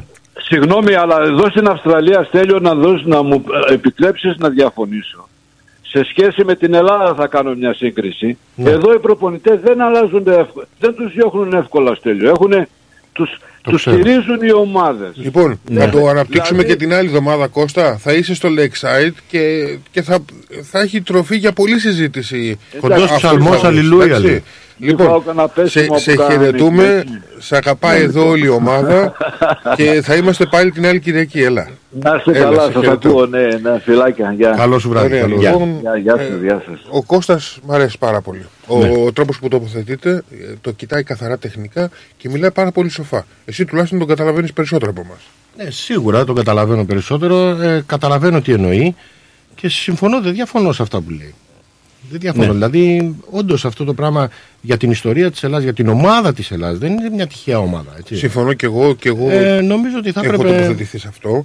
Πιστεύω ότι ο Στεμπάν είναι αυτό που λέμε ότι είναι Ίσως να ήταν πολύ ένας ιδανικός καλός γυμναστής ο Εστεμπάν. Σαν προπονητής στην ώρα της προπόνησης, αλλά στο στήσιμο της ομάδας Ένας μάνατζερ. δεν μας έδειξε πώς θα κλέψει ένα παιχνίδι. Αν εξαιρέσω μόνο πριν δύο χρόνια όταν κατάφερε και απέκλεισε το Όκλι ε, στον ε, ημιτελικό Ίσως να ήταν ε, ένας- για το, το Ναι, κρίσιμο, ναι. στον κρίσιμο αγώνα για το FFA Cup. Ναι. Αυτό ήταν μια πολύ μεγάλη νίκη του Εστεμπάν. Αλλά από εκεί πέρα δεν υπάρχουν πάρα πολλά ενδεικτικά ε, στοιχεία που να με κάνει να, να, να μην πιστεύω σε αυτό που είπε ο Κώστας. Πρέπει να πάρουμε Πίτερ Κοτσέρη. Αν θέλεις ε, εν τω μεταξύ Νίκο, εσύ δώσε μας την εικόνα της ε, πρώτης αγωνιστικής στην NPL2. Ναι, ε, NPL2 είναι μια, μια κατηγορία η οποία θα είναι πάρα πολύ ανταγωνιστική, έχει πάρα πολλές ε, δυνατές ε, ο- ομάδες. Να δώσουμε και την ε, πρώτη αγωνιστική, η οποία ξεκινάει την ε, Παρασκευή βράδυ, 8 παρατέταρτο, Dandenong City, Brunswick City, Λεωνίδας. Την Παρασκευή στις, ε, στις 8 έχουμε Preston Lions, Pascal στις 8.30 ε, την Παρασκευή. Brunswick Juventus Werribee City. Και επίσης την Παρασκευή έχουμε Northcote City Ηρακλής Melbourne City. Το Σάββατο στις 3 Manningham United Blues με την ε, Bulling Lions. Ε, το Σάββατο στις 7 Langwarren Kingston City. Και η αγωνιστική κλείνει την ε, Κυριακή στις 3 η ώρα όπου η Western United θα υποδεχθεί την Eastern Lions. Βέβαια εμείς εδώ έχουμε κολλήσει με τους άντρες, αλλά ουσιαστικά ποδόσφαιρο δεν είναι μόνο αντρική ομάδα. Και το λέω αυτό γιατί ο Ηρακλής είναι μία από τις ομάδες που ξεχώρισαν φέτος όχι τόσο για τις επιδόσεις της αντρικής ομάδας όσο για αυτό που κατάφεραν οι νέοι και οι κατώτερες ηλικιακές ομάδες Ναι. στα NPL Boys. Ε, ο Πίτερ Κοτσίρης είναι στη γραμμή για να καλύψουμε βέβαια το θέμα της ε, παρουσίας της φανέλας που έγινε ε, προχθές και είμαι σίγουρος ότι έχει επιτυχία. Το λέω αυτό με σιγουριά γιατί όσες φορές έχω βρεθεί αυτό έχω δει ε, και βέβαια να μάθουμε και τι έγινε βασικά. Ε, αλλά να μιλήσουμε και για το NPL2, το πόσο κατά αυτόν πιστεύει ότι είναι ένα ποτάθημα ε, ότι θα είναι ένα ποτάθημα όπως το αναμένουμε εμείς τουλάχιστον συγκλονιστικό και πώς θα εμφανιστεί εφέτος ο Ηρακλής. Παναγιώτη καλησπέρα, σε καλωσορίζουμε στη Μεγάλη Κερκίδα. Καλησπέρα, παιδιά. Ελπίζω να έχετε καλό βράδυ. Βεβαίως, βεβαίως. Ε, υπέροχα. Πες μας πώς ήταν το βράδυ της Παρασκευής για τον Ηρακλή. Αυτό μας ενδιαφέρει. Ε, ήταν, είχε την ίδια επιτυχία όπως παλιότερα, δηλαδή σε, όλες, σε όλες τις χρονιές που έχω βρεθεί εκεί. Αλλά την Παρασκευή δεν μπορούσα να ήμουν παρόν. Πώς ήταν η βραδιά, αλήθεια; Όπως πάντα ήταν μια τέροχη βραδιά. Ε, οι χορηγοί της ομάδας πάντα ε, συνεχίζουν να βοηθάνε, αλλά θέλω να εκφράσω και το, το ευχαριστώ εκ μέρους του συλλόγου μας ε, για την πρόταση, όχι την προσφορά που έκανε το, η ομάδα του Άικλη που και αυτοί ε, δώσανε χρήματα για έναν παίκτη και βοηθήσανε και πάλι τον Ηρακλή. Γι' αυτό είναι για μένα πάρα πολύ σημαντικό που οι ελληνικές ομάδες έχουν ε, ε, καλές σχέσεις, ε, α- αδελφικές σχέσεις και θέλω να ευχαριστήσω το Όκλι, φυσικά τον Άκη Ιωνάκη, τον Στέν Παπαγενέρη, τον Πρόεδρο ε, για, τη, για την προσφορά που έκαναν στην ομάδα μας. Μάλιστα. Ε, αυτό νομίζω ότι έχει ξαναγίνει γιατί και σε παλιότερη φανέλα που βρέθηκα ε, είχε ακουστεί το, Όκλι, το όνομα Οκλικάνος άσχετα αν Ναι. δεν ήταν εκεί εκπρόσωπος από το Όκλι είχε δοθεί προσφορά και αυτό νομίζω Ναι, συνεχίζεται υπάρχει μια καλή σχέση θα έλεγα Φυσικά δεν είναι η πρώτη φορά, έχουμε καλές φιλίες, ε, ελπίζω να έχουμε καλές φιλίες με όλες τις ελληνικές ομάδες φυσικά, αλλά με το Όκλι είναι κάτι το παραπάνω ε, και για- φυσικά ε, γι' αυτό είμαστε πάρα πολύ περήφανοι Ε, γιατί έχουμε καλές σχέσεις με τις άλλες ελληνικές ομάδες. Και όπως είπα, ε, ναι, δεν είναι η πρώτη φορά, αλλά και ο Ρακλής έχει βοηθήσει και το Όκλη στο παρελθόν. Μάλιστα. Ε, πολύ καλό αυτό να το ακούμε ε, και είναι καλό να υπάρχει και νομίζω ότι κατά καιρούς αυτό λίγο πολύ υπάρχει. Υπάρχουν ομάδες που είναι αρκετά αδελφικές ε, και φυσικά ο Ρακλής δεν μπορεί να μην αγαπηθεί. Είναι μια ιστορική ομάδα α, και α, μπορώ να πω ότι τα τελευταία χρόνια έχει κάνει τεράστια βήματα. Έχει φανεί αυτό με χίλιους δυο τρόπους. Α, όχι τόσο αγωνιστικά ως προς, το, ως, ως προς την πορεία της αντρικής ομάδας αλλά ως προς το ότι κάνει προσπάθειες για ποδόσφαιρο ε, με, με, με παιδιά με ειδικές ανάγκες ε, έχει τώρα εντάξει και γυναικεία τμήματα στο, στην στέγη του. Ε, έχουν γίνει κάποιες βελτιώσεις στο John Cain και αυτό νομίζω ότι έχει περιθώριο να γίνουν και ακόμα περισσότερα πράγματα. Και ουσιαστικά το νέο συμβούλιο έχει φέρει μια νοικοκυροσύνη στα οικονομικά του συλλόγου. Ε, τα λέγω, ο κάθε σύλλογος δεν είναι μόνο μία ομάδα. Υπάρχουν πολλές ομάδες. Μιλάμε, ανάφερε τώρα τις γυναικείες ομάδες. Πάλι, ε, όπως ξέρουμε, ήταν δωρεάν ε, για τα κορίτσια για να παίξουν και για, για, για μας ήταν αυτό σημαντικό γιατί δυσκολευόμαστε πολλά χρόνια να φέρουμε κορίτσια ε, στο σύλλογο. Αλλά φέτος και πάλι έχουμε τρεις ομάδες που είναι σημαντικό για μας. Ε, θα το βελτιώσουμε, θα το συνεχίσουμε, θα το κάνουμε καλύτερο. Ανάφερες και για την ομάδα για τα, τα παιδιά τα, τα ανάπηρα που έχουμε και αυτά είναι για μένα το κάτι που ο Ρακλής άρχισε, μπορώ να πω, το 2010, από τις πρώτες ομάδες που το αρχίσαν αυτό. Τώρα το κάνουν και άλλες ομάδες που είναι σημαντικό να... Γιατί το ποδόσφαιρο είναι για όλους, δεν είναι μόνο για, για άντρες, είναι για όλους το ποδόσφαιρο. Κατάλαβες; Και γι' αυτό για, για μένα είναι, είναι, είναι κάτι που αγαπάμε και το κάνουμε. Και όπως ανάφερες και τις ε, εγκαταστάσεις του γηπέδου το Διοικητικό Συμβούλιο πάντα συνεχίζει να κάνει ε, ε, δουλειές ε, με, με τη Δημαρχία φυσικά. Και ακόμα θα γίνουν και περισσότερα όπως ανάφερες. Ε, δεν έχουμε τελειώσει τις δουλειές μας. Ε, και θέλουμε να έχουμε τον Ερακλή σαν από τις πιο δυνατές ομάδες της Βικτόριας στη, στη περιοχή του, του Darabin όπως είναι αλλά για, για όλους τους μεβουρνιώτες. Και όχι μόνο για την κοινότητα τη δικιά μας, αλλά γενικά για όλες τις κοινότητες. Σίγουρα. Ε, πριν περάσω στην αντρική ομάδα, που ε, κακά τα ψέματα μας ενδιαφέρει λίγο περισσότερο από όλες τις άλλες δραστηριότητες, ε, των όλων των ομάδων. Ε, να, να, να, να, να πούμε ότι η περσινή χρονιά, όπως είπα και στην εισαγωγή μου, ήταν πάρα πολύ πετυχημένη ως προς το τι, τι κατάφερε ο Ηρακλής ε, στην ομάδα νέων και στα NPL Boys. Νομίζω τρεις από τις τέσσερις ομάδες βρέθηκαν στη Super League. Ε, στην, ε, στην κατηγορία στην Taya One. Από εκεί και πέρα η ομάδα νέων κατέξε το Double, δηλαδή πρωτάθλημα και ε, Premiership και Championship. Και δεν ξέρω στα αλήθεια, υπάρχει ένα μυστικό σε αυτή την επιτυχία γιατί εδώ βλέπουμε πρωτοκλασσάτες ομάδες, ακόμα και οι πιο ιστορικές και ομάδες του NPL τέλος πάντων που δεν το έχουν καταφέρει αυτό. Ε, ουσιαστικά ο Ηρακλής έχει μια σταθερότητα σε αυτό το πράγμα, να, να φέρνει επιτυχίες μέσα από τα juniors. Ναι, αυτό να το πω, πρέπει να πω ότι το, το, το, το αρχίσαμε πριν 15 περίπου χρόνια όταν ο, ο Γιάννης ο Γιαννόπουλος ε, πήρε τα juniors στον νόμο του και τα έκανε κάτι το παραπάνω από ό,τι περιμέναμε. Ε, και γι' αυτό έχουμε συνεχίσει αυτή την πορεία. Πάντα Έχουμε καλούς προπονητές, τα παιδιά μαθαίνουν καλό ποδόσφαιρο. Έχουμε ε, παίκτες που θέλουν να έρθουν στο σύλλογο, αλλά φυσικά αρχίζουμε και από 5-6 χρονών και με, με καλούς προπονητές προσπαθούμε να τους ε, μάθουμε το, το σωστό δρόμο στο ποδόσφαιρο. Δεν είναι μόνο η τέχνη, αλλά είναι και ε, στο μυαλό, όπως να, να, το βάλω έτσι. Γιατί ψυχολογικά κάποια φορά τα παιδιά περνάνε δυσκολίες, ε, πρέπει να έχεις όλες τις εγκαταστάσεις εκεί για να μπορέσουν τα παιδιά να δώσουν το καλύτερο σε αυτό.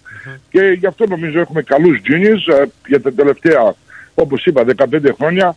Ε, είμαστε περήφανοι γι' αυτό. Ε, ο Ρόμπερτ Κρασκόσκι, ο, ο τεχνικός ηγετής, κάνει μια υπέροχη δουλειά και συνεχίζει να κάνει υπέροχη δουλειά. Αλλά είναι όλο το προπονητικό team το juniors που έχει.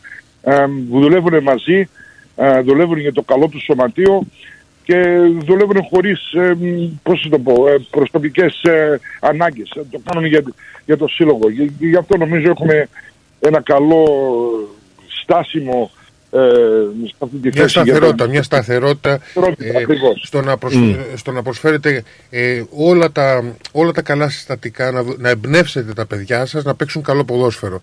Ε, που Ναι, ξεκινά ναι, αυτό και με, αυτό- με, με, οργανωμένους προπο- με, με σωστά δομημένους προπονητές να ακολουθούν το πώληση, το κοινό πώληση που υπάρχει για όλα τα τμήματα. Ε, το αντιλαμβάνομαι αυτό.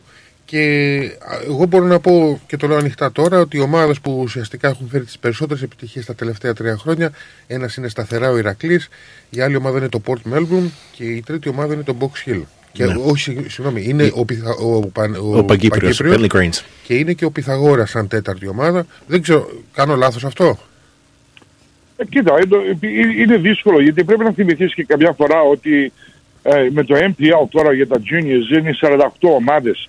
Είναι πολλέ, πολλές ομάδες σε μια περιοχή. Τώρα για παράδειγμα, εάν γονείς πιστεύει ότι ο Παγκύπριος έχει το πιο δυνατό juniors ε, στην περιοχή εκεί πέρα στα ανατολικά προάστια, θέλουν να πάνε εκεί πέρα. Ε, και είσαι λίγο τυχερός από αυτή την άποψη γιατί μπορείς να διαλέξεις τα καλύτερα παιδιά άμα, άμα θέλεις. Σωστά. Αλλά ναι, για, για αυτές τις ομάδες που ανάφερες είναι πάντα δυνατές, αλλά τελευταία βλέπω και ο Αλέξανδρος ε, συνεχίζει να, να ε, βελτιώνει. Βελτιώνεται.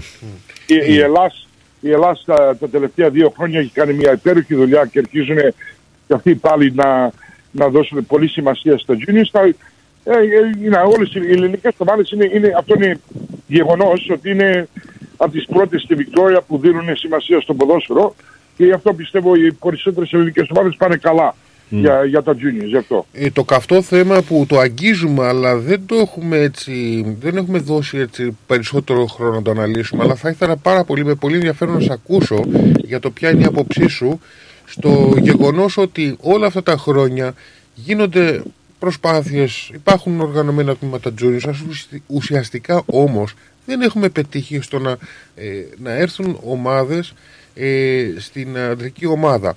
Ο Ηρακλής το έχει πετύχει, είναι, πιστεύω ότι το έχει πετύχει, ε, γιατί Έχει α, ανεβάσει ειδικά το παιδιά στην πρώτη ομάδα ο Ερακλής. ή- θεωρείται μια ποδοσφαιρομάνα. Δεν ξέρω τι γίνεται τα τελευταία χρόνια, μπορείς να με κατατοπίσεις, αλλά ποιο είναι ο παράγοντας που τέλος πάντων η Βικτόρια δεν βγάζει καλούς ποδοσφαιριστές; Να το, να το πω έτσι, γιατί το Queensland, ας πούμε, είναι η πιο hot αγορά, ακόμα περισσότερο και από τη Βικτόρια. Κύριε Βλέβη, να σου πω την αλήθεια, δεν έχω ε, μεγάλη γνώμη γι' αυτό. Ε, εκτός να πω ότι πιστεύω ότι με 48 ομάδες είναι πολλές. Ε, είναι δύσκολα για το, ας πούμε, το τεχνικό team της Ομοσπονδίας να δουν όλα τα παιδιά. Ε, πρέπει να υπάρχει μια λύση που για μένα τα Juniors MPL πρέπει να, να, να βγάλουμε ένα Super League για παράδειγμα, Mm. ε, να παίξουν 11 αγώνες προετοιμασία, σας το βάλω έτσι, για να πάνε στο Tier 1, 2, 3, 4 και να είναι. Ε, δυστυχώς τι γίνεται καμιά φορά, είτε, ε, όχι σε εμάς δηλαδή, αλλά ξέρω ότι σε άλλες ομάδες, εάν μια ομάδα δεν φτάσει στο Tier 1, ε, τα παιδιά φεύγουν γιατί πιστεύουν ότι θέλουν να παίξουν εκεί πέρα. Και έχουν, ε, είναι, είναι πολλά τα προβλήματα, Λέκο, δεν έχουμε νομίζω ώρα Yeah, yeah, για να yeah. τα πούμε όλα, αλλά είναι κάτι που η Ομοσπονδία πρέπει να κοιτάξει. Ε, και νομίζω η αρχή θα είναι να ε, λιγορετε- λιγοτερέψει τις ομάδες του MPL Juniors, να μην είναι 48 ε, και να, να, σε ένα σημείο να ξαναρχίσουμε το Super League όπω- όπως το είχαμε Παλιά. πριν ε, 15-20 χρόνια παλιά. Γιατί τότε όλες, οι, οι καλύτεροι παίκτες βγαίνανε και παίζανε από το Super League. Um, είχαμε και τα Regionals ε, τότε. Um, you know, so, και είναι, είναι, είναι, είναι ένα πρόβλημα γιατί άμα κοιτάξουμε τώρα τελευταία ε, τα 17 της, της γυναικείας ομάδας της Αυστραλίας μόνο τρία κορίτσια διαλεκτήκανε από τη Βικτόρια. Ναι, ναι. Ε, αυτό, Ε, ε, αυτό αυτό το έχει εντοπίσει όμως η Football Victoria, γιατί αυτή θα αποφασίσει ουσιαστικά. Δεν ξέρω, δεν για ξέρω. αυτές τις Είναι, ευθύνη, παρατηρήσεις. είναι η ευθύνη δικιά τους, πιστεύω. Η ευθύνη είναι δικιά τους. Δεν ξέρω τι δουλειές ε, και τι προσπάθειες κάνουν για να, το, να, να καλύψουν αυτό το πρόβλημα, αλλά εμ, ε, είναι αυτό για, για μένα κάτι που πρέπει να ρωτήσεις στους ε, υπεύθυνους στην Ομοσπονδία. Ωραία. Να πάμε τώρα και στην αντρική ομάδα. Ξεκινάει Ε, την Παρασκευή το βράδυ με το, ε, με το derby, με τον αγώνα με το Melbourne City.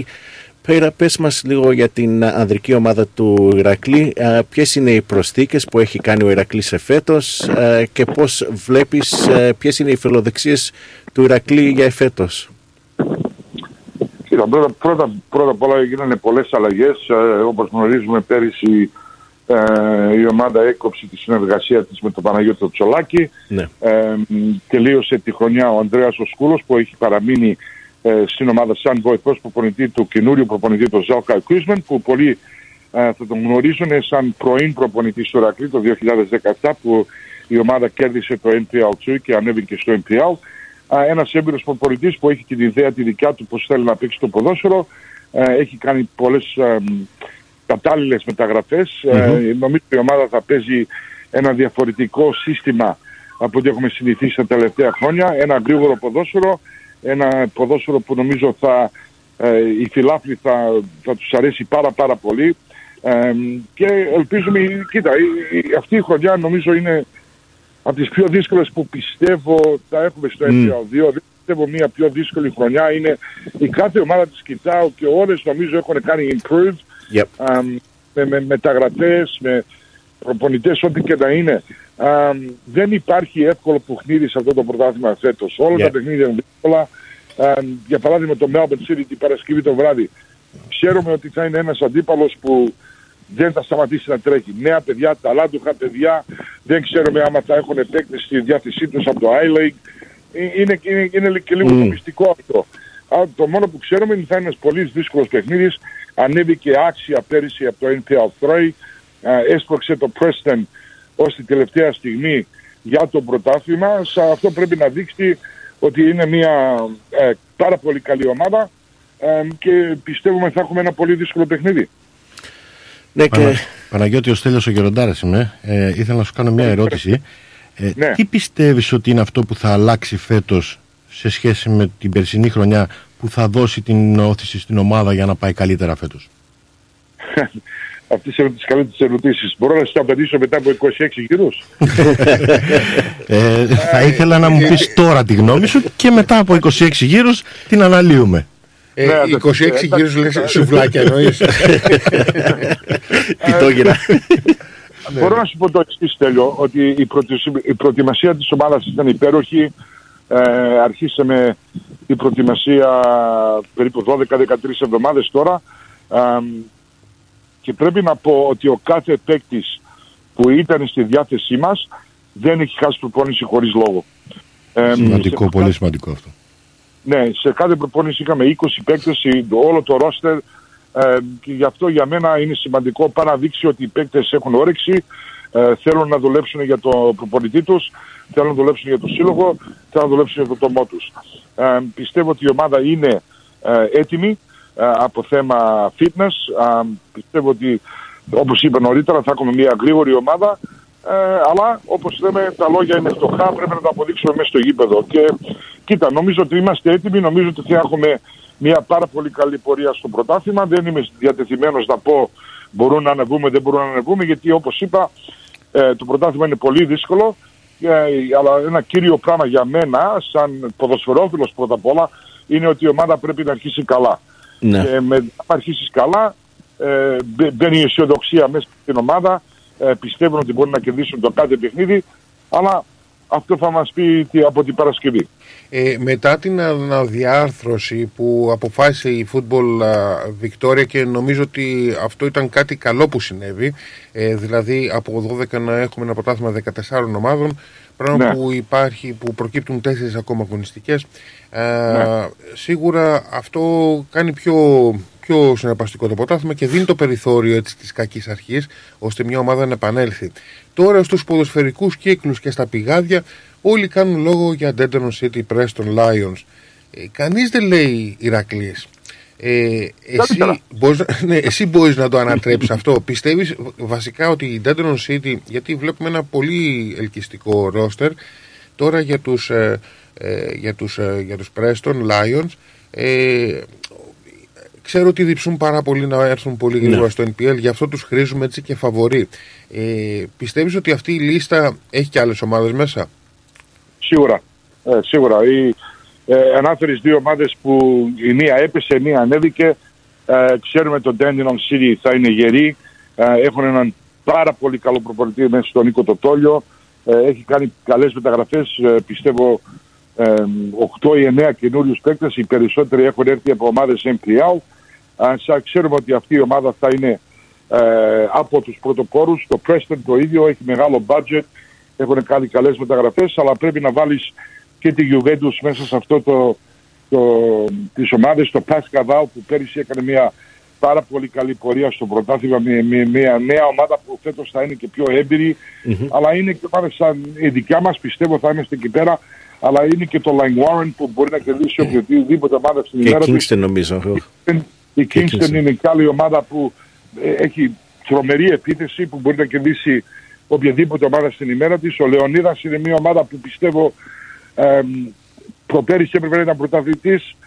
Πέρυσι δεν έκανε καλή πορεία. Πιστεύω πάλι θα ανεβούν. Ε, θα είναι πιο δυνατοί. Αλλά είναι και το Werribee που σώθηκε τελευταία. Είναι, είναι, είναι ένα πρωτάθλημα που δεν, δεν μπορώ να πω αυτή τη στιγμή. Το Manningham. Το Manningham έχει κάνει είναι σαν μια καινούργια ομάδα που έχει, ε, έχει βάλει στο γήπεδο ο Γιώργος Καργαλέτσης.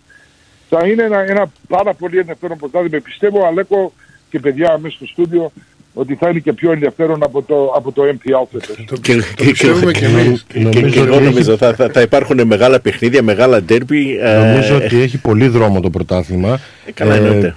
ίσως να είναι πιο δύσκολο, ε, εντάξει, πιο ποιοτικό δεν είναι από το MPL, αλλά θα είναι σίγουρα τα παιχνίδια ε, κάθε εβδομάδα derby και εύχομαι ε, το ξεκίνημα να είναι αυτό που θέλετε. Αν και νομίζω ότι η διάρκεια είναι αυτή που θα βγάλει τον πρωταθλητή. Φυσικά αυτός που θα αντέξει το περισσότερο, γιατί πιστεύω θα είναι ε, σφιχτό πρωτάθλημα. Ε, δεν νομίζω να δεις μια ομάδα να περάσει με πολλούς πόντους ε, μπροστά, όπως για παράδειγμα έκανε η Ελλάς πέρυσι ε, στο MPL για παράδειγμα ή όπως έκανε ο Λεωνίδας προπέρυσι. Ε, νομίζω οι περισσότερες ομάδες είναι εισάξιες ε, και γι' αυτό το λόγο θα έχουμε ένα, ένα δύσκολο πρωτάθλημα. Εμείς δεν είμαστε δεν, δεν θέλω και δεν το έχουμε σχολιάσει καθόλου ότι είμαστε φαβοροί, έχουμε, το ξέρουμε ότι το μόνο που θέλουμε είναι να βάλουμε μια ομάδα μέσα στο γήπεδο που θα ε, δώσει τα όλα της ε, και θα, θα προσπαθήσει κάθε εβδομάδα να παίρνει την νίκη. Μάλιστα και θα μπορούσαμε να μιλήσουμε για πολύ περισσότερη ώρα, αλλά ο χρόνος μας πιέζει. Πρέπει να περάσουμε στην ενότητα που αφορά το ελληνικό ποδόσφαιρο, το ευρωπαϊκό ποδόσφαιρο και γενικά ε, την ενότητα που έχει αναλάβει ο Κώστας Αρακίνησης. Ε, θα μας δοθεί ευκαιρία να τα ξαναπούμε, είμαι σίγουρος γι' αυτό.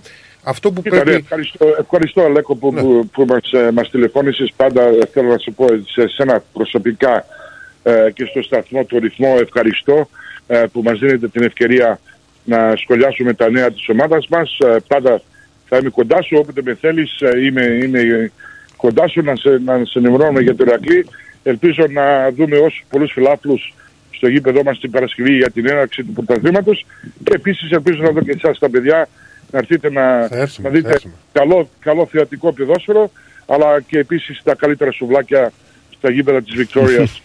Ξέρεις Παναγιώτη είναι ένα θέμα αυτό γιατί το καλά κάνεις και το θίγεις ε, γιατί την Παρασκευή γίνονται πάρα πολλά παιχνίδια. Πολλές ελληνικές ομάδες παίζουν σχεδόν την ίδια ώρα.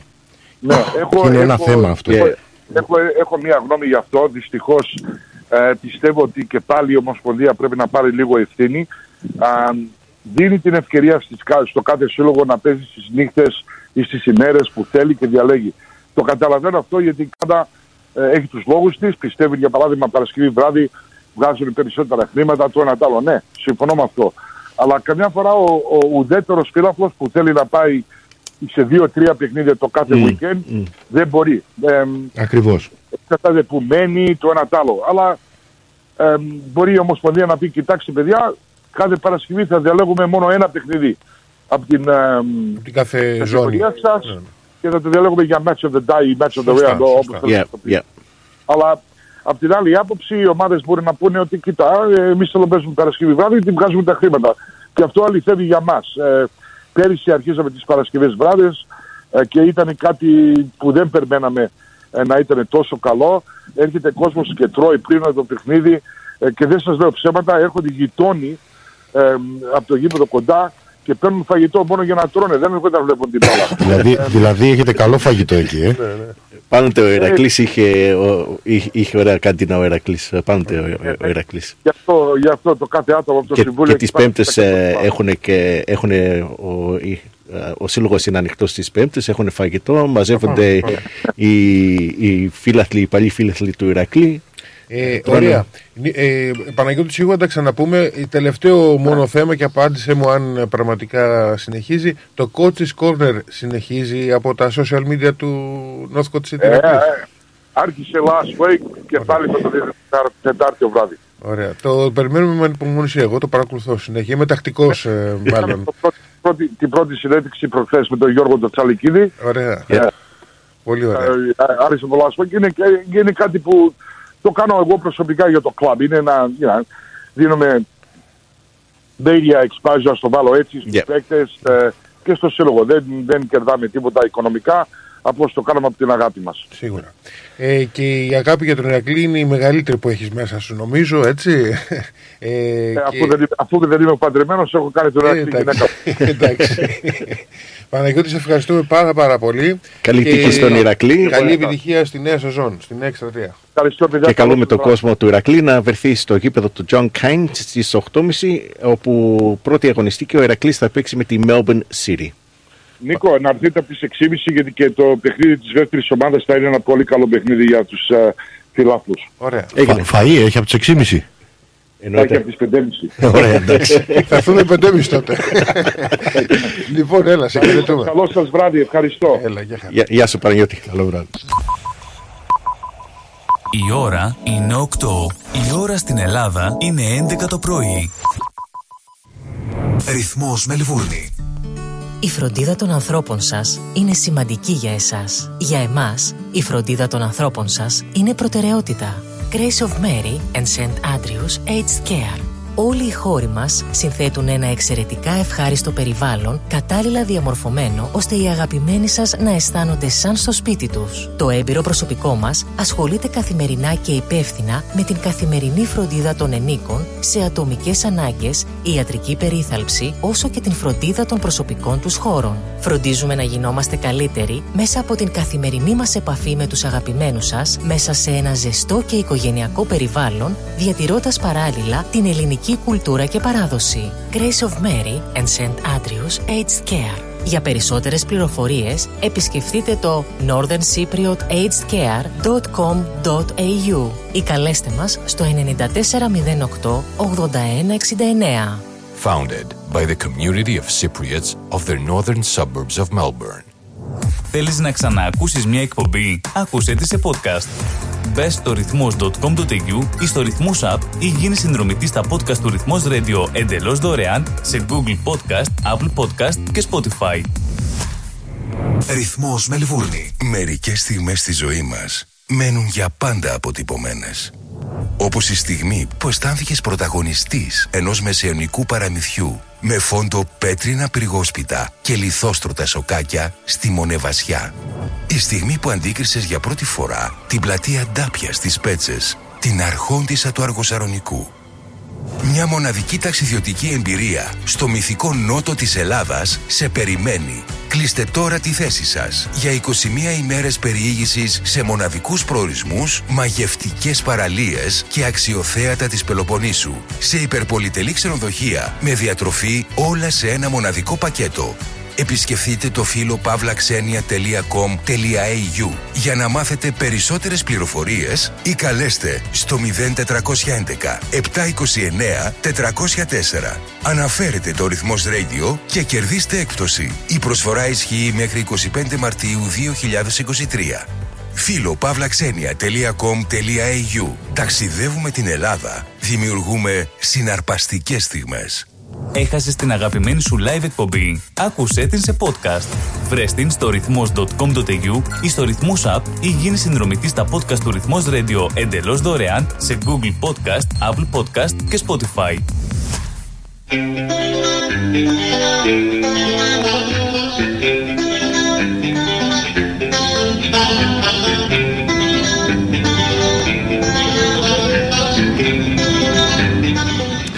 Ακούτε τον ε, ρυθμό. Ε, η ώρα είναι 8 και 5 λεπτά. Ε, Στην τηλεφωνική μας ε, γραμμή έχουμε τον... Ε, ε, να, να, να, να πούμε κάτι για το σποτάκι, podcast.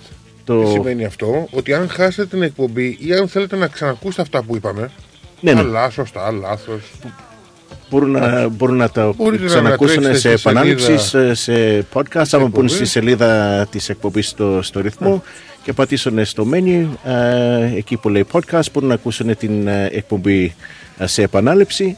Ε, Και, είναι, και, και θα είναι πολύ ενδιαφέρον, δεν ξέρω, μέσα από το επίσημο site του σταθμού να μας στείλετε και μηνύματα αν θέλετε.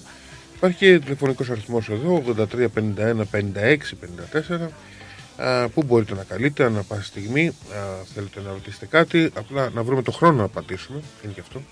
Ε, Τέλος πάντων, τι έχουμε τώρα, Κώστα; Ε, τι έχουμε λέω τώρα, Ε, ε, ε, Νίκο; ε, έχουμε τον ε, Κώστα του Σαρανκίτσι, ο οποίος θα μας δώσει όλα τα νέα για το ελληνικό και ευρωπαϊκό ποδόσφαιρο και ό,τι προκύπτει στο χώρο του παγκοσμίου ποδοσφαίρου. Καλησπέρα Κώστα. Καλησπέρα Νίκο, καλησπέρα Αλέκο, καλησπέρα Στέλιο, καλησπέρα σε όσους και όσες μας ακούνε και είναι συντονισμένοι με τον ρυθμό. Ε, δε- δεν πήραμε ζούρα σήμερα. Ξέχασε τη Ε, μεζούρα ε, σπίτι. Τους 26, 26 γύρους, τους 26 γύρους θα φέρεις πρώτα και μετά θα τις φέρω εγώ τη μεζούρα. Εγώ μπορεί μου είπε 26 γύρους ο Παναγιώτης, νόμιζα ότι μίλαγε για σουβλάκια. Για πιτόγερα.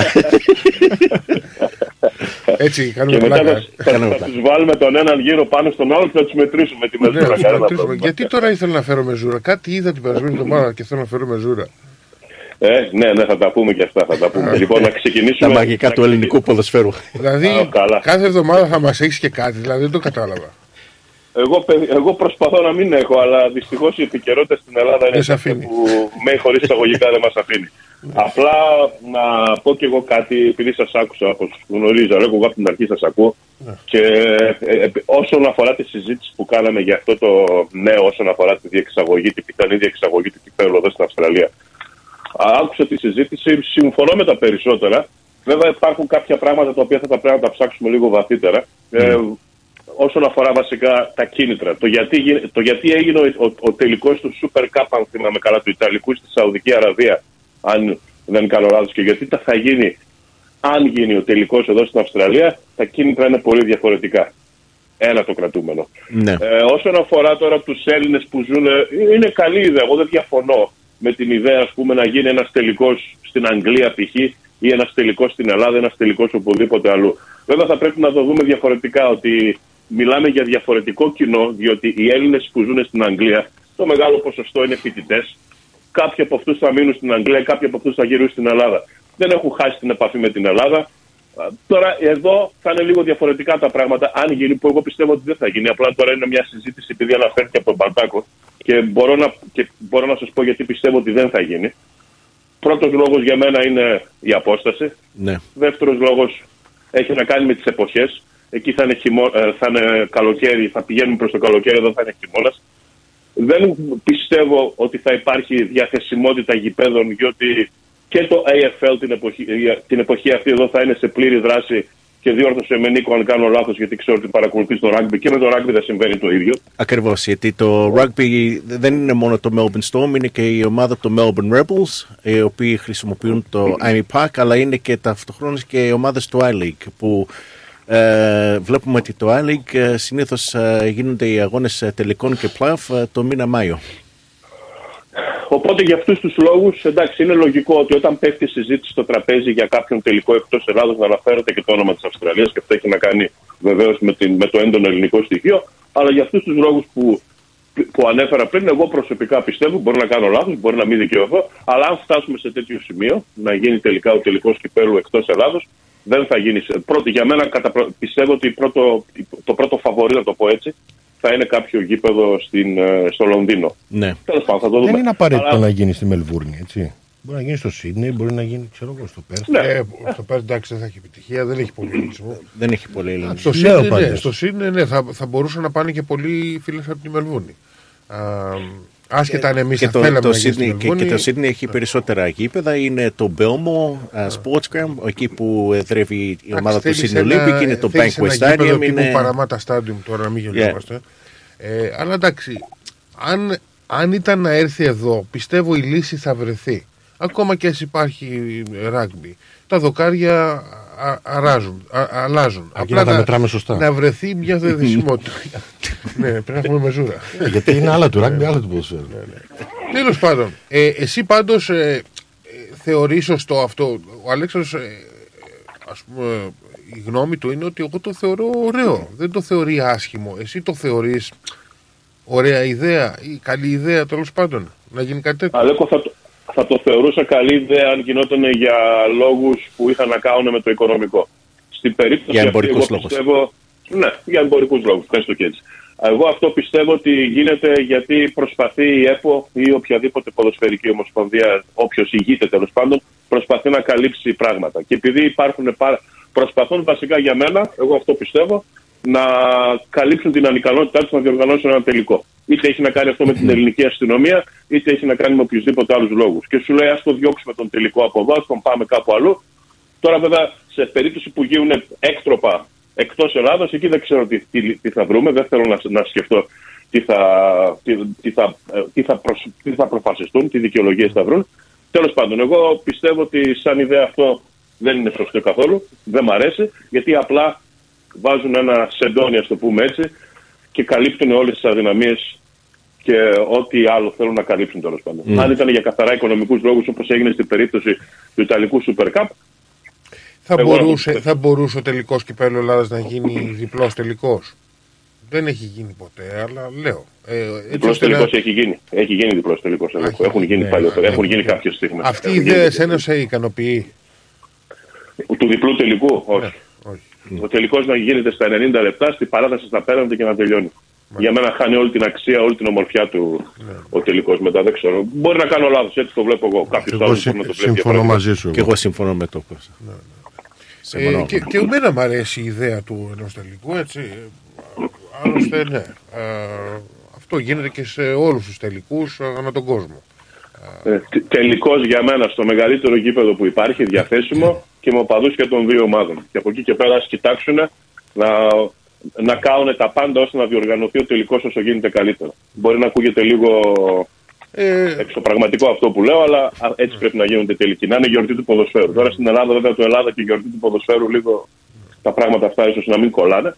Αλλά δυστυχώς. Αχ, Θεέ μου. Λοιπόν, ε, πάμε τώρα στα αγωνιστικά τώρα του ελληνικού πρωταθλήματος. Πάμε στα Ε, αγωνιστικά. αφού μου ξεκίνησες με τις μεζούρες, τώρα τι θέλεις, να πιάσουμε τις μεζούρες τώρα, τι να κάνουμε τώρα. Ε, για να, να πάμε στο παρατράγουδο δηλαδή της εβδομάδας. Παρατράγουδο. Μα, Θεέ μου, Τι μου θύμισες τώρα. λοιπόν, μεζούρες. Τι Ανίτα Πάνια σου θύμισα; Ε, κανονικά. Ε, ε, ε, Κλασικές εποχές ελληνικής trash τηλεόρασης. ναι. Μιλάμε για, για μεγαλεία. Λοιπόν, Ατρόμητο Αθηνών ΑΕΚ. Παιδιά, ξέρετε ποιες είναι οι συλλογικές μου προτιμήσεις. Εγώ δεν θα πάρω θέση γιατί δεν μπορούμε να ξέρουμε το προσκήνιο, δεν μπορούμε να ξέρουμε και το παρασκήνιο. Εγώ απλά θα πω το τι ειπώθηκε. Το τι έχει γίνει, το, το- τι έχει βγει επίσημα τέλος πάντων. Κατά τη διάρκεια της της προθέρμανσης, Τώρα δεν ξέρουμε αν ήταν ε, ο, ο, ο Ρώα, ο, ο οποίος είναι ο προπονητής τερματοφυλάκου της ΑΕΚ, ήταν κάποιος άλλος, διαπίστωσε ότι το ύψος των δοκαριών υπήρχε τέλος πάντων πρόβλημα με το ύψος των δοκαριών. Ζήτησαν να γίνει κάτι επ' αυτού. Υπήρχε με βάση το κανονισμό, υπάρχει κάποιο χρονικό όριο το οποίο είναι νομίζω 70 λεπτά. Ε, τότε βγήκανε, α, βγήκανε τα τσεκούρια, οι σκαπανίσια δεν ξέρω ποιοι άλλοι, προσπάθησαν να φέρουν τα πράγματα στα ίσα. Όπως καταλαβαίνετε, μέσα σε 70 λεπτά αυτό το πράγμα δεν μπορούσε να γίνει. Και ο διαιτητής με, βάση το φύλλο αγω- με βάση το κανονισμό έγραψε στο φύλλο αγώνας ότι ο αγώνας δεν μπορεί να γίνει λόγω του προβλήματος αυτού. Έγινε, έγινε κάποια. Η απόφαση, μάλλον από ό,τι γνωρίζω, θα βγει μέσα στην άλλη εβδομάδα. Εγώ προσωπικά δεν θέλω να φτάσει σε τέτοιο σημείο που να κερδιθεί ο αγώνας 0-3 στα χαρτιά. Δεν το θέλω να γίνει αυτό. Αλλά εγώ προσωπικά πάλι δεν νομίζω ότι το ξεκίνησε αυτό η ΑΕΚ. Δηλαδή δεν νομίζω ότι είναι η πρόθεση της ΠΑΕΑΚ αυτό το πράγμα να θέλει να, να κερδίσει τον αγώνα στα χαρτιά. Τώρα έχουν υποθεί πολλά. Εγώ δεν θέλω να πάρω θέση. Εκτός εκπομπής, παιδιά, μπορούμε να συζητήσουμε για ώρες για αυτά τα πράγματα. Αλλά ας μείνουμε τουλάχιστον προσωπικά σε αυτά που έχουν γίνει. Και εγώ δεν μπορώ να εξετάσω το τι υπόθηκε, το αν κάποιος από την ΠΑΕ Ατρόμητος ή από την ΠΑΕ ΑΕΚ πήγε μερικές μέρες πριν στο γήπεδο του Ατρομήτου και έκανε κάτι με τα δοκάρια. Αυτά για μένα είναι τουλάχιστον δεν μπορούν να αποδειχθούν. Οπότε δεν μπορούμε να συζητάμε σε τέτοια λογική. Α βγει η απόφαση, εγώ προσωπικά θέλω να ξαναγίνει ο αγώνας και ας πάει να το κερδίσει η ΑΕΚ. Αν δεν το κερδίσει, η ζωή συνεχίζεται. Ε, νομίζω Κώστα ότι αν, λέω αν, έχει γίνει κάτι από τη μεριά της ΑΕΚ δεν ήταν να κερδίσει το παιχνίδι στα χαρτιά. Απλά εγώ πιστεύω ότι ήταν ε, να αποφύγει τυχόν τραυματισμούς, κάρτες και οτιδήποτε άλλο ε, για το παιχνίδι της Τετάρτης με τον Ολυμπιακό. Αυτός τέλειο δεν νομίζω ότι μπορεί να αποδειχθεί γιατί η ενδεκάδα που κατεβάζει Τίποτα δεν η μπορεί να ΑΕΚ αποδειχθεί, στα παιχνίδια του τίποτα. πρωταθλήματο. Όχι, όχι, να σου, να σου πω γιατί. Στα παιχνίδια του πρωταθλήματος με τα παιχνίδια του κυπέλου, το οποίο αποδείχθηκε και στα παιχνίδια της, τετά- της, ε, του, του κυπέλου, η, εντε, η ενδεκάδα είναι εντελώς διαφορετική. Ναι. Εντάξει, έχουν, γίνει, ε, Ναι. έχουν ακουστεί μάλλον πάρα πολλά. Ε, δεν ξέρεις τι να πιστέψεις και δεν πρόκειται να μάθουμε ποτέ τι έχει γίνει πραγματικά. Ναι. Εγώ δεν Αλλά μπορώ είναι να αποκλείσω κάτι το κάτι. οποίο ε, απ' τη- και μόνο που το αναφέρεις προκαλεί γέλιο. Ναι, ναι, βέβαια, δεν διαφωνώ καθόλου. Μου θυμίζει Δηλαδή- μια άλλη περίπτωση, δεν ξέρω αν το θυμάστε αυτό, θα σας το, αν δεν το θυμάστε θα σας, το, θα σας φρεσκάρω τη μνήμη, όπως έλεγε κάποιος ο, ο, ο, Μέγας, ο Μέγας Ψωμιάδης, θα σας το ξαναφιξάρω. λοιπόν, ήταν ένα παιχνίδι Πας Γιάννενα Παναθηναϊκού, που λόγω έντονων καιρικών φαινομένων είχε, υπήρξε παγετό σε κάποια σημεία του γηπέδου και άκουγα, αν θυμάμαι καλά, το κανελάκι που έλεγε ότι περιμένουμε να μπουν τα νέα, κάποια σύγχρονα χιονιστικά μηχανήματα για να καθαρίσουν το χώρο που είχε μαζευτεί, που είχε, που είχε παγώσει ο αγωνιστικός χώρος. Και εκεί που περιμέναμε, μπήκαν δύο κύριοι με κάποιες σκούπες, οι οποίοι άρχισαν να καθαρίζουν εκεί στις γραμμές του πλαγίου, στον ασβέστη που λέμε, με σκοπό να φτιάξουν το πρόβλημα αυτό που είχε δημιουργηθεί. Μπείτε στο YouTube και μπορείτε να το δείτε και αυτό εκεί πέρα. Τέλος πάντων, το ελληνικό ποδόσφαιρο δεν μας αφήνει ποτέ έτσι. Πάντα υπάρχει κάτι να σχολιάζουμε. Τις περισσότερες φορές δυστυχώς είναι αρνητικό. Εγώ, όπως είπα, να βγει απόφαση αύριο μεθαύριο να, να, και να ξαναγίνει ο αγώνας. Αυτή είναι η άποψη η δικιά μου. Τέλος πάντων, θα τα δούμε. Εμείς δεν αποφασίζουμε. Ωραία. Εμείς απλά εκφράζουμε απόψεις. Ε, Καιρός όμως να πάμε και στην αγωνιστική δράση και δεν ξέρω μετά να πάμε και στα ευρωπαϊκά, γιατί έχουμε και Δαμιανό Τζαβέλα αμέσως μετά. Έχεις το, έχεις το λόγο. Δεν θέλω να σου δώσω Λοιπόν. πίεση, αλλά εντάξει. Έγινε. Ναι, ναι, ναι, λοιπόν, το κατα- καταλαβαίνω. Λοιπόν, να ξεκινήσουμε με κάποιες ειδήσεις από τον ελλαδικό χώρο που έχουν να κάνουν πρώτα-πρώτα με τον Χριστοδουλόπουλο. Παίκτης ο οποίος έχει φτάσει στα 36 του και πρέπει να είναι ο μοναδικός παίκτης ο οποίος έχει αγωνιστεί ή θα αγωνιστεί στις πέντε μεγάλες ομάδες του ελληνικού πρωταθλήματος, ενώ δηλαδή τις τρεις της Αθήνας και τις δύο της Θεσσαλονίκης. Ελήψη Ηρακλή, εγώ αλλιώς θα έλεγα έξι. Τέλος πάντων, των πέντε μεγάλων ομάδων υπέγραψε συμφωνία μέχρι το τέλος της χρονιάς θα αγωνιστεί με τη φανέλα του Άρη για το υπόλοιπο της ποδοσφαιρικής χρονιάς. Να πούμε ότι έχει αγωνιστεί στο ΠΑΟΚ από το 2005 έως το 2008. Υπήρξε κάποιο μεσοδιάστημα που αγωνίστηκε και στο εξωτερικό στην Ιταλία, αν θυμάμαι καλά. Στον Παναθηναϊκό αγωνίστηκε από το 2008 στο 2012. Επέστρεψε στην ΑΕΚ το 2016 και έμεινε μέχρι το 2018. Στον Ολυμπιακό συνέχισε για τα υπόλοιπα δύο χρόνια, 2018 με 2020. Βέβαια δεν αγωνίστηκε πάρα πολύ λόγω ρήξη χιαστών, είχε, είχε κάποιον πολύ σοβαρό τραυματισμό. Αγωνίστηκε στο μεσοδιάστημα στην Κύπρο και τώρα επιστρέφει στον Άρη για να αγωνιστεί τουλάχιστον για το υπόλοιπο της αγωνιστικής περίοδου. Προσπαθούσα να σκεφτώ τώρα την ώρα αυτή που περίμενα να συνδεθούμε παίκτες που έχουν αγωνιστεί όχι σε πέντε ομάδες, τουλάχιστον σε τρεις. Και στο μυαλό μου τώρα μου ήρθε κατευθείαν ο, ο Κατσουράνης, ένας, ο οποιο έχει αγωνιστεί σε ΑΕΚ, Παναθηναϊκό και ΠΑΟΚ. Και ο Μητρόπουλος βέβαια, ο Μητρόπουλος που αγωνίστηκε Ολυμπιακό, ΑΕΚ, Παναθηναϊκός. Στο Παναθηναϊκός βέβαια φόρεσε τη φανέλα του Παναθηναϊκού για 6 μήνες μόνο. Και εκεί κάθε φορά που τη φορούσε τη φανέλα, για, προ- έστω και για προπόνηση, άκουγε τα χίλια μύρια όσα. Οπότε το, το ότι έμεινε για 6 μήνες ήταν επιτυχία. Δεν μπορώ να σκεφτώ τώρα άλλους παίκτες. Τώρα, αν μπορείτε εσείς να σκεφτείτε κάποιον για τέσσερις ομάδες, τις μεγάλες ομάδες, ας το πούμε έτσι, δεν μπορώ να, να θυμηθώ κάποιον. Αν τώρα μπορείτε εσείς να, Δύσκολο. να μου δύσκολο φρεσκάρετε να και εμένα τη μνήμη. Ναι, είναι δύσκολο. Ε, Δύσκολο να Δεν- βρεις. δεν- δεν Αυτούς ξέρω. τους τρεις μπορώ να θυμηθώ. Μή- Μήπως ο Κοφίδης. Όχι, όχι. Ο Κοφίδης έπαιξε Ηρακλή, Άρη, Άρη, Ηρακλή Ηρακλή και Ολυμπιακό. και Ολυμπιακό. Ναι, έχει, Τρεις ε, ομάδες. Τρεις, ένας και αυτός, όχι ναι, τέσσερις, ένας ναι. και αυτός. Ναι. Ναι, Άρη, Ηρα- Άρη, Ηρακλή, Ολυμπιακό. Κοφίδης, σωστά. Ποιος άλλο, ρε παιδί. Σωστά. Κάποιος, κάποιος θα έχει παίξει. Κάποιος θα έχει παίξει, αλλά όπως σας είπα, εγώ τώρα το Κατσουράνη Τώρα δεν μου σκέφτηκα έρχεται- και τον, και τον Μητρόπουλο. Και επίσης να αναφέρουμε και για το Γιακουμάκη, να σας αναφέρω αυτή την είδηση που την είχαμε αναφέρει και την προηγούμενη εβδομάδα. Ο Γιακουμάκης πλέον επίσημα είναι παίκτης της ε, Atlanta United, την ομάδα η οποία αγωνίζεται στο, LM στο MLS, στο Αμερικανικό Πρωτάθλημα Ποδοσφαίρου, στο Major League Soccer. Παίκτης ο οποίος πρόκειται να πάει στην Ιαπωνία. Τελικά τα πράγματα άλλαξαν, το είχαμε αναφέρει και την προηγούμενη εβδομάδα.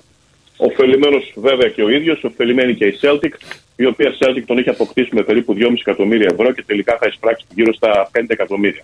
Οπότε και η Celtic κερδίζει από την μεταγραφή αυτή, γιατί όπως φαίνεται δεν ήταν και στα πλάνα του Ποστέκογλου, ενώ και ο ίδιος ο παίκτης βέβαια θα ωφεληθεί οικονομικά και θα αγωνιστεί, σε- θα δοκιμάσει τη τύχη σε κάποιο άλλο πρωτάθλημα. Επίσης, μπορεί και εδώ και ο Νίκος να συνεισφέρει, διότι γνωρίζει και το ρεπορτάζ, ασχολείται με τον Άρη πολύ περισσότερο από μένα. Ο Άρης θα παραταχθεί στο σημερινό παιχνίδι με τον ε, Τερζή ως υπηρεσιακό προπονητή. Ενώ ανακοινώθηκε και η πρόσληψη ενός τεχνικού διευθυντή, ενός Κροάτη τεχνικού διευθυντή, του ονόματι Παλικούτσα, ο οποίος από ό,τι θυμάμαι πρέπει να είχε συνεργαστεί με τον Ατρόμητο Αθηνών για ένα μικρό χρονικό διάστημα όταν ήταν προπονητής ο Κάναντι. Αυτό ξέρω, δεν γνωρίζω κάτι περισσότερο. Απλά Έχει τώρα ο κάνει Άρης θητεία προσπαθεί. στην Ιρεμβέργη. Στην Ιρεμβέργη, Ναι, ναι. Νιρεμβέργη. Και, ε, και τελευταία του θητεία ήταν στην ε, Ριέκα, στη, Στη Ριέκα, ναι, ε, στη στο- Ριέκα. στη Κροατία. Κροατία. Ήτανε, ήτανε κάτι που το χρειαζόταν ο Άρης γιατί δεν είχε τεχνικό διευθυντή. έχει Το κάνει συγκρό, και- ε, ο Καρυπίδης έπαιρνε τις αποφάσεις ε, Έχει κάνει στον και Άρη. μία τριετία στη Φορτούνα Ντίσσελντορφ. Ναι. Ναι. Οπότε είναι μια καλή Έμπειρος. κίνηση. Έμπειρος. Ήταν κάτι που φωνάζαν οι φίλαθλοι του Άρη ε, στον Καρυπίδη να φέρει έναν ε, καλό τεχνικό διευθυντή. Ε, ας ελπίσουμε ότι θα, θα δείξει έργο. Ο Πάτιου, Άλεν Πάτιου αποτελεί παρελθόν από την ομάδα του Άρη μετά από το άσχημο αποτελέσμα την ε, περασμένη εβδομάδα η ήττα από τον Ιωνικό. Ε, θα αναλάβει ο Τερζής ίσως μέχρι το τέλος της, ε, της σεζόν και βλέπει, βλέπει ο Άρης ε, για, για άλλον προπονητή.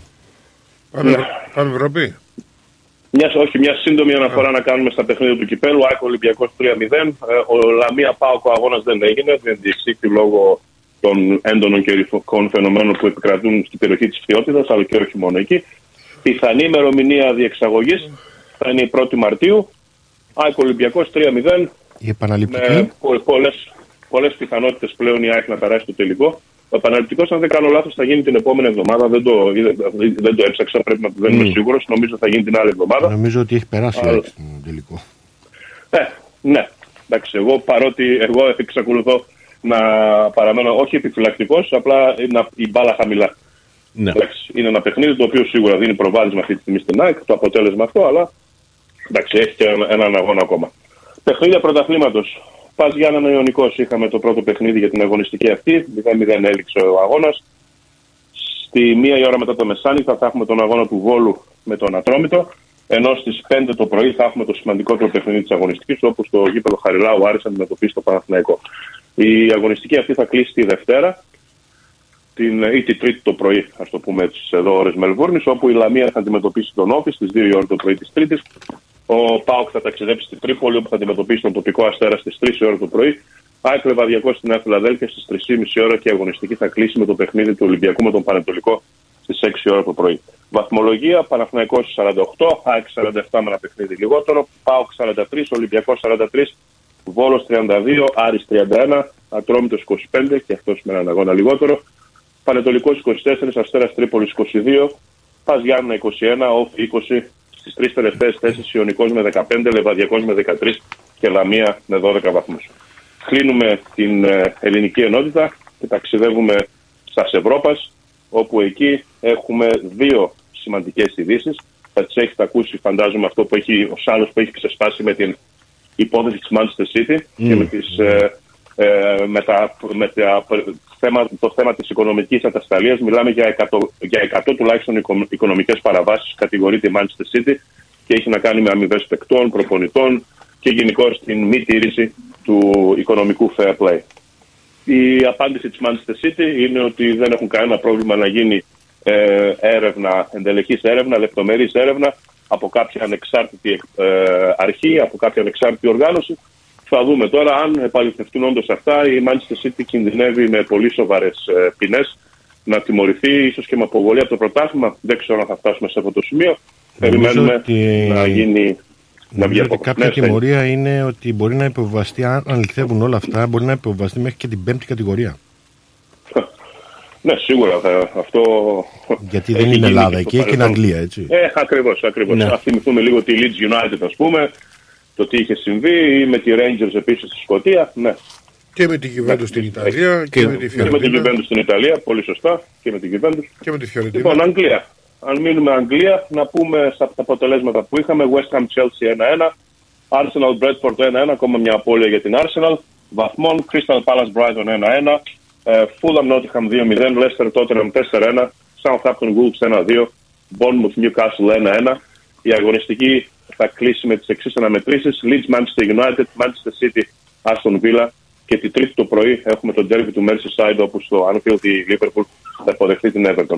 Στι πρώτε θέσει τη Premier League, Arsenal 51, Manchester City 45, Manchester United 43, Newcastle 41 και Tottenham 39.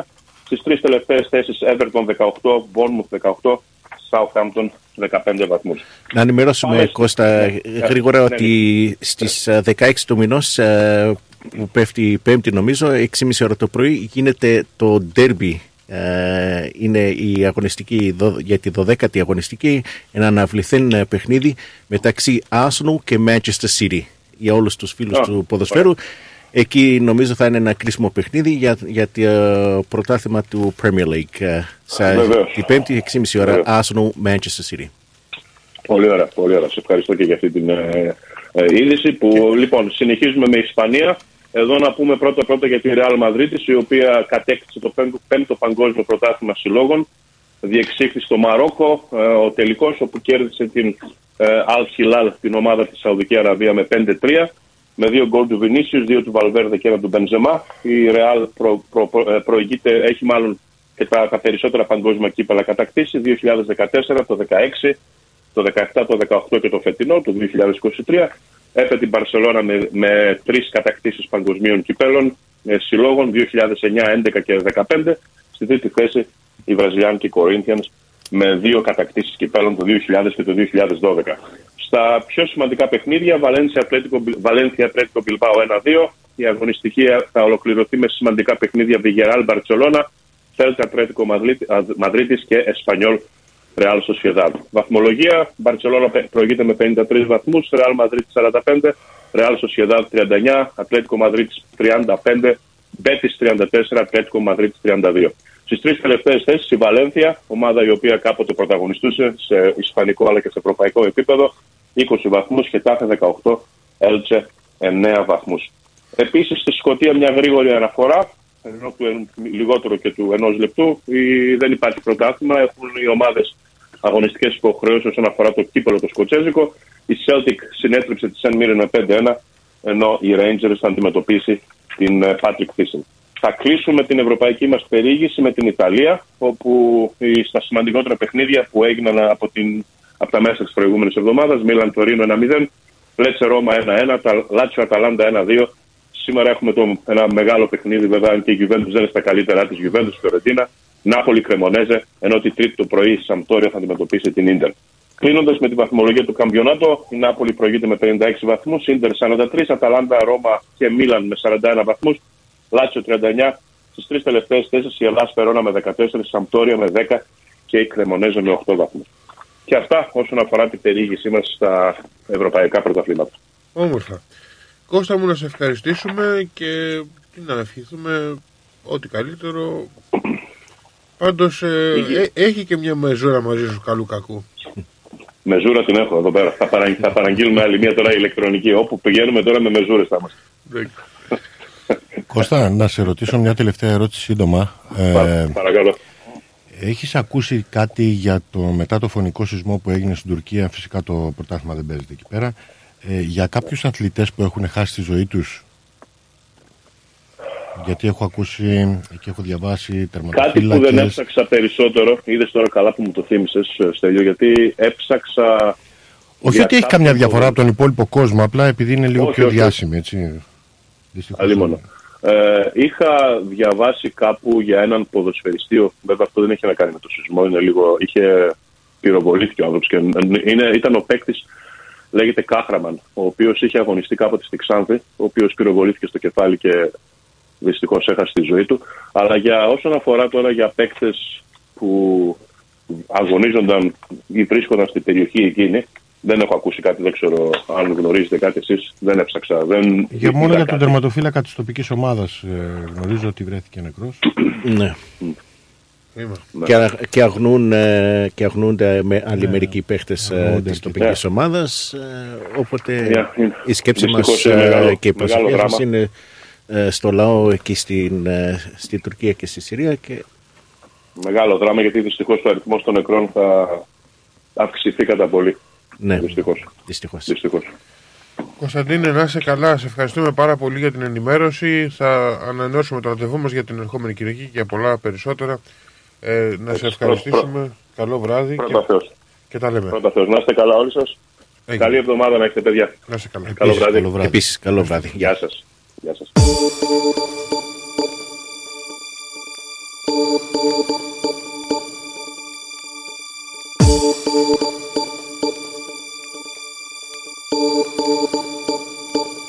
My lover's got no money, he's got his strong beliefs. My lover's got no power, he's got his strong beliefs. My lover's got no fame, he's got his strong beliefs. My lover's got no money, he's got his strong beliefs. One more and more, people just want more and more freedom and love. What he's looking for, one more and more,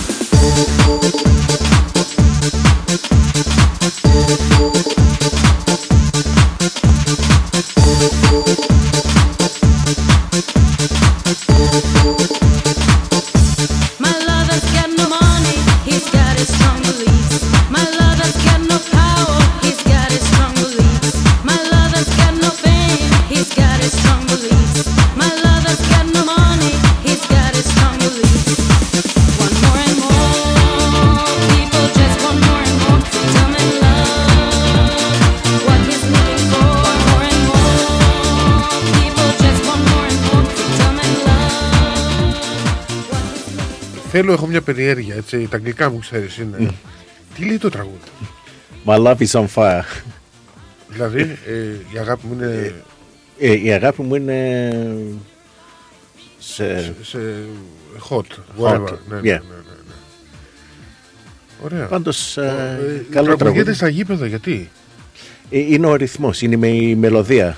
Είναι η μελωδία που πάρα Εύχομαι- πολλοί εύχομαι να ε, αρέσει- φίλαθλοι ε, χρησιμοποιούν την ε, μελωδία Εύχομαι και το εύχομαι να βγάζουν τα έρθει συνθήματα. Και στο Δαμιανό, σήμερα τον καλούμε να παίξουμε ένα μπασκετάκι. Είσαι; Έγινε παιδιά. Μπει δεν Τι μπει. θέλετε μόνο, μικρό. Δα- Δαμιανέ, μπει δεν μπει, έλα. Έτσι, έτσι. τα φίλια Βάλ' το τα αγόρι μου. παλιά, βο, βο. Τι σου θύμισα τώρα. Εγώ να πω την αλήθεια, νόμιζα ότι βγήκα σε άλλη εκπομπή γιατί είχα συνηθίσει κατσιμπίχα, είχα συνηθίσει έτσι ελληνικά και λέω Εντάξει. τι γίνεται τώρα, δεν να αρχίσει το πάρτι. Παίζουμε και χάρη πάνω, εντάξει, αλλά ε, εντάξει, πετάω και κανένα αγγλικό εδώ και εκεί. Έτσι, Έτσι, να ωραία, ανάβουμε μπράβο, λίγο. Λοιπόν, Ωραία, παιδιά. LeBron James. LeBron James, ναι, ρεκόρ. Λοιπόν, τι μας έχεις για τον τεράστιο; Η αναμενόμενο ήταν ε, αφού συνέχιζε να παίζει. Ακούστη, ε, έχεις επιστροφή, έχεις ανοιχτό ράδιο εκεί; Α, όχι, όχι, δεν έχω. Ακούγεται. Αν έχεις Έλα, ανοιχτό ράδιο, ακούω. αποσυντονίζεσαι, να ξέρεις. Ναι, ναι, ναι, το έχω κλειστό, όχι, το έχω κλειστό. Τώρα εντάξει είμαστε όμως. Α, ωραία, ωραία. Είμαστε εντάξει, δεν έχουμε καθυστέρηση. Να. Εγώ καλά σας ακούω. Ωραία. Λοιπόν, LeBron James και φεύγουμε. Ε, ναι, πρώτος σκόρ όλων των εποχών στο NBA λοιπόν, πέρα στο Γκαρίμ Απτούλ Τζαμπάρ. Ε, αμ, μεγάλο γεγονός. Εντάξει, αναμενόμενο αφού και φέτος θα έπαιζε άλλη μια χρονιά, είχε, είχε πλησιάσει το ρεκόρ του Τζαμπάρ. Ε, ε, εντάξει, πολλά σχόλια έτσι ε, από πολλούς γνωστούς. Ε, ο ίδιος μάλιστα ο Λεμπρόν ε, όταν σταμάτησε το παιχνίδι αποθέωσε, δεν ξέχασε να ε, μνημονεύσει τον Καρύμ Τζαμπάρ και να πει ότι είμαι και εγώ εδώ εξαιτίας του αυτού του παίχτη.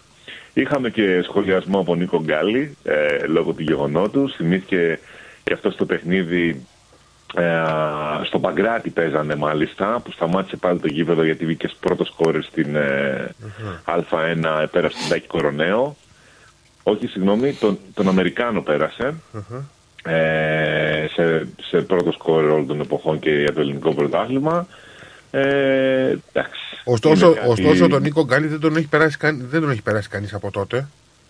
Όχι, όχι, όχι. Έχει τελειώσει στου 12.500 πόντους νομίζω για ελληνικό πρωτάθλημα και ναι, είναι παραμένει ο πρώτος σκόρε. Και νομίζω ότι δύσκολα θα καταρριφθεί ένα τέτοιο ρεκόρ στο ελληνικό πρωτάθλημα. Πιστεύω κι εγώ, ναι. Τέτοιοι παίχτες τώρα, ε, έτσι όπως έχει αλλάξει και τον μπάσκετ, δύσκολα Το τώρα NBA στην Ελλάδα. είναι να διαφορετικό. Είμαι σίγουρος ότι το Λεμπρόν θα τον καταρρύψει αυτή η γενιά. Κάποιος παίξεις από τη νέα γενιά.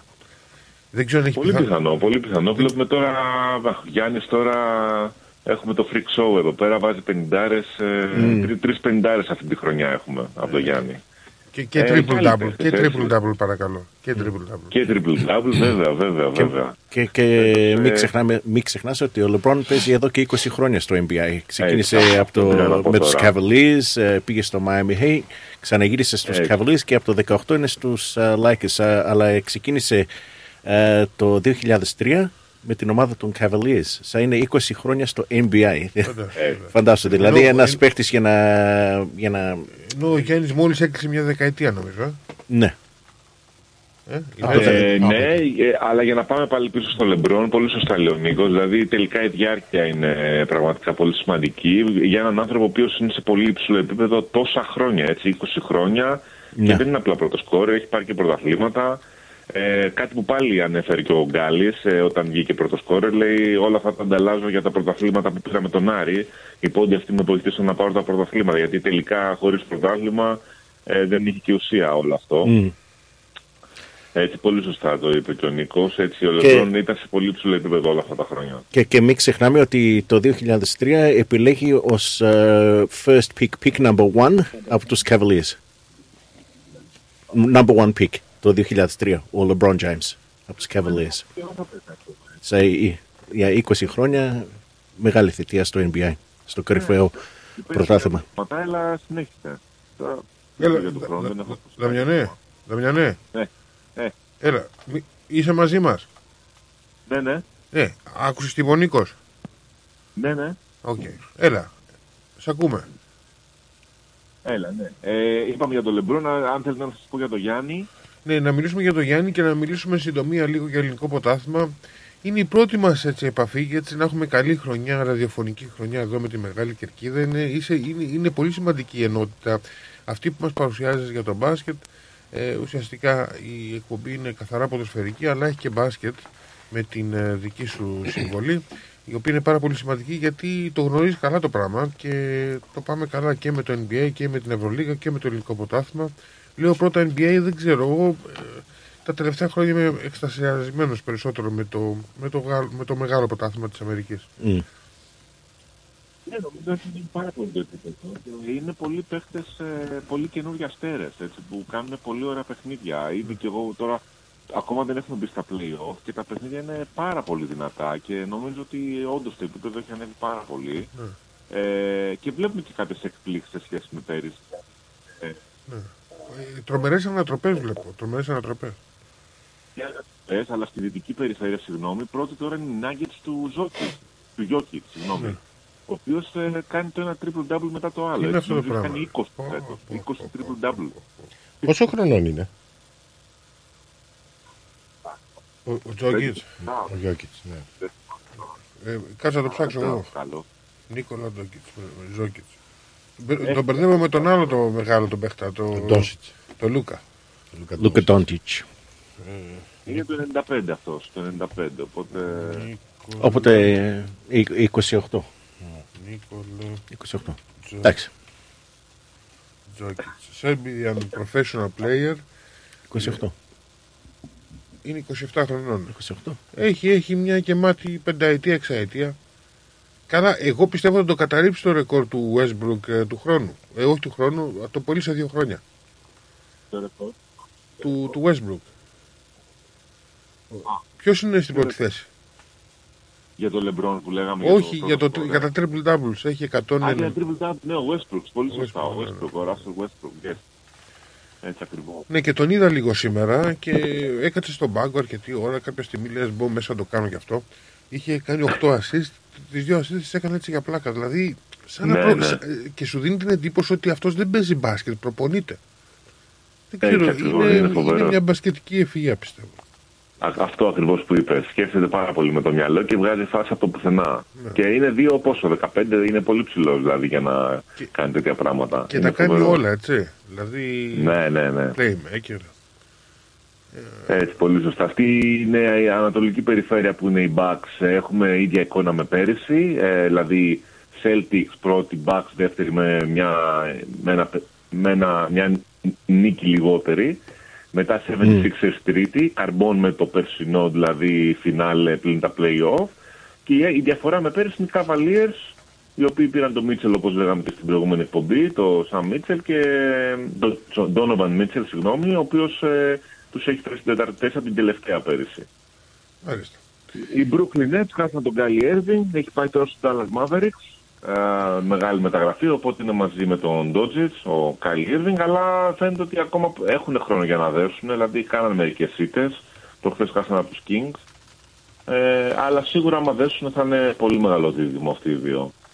Μάλιστα. Ε, ο Γιάννης, όπως είπαμε προηγουμένως, έχουμε freak show. Ε, έχει ε, με την επιστροφή του από κάποιους μικροτραυματισμούς στα γόνατα έχουν 9 σερή νίκες οι Bucks. Δε- έχουν πάνε τρένο δηλαδή. Ε, και τώρα ο γύρισε, Γιάννης, γύρισε ε, και ο ναι, Μίτλετον. Γύρισε και ο Μίτλετον. Γύρισε Ε, πολύ σωστά. Ξεκουράστηκε πολύ ο Όλοι- Γιάννης με τον τραυματισμό του. Α, Μμμ. ε, νομίζω ότι βγαίνει, βγαίνουν και καλά πράγματα από τον Lopez τώρα τελευταία βλέπω και ο Connaughton αυτός βαράει τριποντάκια. Ε, γενικά υπάρχει και καλή, ε, νομίζω υπάρχει και καλή βοήθεια και από τον πάγκο τώρα και από παίχτες Από τον που- πάγκο, πλουραλισμός, όλοι σκοράρουν. Εκείνο αυτό είναι δείγμα ομάδας πρωταθλητισμού. Δηλαδή ομάδα που μπορεί να χτυπήσει πρωτάθλημα. Γιατί με δύο παίχτες, όπως είδατε και σε άλλες χρονιές, δεν μπαίνει σε εύκολα πρωτάθλημα. Αυτό που λέγαμε δηλαδή και με τον Τζόρνταν, δεν μπορούσε να πάρει πρωτάθλημα μόνος του. Όταν δέσαν, έδεσε η ομάδα και είχε και άλλα άτομα, εκεί πήρε τα πρωταθλήματα. Οπότε οι, οι Bucks φαίνονται ότι πάνε για πρωτάθλημα. Αν και οι Celtics είναι και αυτοί πάρα πολύ δυνατοί. Δηλαδή θα Ε, δούμε μάλλον έχουμε- πολύ έχουμε- μεγάλο τελικό. Έχουμε δρόμο γι' αυτό. Έχει πολύ δρόμο ακόμα. Έχουμε δρόμο γι' αυτό. Τώρα, Πολύ σωστά. α- αν, αν έχουμε έτσι ένα λεπτάκι για να το κλείσουμε έτσι, έστω τουλάχιστον να καταφέρω να κλείσω παρατέταρτο. Ε, έτσι όπως θα έχω κάνει. Τέλος πάντων. Εγώ, εγώ το βλέπω Ε, για 9. Όχι, όχι, εντάξει, πρέπει να έχουμε δουλειές αύριο. Ε, Δαμιανέ μου, για πες μας, ε, αξίζει κάτι να αναφέρουμε από Ευρωλίγκα ή ελληνικό μπάσκετ έτσι στο γρήγορο; Αξίζει, αξίζει, αλλά θα το κρατήσω στο ένα λεπτό άμα θέλεις. Ναι, ναι, ναι. Ναι. Δεν έχει time Στην out. Ευρωλίγα να πούμε μόνο ότι ο Ολυμπιακός πραγματικά είναι η ομάδα μοντέλο. Ε, μετά από τόσες χρονιές ε, με τους ίδιους παίχτες έχει πραγματικά δέσει. Είναι πρώτος στην Ευρωλίγα, που είναι πολύ ωραίο να βλέπουμε ελληνική ομάδα μετά από τόσα χρόνια να πρωταγωνιστεί και πάλι. Με, μιλάμε με ομάδες εκατομμυρίων, έτσι. Φενέρ Μπακτσέ, Τσετσεκά Μόσχας πριν. Ε, λοιπόν, πάει τρένο Ολυμπιακός. Ενδεικτικά μόνο να πω τις τελευταίες πέντε αγωνιστικές έχει κερδίσει όλες τις ομάδες ε, και μεγάλες νίκες μέσα στη Φενέρ Μπακτσέ 20 πόντους. Ε, την Ανατολού Εφές που ήταν πρωταθλήτρια περσινή, τη Μακάμπη, τη Ρεάλ Μαδρίτη. Ε, βρίσκονται οι, οι παίκτες με τα μάτια κλειστά. Δηλαδή, αξίζει κάποιος να δει το παιχνίδι, ένα παιχνίδι του Ολυμπιακού της Ευρωλίγκας. Ε, ο Παναθηναϊκός εντάξει χαροπαλεύει στις τελευταίες θέσεις, μία νίκη 6-7 ήττες, έτσι πάει δηλαδή ο, ο Παναθηναϊκός φέτος. Έχασε βέβαια ένα παιχνίδι στον πόντο, στο- με τρίποντο τελευταία, στο τελευταίο δευτερόλεπτο, ε, στο τελευταίο παιχνίδι. Ε, αυτό με Ευρωλίγκα, έτσι να, για να πάω γρήγορα. Και με ελληνικό πρωτάθλημα ε, δεν έχουμε μεγάλη αλλαγή. Ο Ολυμπιακός παραμένει αίτητος. Ε, ο Παναθηναϊκός ακολουθεί δεύτερος με δύο ήττες. Έτσι τα λέω πάλι με νίκες ήττες γιατί έχουν κάποια κενά στα. έχουν διαφορές στα παιχνίδια. Ε, λόγω Χρωστάνε διαλυμάτων παιχνίδια η μία με Παναθηναϊκός. την άλλη, ναι, σωστά. ναι. Ναι, ε, και από κάτω ο Προμηθέας Περιστέρη, ΑΕΚ, ΠΑΟΚ και Άρης έτσι ακολουθούν, ε, που είναι πολύ κοντά μεταξύ τους γιατί παίζουν στο κυνήγι της τρίτης τέταρτης θέσης. Μάλιστα. Ε, Καρδίτσα έκανε την έκπληξη με το Περιστέρι που είναι ωραίο να βλέπουμε και εκπλήξεις. Η Καρδίτσα ήταν με μηδέν νίκες για πολύ καιρό και έχει αρχίσει σιγά σιγά και ανεβαίνει. Το Περιστέρι του Σπανούλη, ε, δυνατή ομάδα, έκανε μια α, εκτός προγράμματος ήττα. Ε, και είναι καλό πρωτάθλημα. Α, ένα άλλο έτσι λίγο αστείο που έγινε, ας το πούμε και σχολιάστηκε πολύ, είναι η, η μεταγραφή του Αγραβάνη στον Παναθηναϊκό.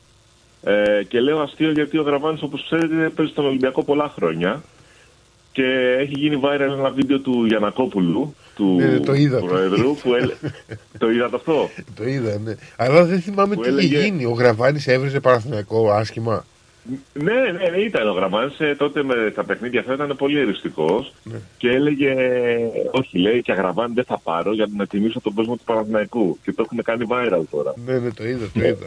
Και, και είχε πλάκα στο γήπεδο τώρα με την Πασκόνια που παίζανε Κρίμα, που χάσανε ένα κρίμα, πόντο. κρι- κρίμα, γιατί δεν έχει καμιά σχέση αυτό το παιδί με τον απίθανο πατέρα του, ο οποίος ουσιαστικά είναι ο άνθρωπος που ε, αν ο Παναθηναϊκός απέκτησε όνομα στο ευρωπαϊκό μπάσκετ... Τον έβγαλε από την αφάνεια. Έλα, έτσι Τον ακριβώς. έβγαλε από την Ναι, ναι, αφάνεια. ναι, ναι. Όπως και Αγγελοπουλέη τον Ολυμπιακό. Αν και ο Ολυμπιακός είχε παρουσία και πριν τους Αγγελοπουλέους, Μμ. αλλά ο Γιανακόπουλος ουσιαστικά έφερε τον Γκάλι για πρώτη φορά και από τότε σηκώθηκε ο Παναθηναϊκός. Αλλά ο γιος του καμία σχέση. Καμία, καμία σχέση. Τέλος πάντων.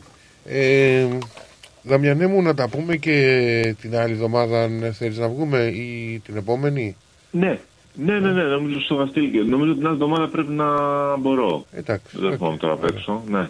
Ωραία, εντάξει. Να δούμε τι άλλο θα συμβεί. Και Πάμε, να, σε, να, σε, έγινε. να σε καληνυχτήσουμε.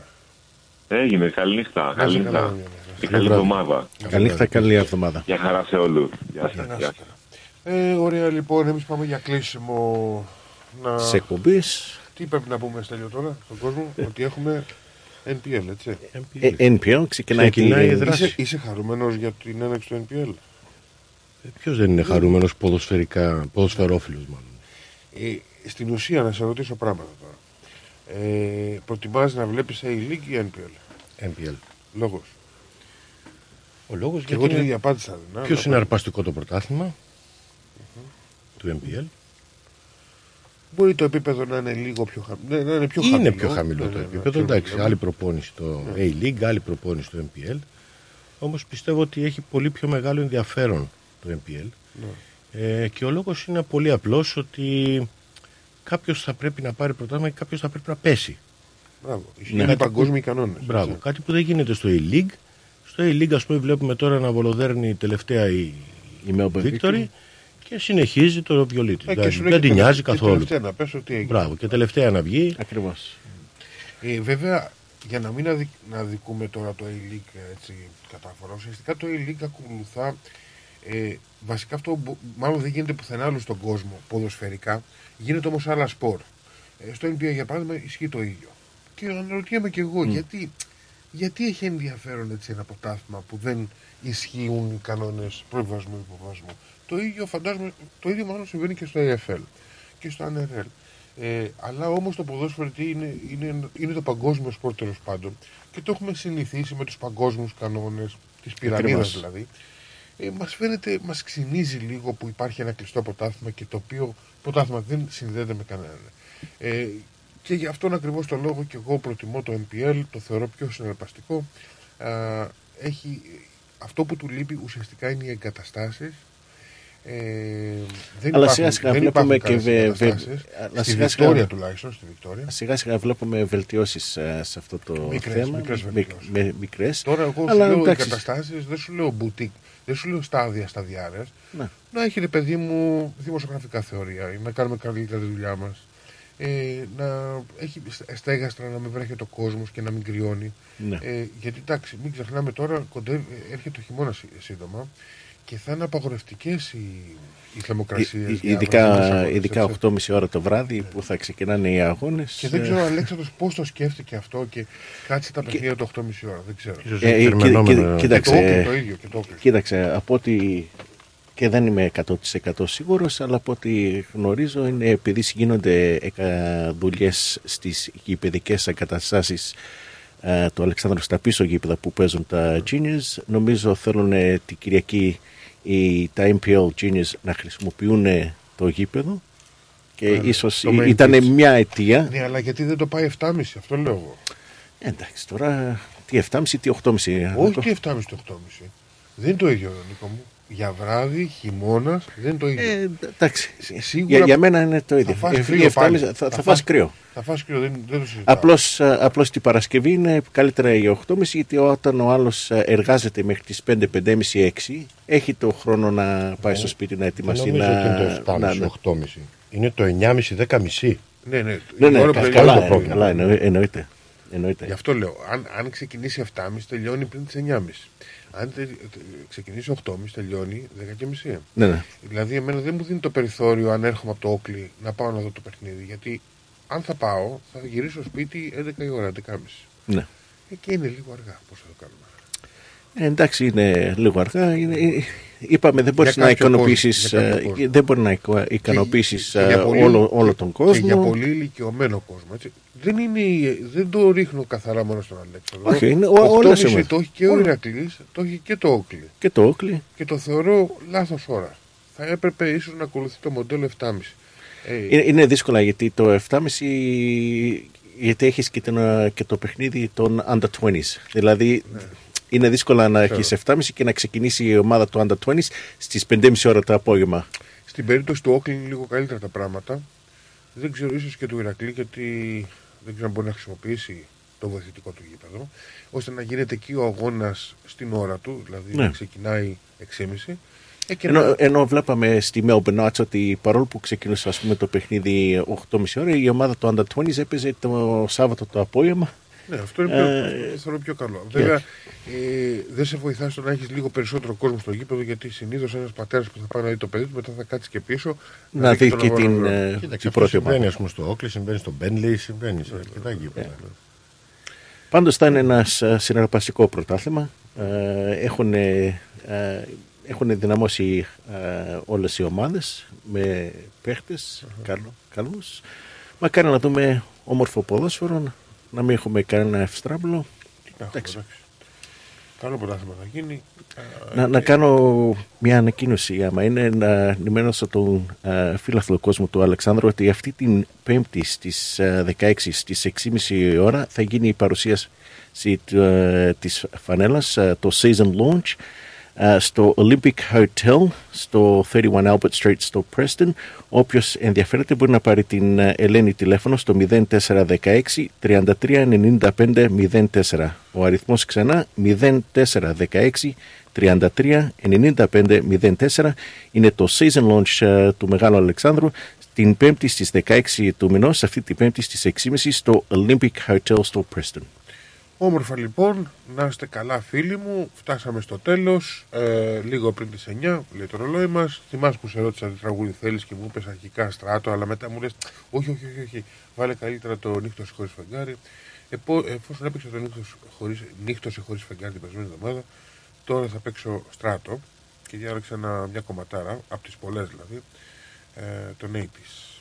Και έτσι θα κλείσουμε την εκπομπή με στράτο Διονυσίου. Τι παθαίνεις όταν ακούς στράτο; Τίποτα, τι να παθαίνω. Ναι, ναι, ναι. Απλά μου αρέσει. Αρέσει, ναι. Μου αρέσει. Εκεί δεν είσαι μόνος. Ένας από τους κορυφαίους. Ένας από τους κορυφαίους. Να είστε καλά, φίλοι μου. Νίκος Χαδεμενάκη θα είναι μαζί μας την ερχόμενη εβδομάδα. Ε, πήρε ρεπό σήμερα και η ομάδα εδώ συγκροτημένη για να καλύψουμε φυσικά στην αρχή το A-League και μετά Τι- το NPL. Η πρώτη ε, αγωνιστική το το NPL 2. και NPL 2. Εν τω μεταξύ και ξεκίνησε και η κύπελο Αυστραλίας με την πρώτη προκριματική φάση. Ναι, Α, στις κατώτερες κατηγορίες. Ναι, στις κατώτερες κατηγορίες. Λογικά θα έχουμε σύντομα και την State έναρξη. 4, State 5. Ναι, την έναρξη και των ε, ε, ελληνικών ομάδων να μετέχουν στο, στην ε, εθνική τέλος πάντων διοργάνωση. Για την ώρα βρισκόμαστε στις, ε, ζώνες, στη ζώνη της Βικτόριας. Λοιπόν, να είστε καλά φίλοι μου, καλό βράδυ, πάμε για στράτο και σας καληνυχτούμε. Να είστε καλά. Καλό βράδυ.